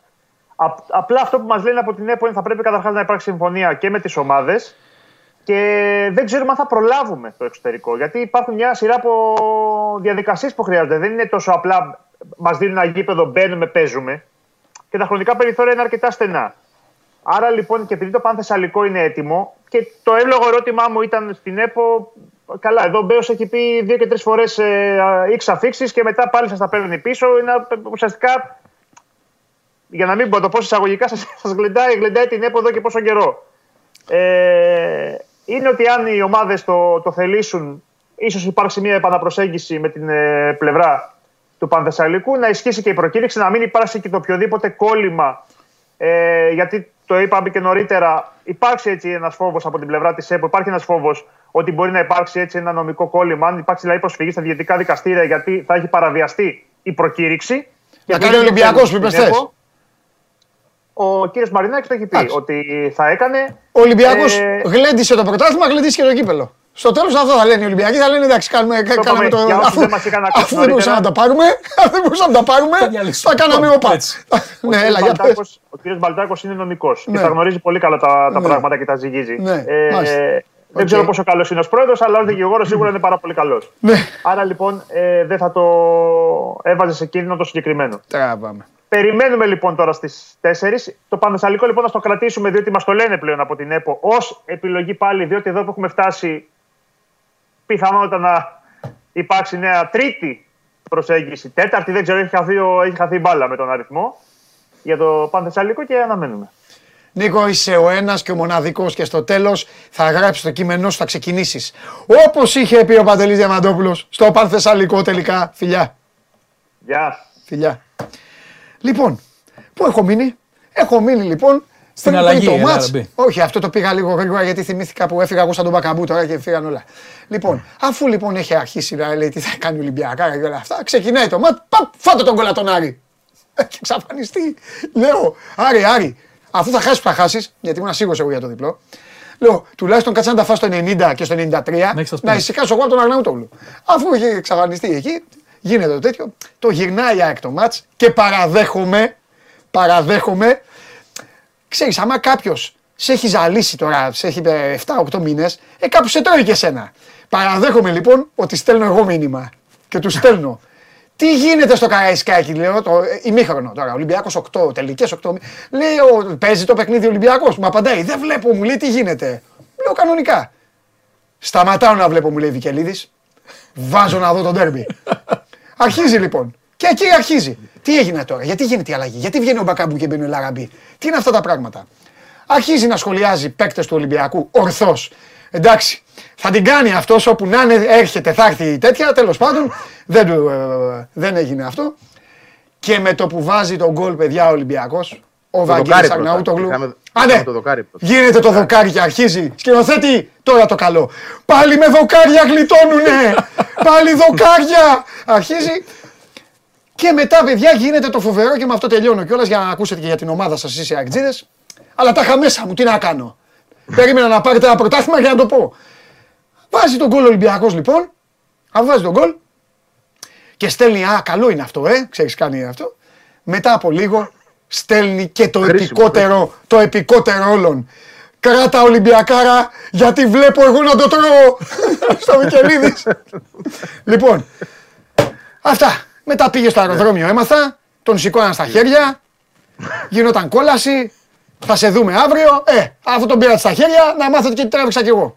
Ναι, η αλήθεια είναι ότι ζω- ζήσαμε και αυτό. Λοιπόν, Ε, πριν το. Πες ε, ότι έχουμε θες και ένα- όμως για να πει και ο Μάνος που έζησε τα πάνω. Έλα. Ναι, πες. ναι, ναι. ναι. Έχουμε, έχουμε και ένα μάτσα ακόμα. Θα σε πρίξω για την Κυριακή, να ξέρεις εγώ. Για, για το γούρι. Μέχρι να τελειώσει. Κάντο ρε, κάντο. Κάντο, μαζί σου είμαι. Κάντο. Ε, Λοιπόν, για λέγε, τι να Μάνο, πω, πες ο πρώτος. Μάνος- Ο, ο Μάνος τα έχει ζήσει από κοντά. Ναι, λίγο πες, ε, εντάξει, χθες έκανε συγκλονιστική δουλειά, μας τα μετέφερε όλα, οπότε δεν θέλω να πεις τα ίδια. Θέλω να μου πεις απλά αυτά που δεν μπόρεσες να, που δεν μπόρεσες να δείξεις. Εντάξει, στο κομμάτι το παικτικό, η ΑΕΚ δεν πήγε καλά στο παιχνίδι. Εκεί υπήρχε μεγάλη αγωνία. Ναι. Εμένα αυτό που μου άρεσε πάρα πολύ, Παντελή και Βαγγέλη, Ναι. ήταν πώς το ζούσαν αυτό το μάτς και οι Αιγτζίδες και οι Αριανοί, γιατί βλέπανε και το άλλο παιχνίδι ταυτόχρονα. Ναι. Και από κάπου, από κάπου, όχι από τον booth που καθόμουν εγώ, από κάπου άκουσα «Πάμε μωρή Μολδαβάρα» στον γκολ του Ρέαψουκ. Και δεν ξέρω ποιος ήταν αυτός. Γενικότερα πάντως ήταν ένα παιχνίδι όπως έπρεπε να το πάρει η ΑΕΚ το πρωτάθλημα βάσει του ποδοσφαίρου που έπαιξε. Σκληράδα, δαγκωματιές, ξύλο, suspense. Αυτά δεν τα έχω δει. Αυτό είναι το βίντεο στη λήξη του τέλος. παιχνιδιού. Εδώ βέβαια δεν έχει τελειώσει το μάτσο Καραϊσκάκης να πούμε, αλλά οι άνθρωποι ξέρουν ότι είναι ένα μηδέν και ξέρουν ότι είναι στα χασομέρια. Και προφανώς πανηγυρίζουν γιατί σου λέει εντάξει, δίποτο δεν μπορεί να μπει. Γι' αυτό. Ακριβώς, Δηλαδή ακριβώς. έχει την καβάτζα του ότι προηγείται ο Ολυμπιακός εδώ η ΑΕΚ. Το λέω αυτό στον κόσμο γιατί κάποιος μπορεί να στείλει και να πει καλά. Γιατί δεν καθόντουσαν να περιμένουν να ακούσουν; Γιατί είναι ένα μηδέν το μάτς, δεν είναι 0-0 στο Καραϊσκάκης. Πάμε, συνέχισε. Εκεί λοιπόν που παρίσφρησα εγώ μέσα στα αποδητήρια, εκεί ήταν το μεγάλο ξέσπασμα. Δηλαδή ακούστηκε Ναι. ένα παρατεταμένο ναι και αν δεν κάνω λάθος θα το πω, να εδώ είναι το, το βίντεο, θα το πω, ο Ρότα ήταν ο πρώτος που φώναξε πρωτάθλημα και κύπελλο Ναι, από τους ποδοσφαιριστές. οκ. Αλλά όλη αυτή η διαδικασία που βλέπεις εκεί πέρα πρέπει να κράτησε 5 λεπτά. Ναι. Μετά ήταν. Εδώ είναι ο Κονέ, ο Ελίασον. Κονέ Ελίασον, ε, ο κλάμα Βίντας στο πολύ. βάθος. Κλάμα ποιος; Ε, κλάμα από στελέχη της ΑΕΚ στο βάθος, ας πούμε, άμα δεις ο Γιώργος ο Κοσμός ναι, που τον ναι, αγκαλιάζει ναι, ο ναι. Βίντα. Ναι. Πολύ κλάμα και μέσα στα αποδητήρια κάποιοι κλαίγανε. Εντάξει, είναι ήταν το πίεση, ξέσπασμα. πίεση είναι, ναι, το όλη ξέσπασμα. σεζόν. Κοίταξε, όποιος το να το παίρνει, ο Παναθηναϊκός να το παίρνει θα κλαίγανε. Όποιος να Ακριβώς. το κάνει. Ήταν δύσκολη σεζόν. Ναι. Ήταν δύσκολη σεζόν για Όταν όλους. είσαι και. ε, ε, όταν περνάς και. ε, όταν, όταν δεν το έχεις πάρει και πέρυσι και πρόπερσι, ας πούμε. Ακριβώς. Κατάλαβες; Και να σου πω κάτι, Παντελή, η ΑΕΚ ήταν και με την πλάτη στον τοίχο. Γιατί το λες Πε- αυτό; Περίμενε. Περίμενε ένα θετικό αποτέλεσμα. Α, ε, ναι, Αυτό. ήταν από κάτω. Ε, το Ήταν πέναλτι από του κάτω. Μπρινιόλη. Τα Ήταν είπαμε από αυτά. κάτω. Πολλοί δηλαδή Λοιπόν, ναι. λέγανε ότι κοίτα να δεις που θα το χάσει η ΑΕΚ στην ε, ισοβαθμία στο τέλος. Ναι. Σε αυτά τα σενάρια. Αλλά τελικά το, φαίνεται ότι το παίρνει για να μην χαλάσει και το γούρι του Βαγγέλη. Με αβάτζο τρεις ή τέσσερις βαθμούς θα δούμε αναλόγως τώρα πώς θα, πώς θα κυλήσει η τελευταία αγωνιστική. Γενικότερα πάντως, εμένα αυτό που με στιγμάτισε και θα το θυμάμαι ε, ήταν η υποδοχή στο αεροδρόμιο Μακεδονία. Γιατί είναι τελείως εκτός έδρας. Ναι. Βρέθηκε τόσος κόσμος Ναι. εκεί πέρα και σε κάποια φάση είπε στην ώρα της Game Night ότι δεν είναι από τη Θεσσαλονίκη όλοι. Το Είχες- είπα, μα είχες ήμουν δίκιο. σίγουρα. Ήμουν Είχες σίγουρος, δίκιο. ήμουν σίγουρος. Είχε πολύ κόσμο. Επίσης, λίγο θέλω να το πω, αυτό το λέω με αγάπη για όλους. Ισχύει για όλους τους οπαδούς. Ισχύει για όλους. Κάποια στιγμή ε, παρεκτράπησαν κιόλας. Με τα υβριστικά λες. Είναι δύσκολες οι εποχές. Βλέπεις τι γίνεται. Είναι δύσκολη καιρή. Κάθε μέρα ο Χωριανόπουλος έχω βαρεθεί να λέει για οπαδική βία και αυτά. Πήγαν οι άνθρωποι, φύγαν από τις πόλεις τους, από τα χωριά τους. Πήγαν εκεί τώρα. Πήγαν τώρα στο αεροδρόμιο της Θεσσαλονίκης και ακουγόντουσαν συνθήματα για ομάδες εκεί της ε, πόλης και αυτά. Εντάξει τώρα, δεν χρειάζονται αυτά. Θα μου πεις οι οπαδοί βρίζουνε. Εντάξει, ε, τέλος πάντων, το λέω σαν τέτοιο. Αλλά απ' την άλλη, ζήσαν και αυτοί όμως κάτι που δεν είναι εύκολο. Ε, τι εννοώ, γιατί αυτό, α, κάποιοι είναι στι αίρε, ας πούμε. Παράδειγμα λέω τώρα στην τύχη. Ήτανε σέρες, έδεσα, είχε Αυτή. πολύ κόσμο. Ε, αυτή ήταν η μοναδική ευκαιρία να ζήσουν την ΑΕΚ από κοντά. Και πήγαν. Αυτή ήταν και λίγοι σε σύγκριση με αυτό που έγινε στη Νέα Φιλαδέλφια καλά, ναι. και θα γίνει και την Κυριακή Ναι. και είχαν την επαφή με τους παίχτε. Ναι, ναι. Εκεί ήταν η πλήρης αποθέωση. Ναι. Και να σου πω κάτι. Εμένα μου άρεσε που στο τέλος αποθεώθηκε αυτό το παλικάρι που λέγεται Πέτρος Μανταλός. Γιατί έχει ακούσει τα πάντα, αλλά χθες αποθεώθηκε όπως το αρμόζει. και ναι. το έζησε και ο ίδιος. Εντάξει. Όπως έπρεπε. Βρήκε ρόλο, ηρέμησε κι αυτός και το έζησε. Δεν είναι. Η κριτική θα γίνεται πάντα και για όλους. Πάντα, αλλά ήταν ένα, ήταν Ωραία. ένα ωραίο στιγμιότυπο. Πάμε. Βαγγέλη, σειρά σου, τι έγινε στο αεροδρόμιο εκεί που είχες πάει; Εκεί μου, μου στέλνανε φίλοι της εκπομπής, ε, μου στέλνανε βιντεάκια εκεί, αλλά μετά πήγα και κοιμήθηκα εγώ. Τι να κάνω. Ξενυχτήσω εγώ επειδή φοβόμουν κιόλας, μην μου στέλνεις μηνύματα. Έλα, για λέγε. Χαμός, χαμός, χαμός. Παντελή, εντάξει, νομίζω ότι οι εικόνες μιλούν από μόνες τους. Τώρα τι να σου περιγράψω. Μπήκαν μέσα και οι άνθρωποι της ομάδας εκεί στο αεροπλάνο. Ο Μελισανίδης αγκάλιασε τον Αλμέιδα. Ναι. Δεν, δεν, δεν μπόρεσα να φτάσω τόσο κοντά, η αλήθεια είναι. Δεν μας επιτρεπόταν κιόλας. Ε, αλλά, οκ. ε, μπορώ να σου πω, επειδή έζησα πάρα πολύ. Βέβαια, θα ζήσουμε τη Φιλαδέλφια την Κυριακή και εκεί θα, Ε, βέβαια. θα υπάρχει ένα μέτρο σύγκρισης. Αλλά αυτή. Ε, η- πώς να σου πω, η, η, η εξαλωσύνη που συνάντησα χθες δεν, δεν συγκρίνεται ούτε με το 18 παρά το γεγονός ότι τότε η ΑΕΚ πήρε πρωτάθλημα μετά από 24 χρόνια. Αυτό που έβλεπα εγώ χθες ήταν να έχει- σαν να έχει να το πάρει 30 χρόνια. Σαν να μην είχε πάρει δηλαδή είναι, από το. Είναι το 50 πακέτο, Βαγγέλη. Είναι το πακέτο. το πακέτο είναι, αυτό. Είναι είναι το πώς γήπεδο. ήρθε. Είναι η μπάλα που έπαιξε η ομάδα. Αλλά και πέρα από όλα αυτά, είναι το πώς έγινε, ρε παιδιά. Το πώς έγινε. Ναι, ναι, ναι. Συμφωνώ Είναι όλο πολύ. αυτό. Το παίζεις εσύ, περιμένεις να ακούσεις και διήρκησε αυτό τρεις εβδομάδες. Και είναι οι, οι λεπτομέρειες έγραψαν την ιστορία. Δηλαδή τα πάντα. Τι να πρωτοθυμηθείς. Πας πας με άρρωστο κόσμο, παίζεις στη, παίζεις στη λεωφόρο. Ε, Φεύγεις και λες. Πήρα θετικό αποτέλεσμα και απέτυχα. Έτσι δεν έλεγες. Εσύ έλεγες ότι εκεί είναι το πρωτάθλημα. Διπλό, Ναι, ναι, ναι. διπλό ή θάνατος. Παίζεις μετά. Offside ο Μπακαμπού για χιλιοστά. Για χιλιοστά, γιατί εγώ πιστεύω, θα μου πεις τώρα μετά Χριστόν, ναι, μετά Χριστόν. Πιστεύω ότι αν ο Μπακαμπού εκεί, Βαγγέλη, είχε κάνει το 0-1, η ΑΕΚ μπορεί να μην άντεχε. Να πάθαινε ό,τι και στο πρωτάθλημα. Καταλαβέ. Να, να, πιθανό. να λύγιζε. 0-0 εκείνο το μάτς που εκεί λες πάει τελείωσα και την ίδια ώρα παίρνει χείο ΠΑΟΚ. Ε, πώς να μην γίνει τώρα όλο αυτό; Ναι, ναι. Πώς να μην αφού Και- τα συναισθήματα παίζανε μπουνιές, τένις. Και χθες μπορώ να σου πω ότι. Όχι χθες, προχθές που η ομάδα ξεκίνησε για να φύγει. Ναι. Ε, εγώ αυτό που εισέπρατα ήταν ότι ψυχολογικά είχε πέσει πολύ η κατάσταση. Δεν ήταν η ιστορία όπως ήταν πριν το παιχνίδι με τον Ολυμπιακό που ήξεραν ότι νικάω σήμερα και το καθαρίζω, το πρωτάθλημα. Δεν έγινε αυτό και πράγματι μετά το παιχνίδι με τον Ολυμπιακό οι μέρες που ακολούθησαν πολύ δύσκολες. Ήταν ε, ε, μέρες, θα το πω μακριά από πίστη. Δεν υπήρχε τόσο μεγάλη πίστη. Για, Ναι. Λέγε, Γι' λέγε, αυτό και απλά όταν ακούγεται ε- και ο ήχος, είναι από τα, ναι, από ναι, τα ναι. Γι' χθεσινά αυτό του και όταν μάλλον. έρχεται στο τέλος το αποτέλεσμα στον Ολυμπιακό, όπως και να το κάνουμε παντελή, πέ- ξέχωρα τώρα από καφενειακέ προσεγγίσεις και τι θα έπαιζε, δεν θα έπαιζε και το καθεξής. Και οι παίκτες ακόμα, όταν πηγαίνουν να δώσουν ένα παιχνίδι περιμένοντας τι θα γίνει στο άλλο, το έχουν στο μυαλό τους. Πώς θα παίξει ο Ολυμπιακός. Εγώ το έχω ακούσει δηλαδή από παίκτες, για να σου το πω έτσι. Ναι, Ό,τι σου έλεγα εγώ στο κινητό, το έχω ακούσει και εγώ από παιδιά της ΑΕΚ. ναι. Όχι ότι θα το δώσει, όχι από αυτή την άποψη, αλλά πώς θα παίξει. Θα μπει μέσα όπως με εμάς, θα είναι έτσι. Θα είναι συμπαγής, θα τον βοηθήσει η τύχη, θα βρει ένα γκολ. Θα, θα, θα, όλα αυτά τους έκυγαν το μυαλό. Έτσι, γιατί ξέραν ότι Όχι μόνο αυτό, είναι και επαγγελματίες. Ξέρουν ότι μπορεί κάτι να στραβώσει, ρε παιδί μου. Μπορεί να Ακριβώς. γίνει. Ε, Μπάλα είναι. Εντάξει, ναι. περίμεναν δηλαδή πάρα πολύ να δουν, ε, να δουν τι θα κάνει ο Ολυμπιακός. Αυτό είναι ξεκάθαρο. Δεν πήγαν με καλή ψυχολογία στη Θεσσαλονίκη. Ναι. Εγώ το φοβόμουν αυτό και για το παιχνίδι. ναι.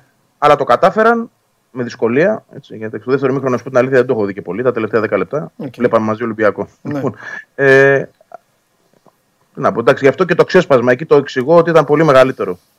Συν το ότι η ομάδα έχει, έχει πείσει πάρα πολύ τον κόσμο της φέτος. ε, ο προπονητής, το γήπεδο, όλα αυτά έχουν δημιουργήσει ένα κοκτέιλ το οποίο είναι πολύ, νο- πολύ νόστιμο, πολύ εύπεπτο. Ε, και η επιβράβευση αυτού ε, προφανώς απο, απογειώνει και τη, τον πανηγυρισμό και τον κόσμο και όλα αυτά που έχει στο μυαλό του. Και θα σου πω και κάτι ακόμα που είναι το πιο σημαντικό. Ότι το 18 τελείωνε αυτή η ιστορία και το θυμάμαι αυτό προχωρώντας στη Ριζούπολη. Δεν ξέραμε αν θα μείνει ο προπονητής. Γιατί από πριν είχε αρχίσει η ιστορία με το Χιμένεθ, το μένει δεμένη. Δεν υπήρχε πίστη στην ίδια την ομάδα ότι θα χτίσει πάνω σε αυτόν τον προπονητή. Δεν είχε το γήπεδο της. Δηλαδή, έβλεπες ότι ε, παρότι πήρε το πρωτάθλημα μετά από 20 24 χρόνια, δεν έβλεπες μια βεβαιότητα για την, ε, την επόμενη μέρα. Ένα βέβαιο μέλλον ήταν. Και όπως αποδείχτηκε εν τέλει. Ε, τώρα είναι πολύ διαφορετικά τα πράγματα. Ε, γι' αυτό και θεωρώ ότι είναι τρομερά σημαντικό για τον Αλμέιδα πάνω απ' όλα και για το κλαμπ φυσικά, αλλά για τον προ- προπονητή που στον τεμπούτο του, στην πρώτη του σεζόν, παίρνει τίτλο, παίρνει πρωτάθλημα. Από εδώ και πέρα ο άνθρωπος έχει βγάλει ένα τεράστιο πρέπει από την πλάτη του και έχει όλο το χρόνο και την ηρεμία να, να χτίσει ακόμα καλύτερη ομάδα. Χωρίς. Γιατί κοίταξε να δεις. Αν η ΑΕΚ με την μπάλα που έπαιξε φέτος τελικά δεν το έπαιρνε, στο τέλος αυτό που θα έμενε θα ήταν ρε Αλμίδα, θα το καταφέρεις, να το ξανακάνεις, να το πας μέχρι εκεί του Εντάξει, χρόνου. ναι, αυτό λογικό. το πράγμα θα ήταν ένα τεράστιο πρέπει πάνω από την ομάδα. Τώρα δεν υπάρχει αυτό το πρέπει. Λογικό. Το διώξε. Το διώξε. Ωραία. Μεγάλο. μεγάλο ε, Χαμός, ε, κερδισμένο. χαμός θα γίνει στη Ναι, Φιλαδέλφια. εκεί θα γίνει χαμός. Θα πάτε εκεί, θα μας τα μεταφέρετε όλα. Ε, να έχεις το νου σου το τηλέφωνο του Βαγγέλη, άμα μπορείς, πάρτε το από τα χέρια κιόλας. Γιατί αυτός είναι ικανός 4-0 να είναι το μάτς και να μου στέλνει μηνύματα και να λέει: Είδες πώς πιέζει ο Βόλος από δεξιά. Ικανό είναι. Τέλος πάντων. Ε, όχι, θα κάνει άλλο τώρα. Θα κάνει άλλο. Θα λέει ε, πόσο είναι στην Τούμπα το μάτς. Ε, έλα ρε Ολυμπιακάρα, κάτω 0-1 για να, για να, για να τους δημιουργήσει προβλήματα για το κύπελο. Θα κάνει, ξέρει αυτός φτιάχνει τώρα, πάει τον Έχει, έχει, επόμενο έχει. στόχο τώρα. Ναι, ναι. Παντελή, να Ναι. σου πω πάντως, αν μου δίνεις λίγο χρόνο. Ναι, πες. Από τη σουλάτσα που έκανα σε όλα τα γήπεδα Ναι. φέτος και στις στραβές τα πιο σίγουρα πρόσωπα, γιατί έβλεπα πρόσωπα. Παίχτες, staff, των- Ναι. τα πιο σίγουρα πρόσωπα ήταν της ΑΕΚ. Στο βγάζει η ΑΕΚ. Ε, και εδώ ήταν το Άρη; Ε, οι άνθρωποι ήταν εντάξει τώρα. ο Όχι Άρης- μόνο, και στα μεγάλα γήπεδα των Αθηνών και από εδώ και από εκεί και σε άλλα ντέρμπι. Η ΑΕΚ έβγαζε μια σιγουριά. Οι Α, παίκτες εννοείς έβγαζαν το... το feeling που στα σου όλα. δίνανε. Κοίταξε, θα σου πω. Και Θα- στις στραβές. Θα, σα- θα σας απαντήσω. Ε, εντελώς ποδοσφαιρίλα τώρα μιλάω. Οι παίκτες της ΑΕΚ ήταν πολύ πιο σίγουροι, γιατί ήταν περισσότεροι. Είχαν έναν προπονητή με κανόνες και είχαν και την άβρα του εγώ ξεκινάω από το να σου αλλάξω τα φώτα. Αν δεν τα καταφέρω, μπορεί και να με κερδισεις Όπως και τις το έκαναν της ΑΕΚ. Κάποιοι. Ο Ολυμπιακός ήταν χαμένος στο διάστημα. Πάρα πολλά προβλήματα. Αλλαγές προπονητών, αλλαγές παικτών. Το έχουμε συζητήσει πολλές φορές. Τώρα πια που τελείωσε, νομίζω ότι μπορείτε να το παραδεχτείτε και πιο εύκολα. Ε, καμία άλλη ομάδα, έτσι δεν είναι, ρε Ευαγγέλη, καμία άλλη ομάδα δεν θα άντεχε να είναι τόσο κοντά. Αυτό που έχει κάνει ο Ολυμπιακός ήταν μεγάλο κατόρθωμα. Να, είναι, ε, ε, να φτάσει. Πόσο έφτασε, έφτασε και ένα βαθμό ο Ολυμπιακός. Νομίζω έφτασε και ένα βαθμό, έτσι δεν είναι. Στον πόντο πρέπει να φτάσει. Ναι. Έφτασε, Ευαγγέλη, δεν έφτασε εκεί και μετά έχασε από το Παναθηναϊκό. Ή θα Αν πει. θυμάμαι στη, λε- στη λεωφόρο πήγε στο μείον 3, αν κέρδιζε. Κάπου θα εκεί τα τώρα. Στο βλέπω- μείον τρία ήταν στη Ναι, λεωφόρο. Στο μείον 3. Τέλος πάντων. Αλλά ήταν. Δεν του είχες ρε παιδί μου εμπιστοσύνη. Ο Παναθηναϊκός λοιπόν που ήταν ο. Εγώ είμαι ο πρώτος. Όλες τις εβδομάδες. Ε, μετά κατέρευσε. Έφυγε. Γι' αυτό εγώ του έλεγα του Βαγγέλη. Δεν είμαι ε, τε- ε, ε, τέτοιο. Ούτε λότο παίζω στη ζωή μου, ούτε τέτοιο. Πηγαίνουμε με παραστάσεις και εμπειρία. Έκανε μπάμ ότι αυτό το πρωτάθλημα θα το έπαιρνε η ΑΕΚ. Ναι. Γιατί στο τέλος κερδίζει αυτός που έχει κανόνες, περισσότερους παίκτες και επιτίθεται. Ο Παναθηναϊκός είχε κανόνες, δεν είχε περισσότερους παίκτες, δεν, επιτίθε, δεν έκανε επίθεση. Ε, έκανε άμυνα, ναι. Δεν έκανε επίθεση. Ο Ολυμπιακός είχε παίκτες, ου, επίθεση, ου, την καλύτερη. Δεν είχε κανόνες. Ο Πάοκ έχει μόνο προπονητή. Όχι, εντάξει. Ο Πάοκ έχει, έπαιξε στα- πολύ ωραίο στα ποδόσφαιρο. προ- Έπαιξε πολύ ωραίο ποδόσφαιρο. Ο Πάοκ δεν κατάφερε να διαχειριστεί τίποτα, καμία λεπτομέρεια. Ε, Έχανε βαθμούς, πέταγε βαθμούς, πέταγε βαθμούς. Στα πρωταθληματικά στεγανά μπήκε η ΑΕΚ από όλους. Γι' αυτό και το πήρες Ναι, στο τέλος. αυτό. Αυτό είναι. Λοιπόν, Βαγγέλη, κάτι άλλο θέλω εσύ να το τελειώσεις. Α, θα τα πούμε κιόλας. Όχι. δεν- Εντάξει, τώρα το κύπελο είναι ο Καρά. Α νικήσει Εγώ. εκ το βόλο, να μην, Αρχίσαμε. να μην προτρέχουμε. Ναι. Αρχίσαμε. Λοιπόν, ε, για να το. Πώς θα γίνει, ρε Παντελή, πρέπει να νικήσει. Θες το γλυκό όλο, ε! Θες να χάσει ο φίλος, να χάσει ο Ρασβάν; Άσε ρε να πάρει ο Ρασβάν ένα κύπελο, ρε. ρε, ρε. Να, να, να, να, να, να βγω εδώ να Μας επιτεθώ, έχει- να επιτεθώ μας στους έχει πάρει τηλεθεατές. πολλά. Μας έχει πάρει πολλά. Πρέπει να μπει ένα τέλος και εδώ. Θεωρώ ότι φέτος μπορεί να γίνει αυτό. Και- Μάλιστα. γιατί το λέω, γιατί το 18 η ομάδα πήγε λίγο ε, τριαλαλή τριαλαλός στο τελικό. Δηλαδή Ναι. ήταν με- μεθυσμένη. Αυτό πιστεύω ότι δεν θα γίνει φέτος. Δεν θα το αφήσει ποτέ ο Αλμίδα να γίνει. Ναι. Πέρσι το έχασε ο Χιμένετ αυτό και το παραδέχτηκε και ο ίδιος μετά τον τελικό, αν θυμάστε. Είπε ότι εγώ φταίω γιατί η ομάδα η κατάσταση ξέφυγε και δεν μπόρεσα να τους μαζέψω. Ε, Ναι. Αυτό δεν νομίζω ότι θα υπάρξει τώρα. Είμαι βέβαιος επίσης ότι η ομάδα, επειδή είναι πολύ καλή, ότι θα μπει στο τελικό με την ίδια νοοτροπία να παίξει. Θέλω να δω ποιοι θα παίξουν. Γιατί αυτό είναι ένα θέμα. Θυμάστε πώς θα πηγαίνει τα κύπελα. Αλλά όποιοι και να μπουν, τέλος πάντων, ε, νομίζω ότι θα είναι από τον Αλμίδα έτοιμοι για, για αυτό που πρέπει. Μάλιστα. Και βλέπουμε. Ωραία. Έχουμε για αυτά να πούμε πολλά. Άντε, άντε, οργανώσου τώρα, φτιάξε πράγματα εκεί γιατί θα, θα έχουμε κι εμείς να οργανωθούμε τώρα. Είναι η εβδομάδα, είναι δύσκολη. Φιλιά. Γεια Τα σου, λέμε, Αγγέλη. γεια. Φιλιά. Λοιπόν, έχουμε πολλά να κάνουμε. Έχουμε πολλά, έχουμε ξενύχτια πάλι. Σήμερα ε, ε, ε, ε, Έχει φοβερά ζωή, ναι. πράγματα. Ναι. Πήγες όμως, εντάξει. Α, εντάξει, έφυγε ο Βαγγέλης, δεν μιλάμε για μπάλα. Σε κανόνισε λίγο και η ιστορία. Μία μέρα παραπάνω στη Θεσσαλονίκη, δεν σε χάλασε. Τριμεράκι έκανες. Καθόλου. Ε, Στα Μάλγαρα σου, έμαθα τα νέα. Σου κουδού. Και σιγά μη γύρναγες. Πάνω εκεί. Ετοιμάστηκα. Αλλά λέω άστο. Πήγες, ε, πήγες, εκεί, πήγες πάνω στους φίλους μου εκεί, έκανες, εκμεταλλεύτηκες, πήγες στη Θες Θεσσαλονίκη. να σου πω την Μόνο αλήθεια. εγώ πάω Θεσσαλονίκη. Να σου πω που πήγα. Ναι, να μου πεις. Με βέβαια. το χέρι στην καρδιά. Ε, ε, πού θα το βάλεις; Συνάντησα το, τα κουμπαράκια μου. Α, εντάξει. Έμενα εκεί. ναι. Και πήγα στα Σκόπια και έκανα μια αιμοδοσία βαρβάτη. Και γύρισα μετά πίσω. Α, τι, κα- κα- κα- θα τα πούμε κλείσει τις κάμερες. Λοιπόν, φιλιά πολλά. Ο αγώνας τώρα συνεχίζεται, όχι δικαιώνεται, που έλεγε ο Ανδρέας. Λοιπόν, θα τα πούμε και το βράδυ. Σήμερα ε, αλλάζει πλέον, πέφτουν κουρτίνες, αλλάζει το σκηνικό, μπάσκετ, βραδιά Ολυμπιακού, Ολυμπιακός Φενέρ, υπάρχει ένα εισιτήριο κοντά στη θάλασσα, να δούμε ποιος θα το πάρει για να πάει στο Κάουνας και να πάει στο Final Four. Θα τα πούμε από το σεφ Game Night, το βράδυ Game Night Late στον α, Αντένα και αύριο όλοι εδώ. Αύριο, αύριο θα σας κάνω μια χάρη. Μετά το μπάσκετ, μόλις τελειώσω το μπάσκετ το οποίο είναι επιβεβλημένο, ακούς κύριε Αρχισυντάκτη, μετά το μπάσκετ που είναι επιβεβλημένο, αύριο θα τους αφήσω να κάνουν αρχισυνταξία. Θα τους βάζω πρώτη φορά και θα πω πού θέλετε, τι θέλετε να πούμε; Αν μου πούν θέλω να πεις εσύ, θα λέω εγώ. Αν μου πούν θέλουμε να μιλήσει ο Τάδε, θα μιλήσει ο Τάδε.